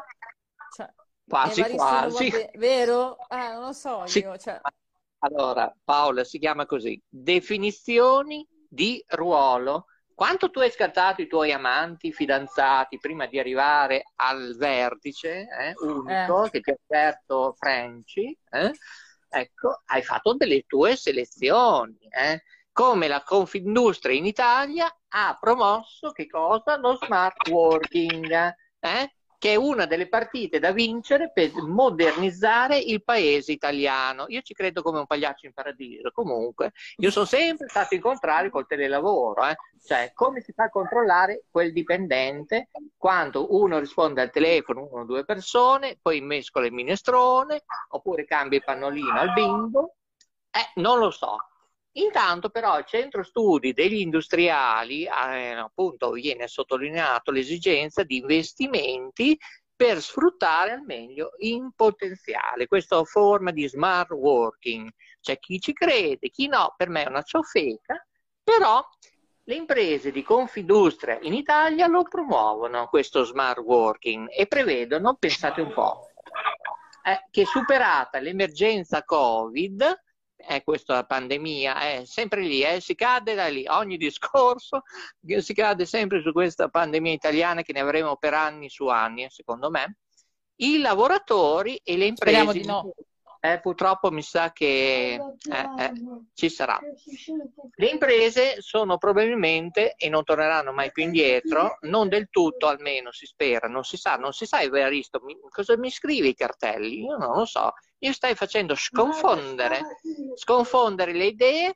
Allora, intanto c'è la Jacqueline che è nera perché, insomma, deve, mi viene a aiutare in lavagusina, lo so, cioè, dobbiamo preparare la festa di Halloween. Però eh, il problema è questo, Maria Grazia, è questo, non è del tutto assicurato. Maurizio, Maurizio eh, eh, dopo, no. dopo non chiamarmi domani o stanotte no. che stai male. No, ma chiamo il dottor Lambrusco perché incrementa la possibilità di farci ascoltare e crescere. Eh? Il nostro ma il dottor Lambrusco è la signorina di prima, la signora eh, signorina di prima. Eh, eh, no, ma quella è non è il dottor Lambrusco, quella è la dottoressa... La segretaria. Mm, ma posso dire segretaria europea... La assistente della poltrona. Lei sa tutto? Sa lei è la vita di Grazia che lei sa di Amedeo Minghi. Si ricorda, eh, Maria sì. Grazia, che mi avevi chiesto, sì, sì. E, e, oggi c'era. Dov'era? È in centro giudicata. Ecco, c'è la Jacqueline che vi vuole salutare, c'è Maria Grazia. Ecco, allora, Maria Grazia. Ciao Jacqueline. Ciao eh, Jacqueline. Ecco, allora un saluto, ti stanno salutando tutti, anche la Paola. Dai, dai, dai, dai, dai, ce l'hai la lingua? Dai, su, su, dai che ce la puoi fare. No, oggi... Non ce la Jacqueline, no, facci perché... aiutate da Maurizio. Ascolta, ho le due cuoche che mi attendono in Lungobassi, dobbiamo andare a Bologna e dobbiamo ancora partire a eh, Studio uno. Quasi quasi mando lo studio mobile a eh, Maxi Boy. Come? Fatti venire a prendere quella limousine. La limousine, eh. Col cappello da J R ce l'ho, eh, qui, eh. Non ho lasciato afferrare i nostri studi, ce l'ho, ce l'ho, ce l'ho. Sai che si bella limousine attrezzata. E poi Maria Grazia a Note Web Radio ancora si era proposto di fare l'autista. Dico bene Maria Grazia, non farla sì. fuga. Ecco, non dire di no perché è vero. Sì, sì. Ti ricordi? Ecco. Allora, okay, Maurizio, adesso vi devo salutare anch'io. Eh, diamo un abbraccio anche alla nostra Susi K. Eh? Ecco, speriamo okay. che vada tutto bene. Eh? Anzi, la chiamiamo? Sì, io no, la chiamo. Io la chiamo dopo. No, no, la chiamiamo ora in diretta, sì, perché io devo provare questo nuovo P C, eh, io la chiamo. La chiamo alle diciassette e venti minuti primi. Silenzio, eh, state zitti. Eh. Siamo in candy camera, eh. Silenzio. Eh. Ecco, magari ci manda subito quel paese. Allora. Eh, adesso sta lavorando. Ah, tu dici? Silenzio, ho detto, eh. Sì. eh. Aspetta, vediamo se parte qualcosa, non lo so. Ecco, ci manderà quel paese, grazie anche ad Alberto Sordi, che io ho avuto la fortuna di assistere alla sua ripresa proprio di un film, ecco, sì, che lui era da vecchietto, ecco, di niente, di sushi. Ecco, però si sente benissimo, eh, ragazzi. Eh, no, no, adesso si sente. Eh, cioè, è proprio l'effetto del dottor Lambrusco, è quello che io non so. Cioè, il problema beve il limoncello, lui deve bere solo Lambrusco, io lo dico. Ci sono i damigiani di vero vino, eh? Paolo, tu l'hai mai raccolto, Paola, il vino, l'uva, eh, sugli alberi? Anche no. No, no. Io mangio l'uva molto volentieri senza semi. Buona. Ma mi manca, vero? Allora, questo ne sa qualcosa, studio uno, eh? Succo d'uva, non ti ricorda qualcosa? Ah, cannaiola. Buonissimo. La cannaiola. Buonissimo. Che cos'è? Ecco, chi è, che chi è che abbaia? È il mio cane. Ma chi? Luna? È Luna? È Molly. Ah, Molly. Allora io invece saluto Luna, che è la mascotte di Magic ti vu. Ecco, ecco, è importante. Andate su w w w punto ritrovi punto com e potete anche ascoltare Ciao Radio, eh, su quella piattaforma. E eh, vi dico anche questa. Senti come abbaiano i cani, senti, senti. Ecco. Attento, attento che fra poco abbaia la Jagli. Eh sì, perché dobbiamo andare in Ugo Bassi, se no mandiamo l'altro pezzetto di Studio Mobile uno. Eh? Eh, prima dovevano andare in Piazza Maggiore, poi non ci sono andati. Perché tra un po', giusto? Anzi, li manderei per K T V. Perché non andate in Piazza Maggiore che tra un po' si accende l'arcobaleno? È con voi. Con voi. Io sto per andare a letto praticamente. Ammazza, delle cinque del pomeriggio. Allora, nella piazzale, nel Crescentone, c'è il palazzo comunale, si accende l'arcobaleno, eh? Questa ah, sera, notte. L'arcobaleno, pensate che era una nostra tradizione. Ti ricordi a Telecittà, Antena Verde, eh? Eh, tutte le nostre trasmissioni in passato, eh, l'arcobaleno, eh, la radio vista a colori in tv l'ho creata io, ideata eh, come format radiofonico, non era televisivo, era solo format radiofonico, ma in televisione, come abbiamo detto ieri sera, ormai piangevo davanti mh, alla grande commozione di Televallata, Alessandro Brusa, editore. Ero commosso in una maniera, è stata una brutta giornata per me, tra le notizie del MISE, Ministero Socio-Economico, tanta gente perderà il lavoro e come vivevamo noi la radio e la tv locale, eh, con pochi soldi, non c'era nulla, c'era una fratellanza, si andava a casa per coloro che ci ascoltavano o ci vedevano. Cioè, delle cose veramente che ne parleremo nelle prossime puntate, perché ne avremo ben tanto da dire io, Ruta e altra gente, eh? Non l'Alessandro che avete sentito da, dalla redazione di Puglia. Dobbiamo chiudere, eh? Lo so, è tardi, perché sennò qui la okay, Giacchina... Ciao a tutti, ciao, ciao, ciao Paola, Maurizio. Ciao Renzo. Ciao Maurizio, ciao. Ciao, ciao un ciao, bacione a tutti. Ciao. Sì, va bene, buon anno. Ecco, e anche i cani ci salutano tutti oggi. Ecco, ha già preso il frustino giamaicano, la Jacqueline. Allora, io saluto Evaristo, grazie per aver collaborato in Racconti Misteriosi di K Radio con più studi. Anche un super grazie al webmaster Rete Liguria, Boditaro. Eh? Grazie, grazie. Io non ci credevo, ma ce l'hai fatto a raggiungerci. In oratore, in formato ascoltatore, w w w punto k radio punto net, che dire, w w w punto letteralmente punto info, troverete un blog, non c'è solo radio, non c'è solo YouTube, c'è tante altre cose. Andate, io non vi dico, non posso dire nulla, cioè andate sul sito. Grazie da Maurizio di jay, alla prossima, è tutto dal direttore K Radio, grazie a Studio uno. E grazie a Maria Grazia, alla Paola. E che Paola, non dico. Hai che visto Paola. Che roba? Cioè qui, io non lo so. Scusate. Per me Paola è da peso e levatura dieci lode come giudizio valutativo complessivo di questa conversazione per le dirette radio di Facebook. Eh? Io veramente, che dire, tra i leader, il top, il master... ma io non ti farei nemmeno fare un corso di danza, ti assumerei gratuitamente. Gratuitamente. Addirittura. Ciao. E i tuoi che hanno creato, Paola, un saluto a Carmelina, eh? E tutte le nostre relazioni, non solo in Europa, ma anche nel mondo. Giuseppe Virzi, dall'Australia, Bismarck, che spero riusciremo a fare un collegamento audio, video, in conferenza, non lo so, prima o poi riusciremo, abbiamo dei problemi tecnici e eh, vabbè, ce l'ha anche la RAI. Ciao a tutti, alla prossima! Ciao Maurizio, ciao! Ciao, allora, ciao Maria Grazia, ti salutiamo! Ciao!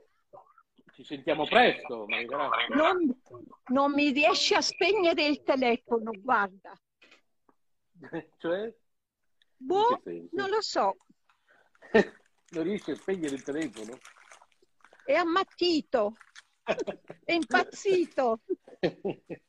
Ok, ciao Renzo, grazie, eh. Maria Grazia, buona serata, ciao ciao, ciao te, Maria Grazia, ciao. Ciao Paola, un bacione anche, anche a te, grazie. Grazie, grazie, ciao ciao. Come ciao mai? Maria Grazia, perché no? Ecco, intanto l'ho spostata come ascoltatrice e ho fatto ah, la okay. stessa cosa con Maurizio. Così se riesce, magari eh, riesce a uscire poi dopo.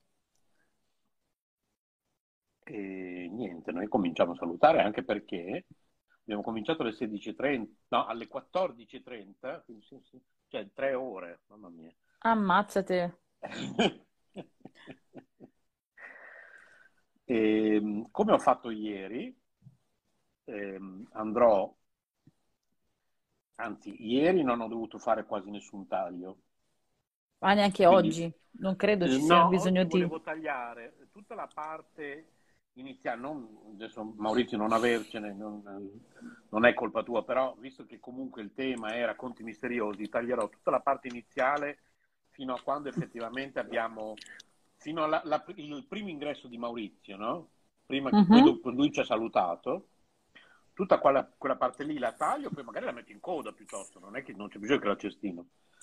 E così la trasmissione che ascolteranno le persone stanotte, eh, reintitolata Notturna di K-Radio, partirà, partirà da lì, quando effettivamente cominciamo con i racconti misteriosi. Che alla fine ne abbiamo parlato pochissimo, avanti, tipo cinque minuti forse. Sì. Però alla fine è stato comunque divertente perché abbiamo avuto sì, tanto sì. afflusso. Adesso piano piano che riusciamo a coinvolgere un po' tutti, si realizza un po' quello che poi tu auspicavi quando io già mesi fa ti parlai di questo sistema che doveva arrivare.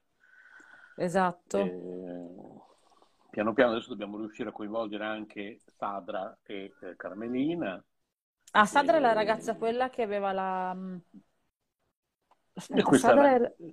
questa ragazza, questa collaboratrice di Carmelina che ultimamente va in giro a fare un sacco di cose con Carmelina che poi noi mettiamo sul okay. sito, fanno video, fanno interviste, fanno foto, fanno okay. anche oggi loro sono a un evento importante, non mi ricordo quale, e quindi uh-huh. manderanno il materiale, insomma loro stanno facendo un sacco di cose per K-Radio e per l'Istituto Culturale Sole Luna, sono bravissime. Ah ok, ok, ok, ok. Bene, adesso ma quella eh. famosa ricetta, prima che ci salutiamo, l'hai poi trovata? La devi dare o non la devi dare? Non ma quale? La, quella con la, con la pasta di zucca e amaretto? Eh.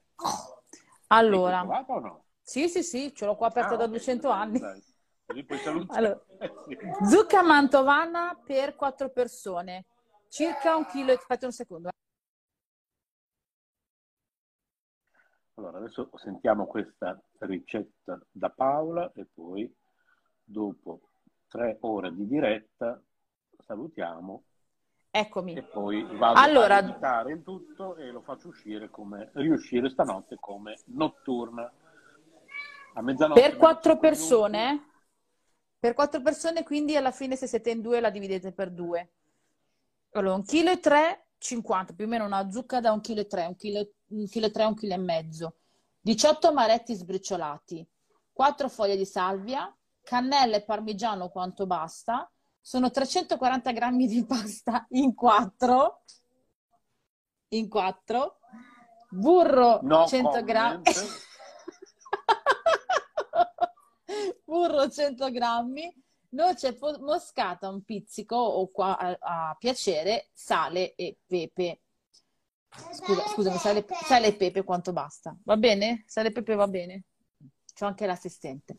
Allora, tagliare, tagliare la zucca in quattro parti, rimuovere i semi e i filamenti, che ricordo tra l'altro che i semi semplicemente tostati, asciugati e tostati dentro il forno diventano semi di zucca. Così proprio. Quindi lavarla sotto l'acqua, cuocere la zucca a duecento gradi eh, fino a quando la polpa sia tenera. Quando sarà tiepida, togliere la buccia e ridurre la zucca in purea con la forchetta, che è lo stesso procedimento per fare il purè di zucca sostanzialmente.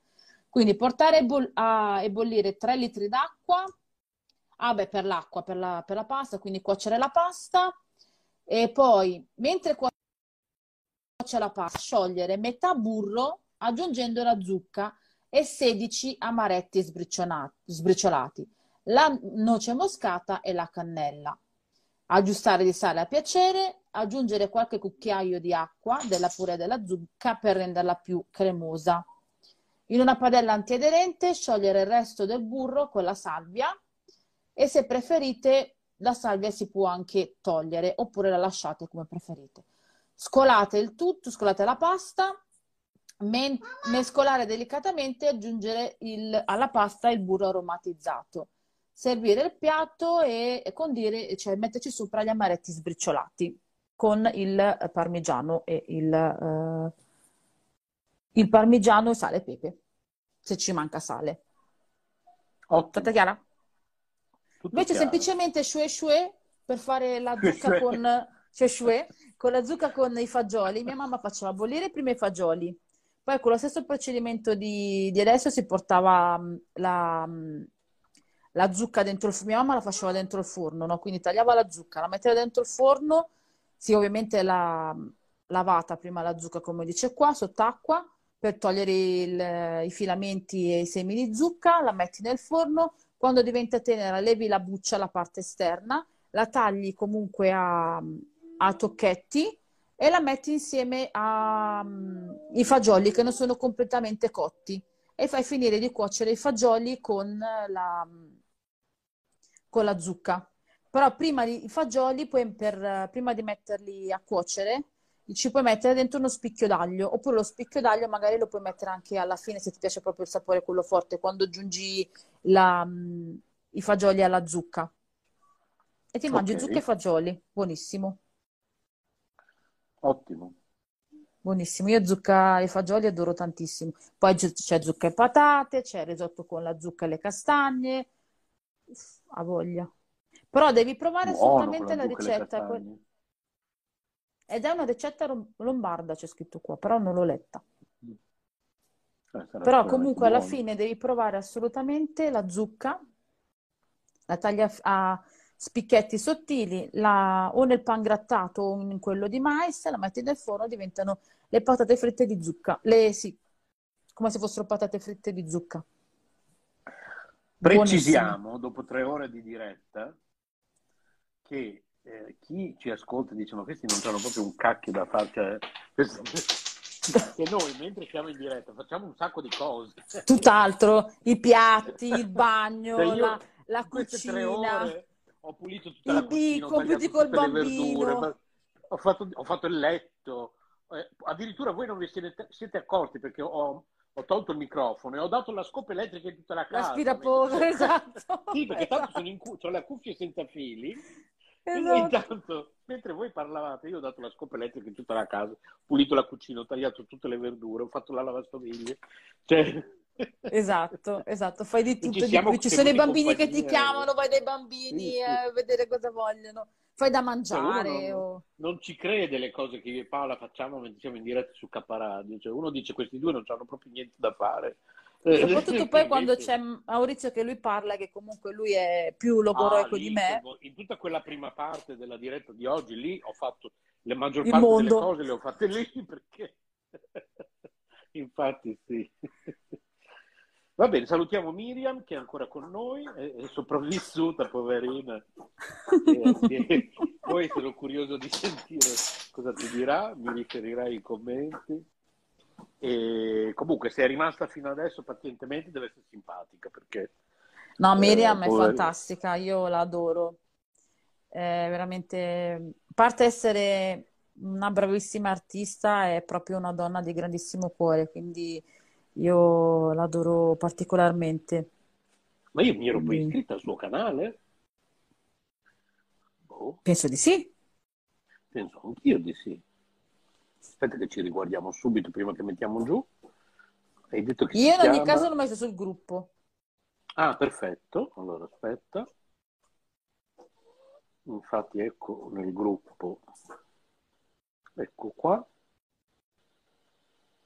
Tanto manda il like e cuoricino a Miriam. Ma Miriam, lo sai che io ti adoro particolarmente, quindi... Lo sai che ti adoro particolarmente. Poi lei ha due pappagallini, cioè uno è un pappagallo e l'altro è eh, una cocorita. Però non mi uccidermi, Miriam, se dico sbagliato. E il, il pappagallino si chiama Oscar. Patato. Patatone. E la, è anche una... Cosa è successo? Un allarme. Eh, la lavastoviglie. La lavastoviglie. Ah, ma ha fatto proprio Miriam, ha fatto proprio la, il risotto alla zucca con porcini taleggio. Sì, sì, sì, eccolo, adesso me lo guardo. Adesso quando finiamo anche... la diretta... L'ho detto circa cinquecento volte. Sì, eh, lo so, ma abbiamo detto tante di quelle cose oggi che mi ero perso. Dì la verità, sì, che sì. Stavi mangiando nel frattempo, mentre io parlavo. Adesso appena finiamo la diretta me lo vado a guardare. Bene, dai.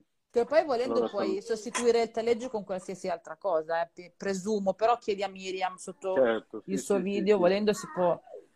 Perché Miriam, eh, te l'avevo già detto che comunque eh, Renzo e il suo, suo marito sono comunque vegetariani. E l'alternativa... Sai cosa puoi mettere dentro, volendo? Il ah, formaggio della Straveg. Sì. Ah, la crescenza. Che... Mia mamma sì, che mi sta chiamando tutto. Nel sottofondo. Per vedere i miei bambini la chiamo dopo. Mi senti, ah, sì? Okay. Sì, sì, sì. Ah, ma tanto adesso abbiamo finito. Salutiamo ancora Miriam. Poverina, ciao Miriam! trecentomila volte. Fai niente, trecentouno. Tutti. Salutiamo chi ci sta ascoltando in replica all'interno di Notturno di K Radio, Note di Vita. Ricicliamo tutte le nostre trasmissioni. Eh, eh, sappiate che noi no. siamo così anche nella vita fuori da YouTube, fuori da qualsiasi esatto. altra cosa. O prendere eh, o lasciare, cioè proprio esattamente. E poi io e te, Paolo, ci sentiamo privatamente più tardi con i nostri ascoltatori. Ci sentiamo presto, va bene, okay. Un bacione, buona serata. Un bacione, buona serata. Buon Halloween a tutti i nostri ascoltatori. Buon Howlin. Howlin, come direbbe anche mia mamma. E tra l'altro tu non mi hai sentito, ma io ridevo mentre tu dicevi buon Howlin, perché come lo dice buona, mia mamma. Buona, buon Howlin a tutti. Vuoi dire buon Halloween, Francesco? No, ha detto di no. Adesso no, prima... La...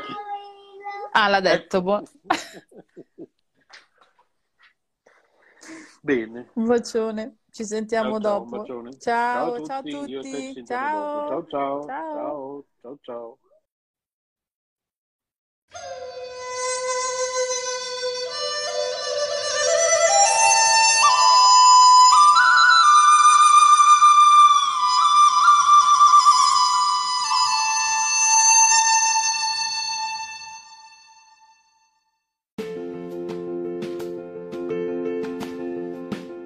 Emozioni e forti vibrazioni. Ascoltaci in diretta su w w w punto letteralmente punto info. K Radio è sempre con te.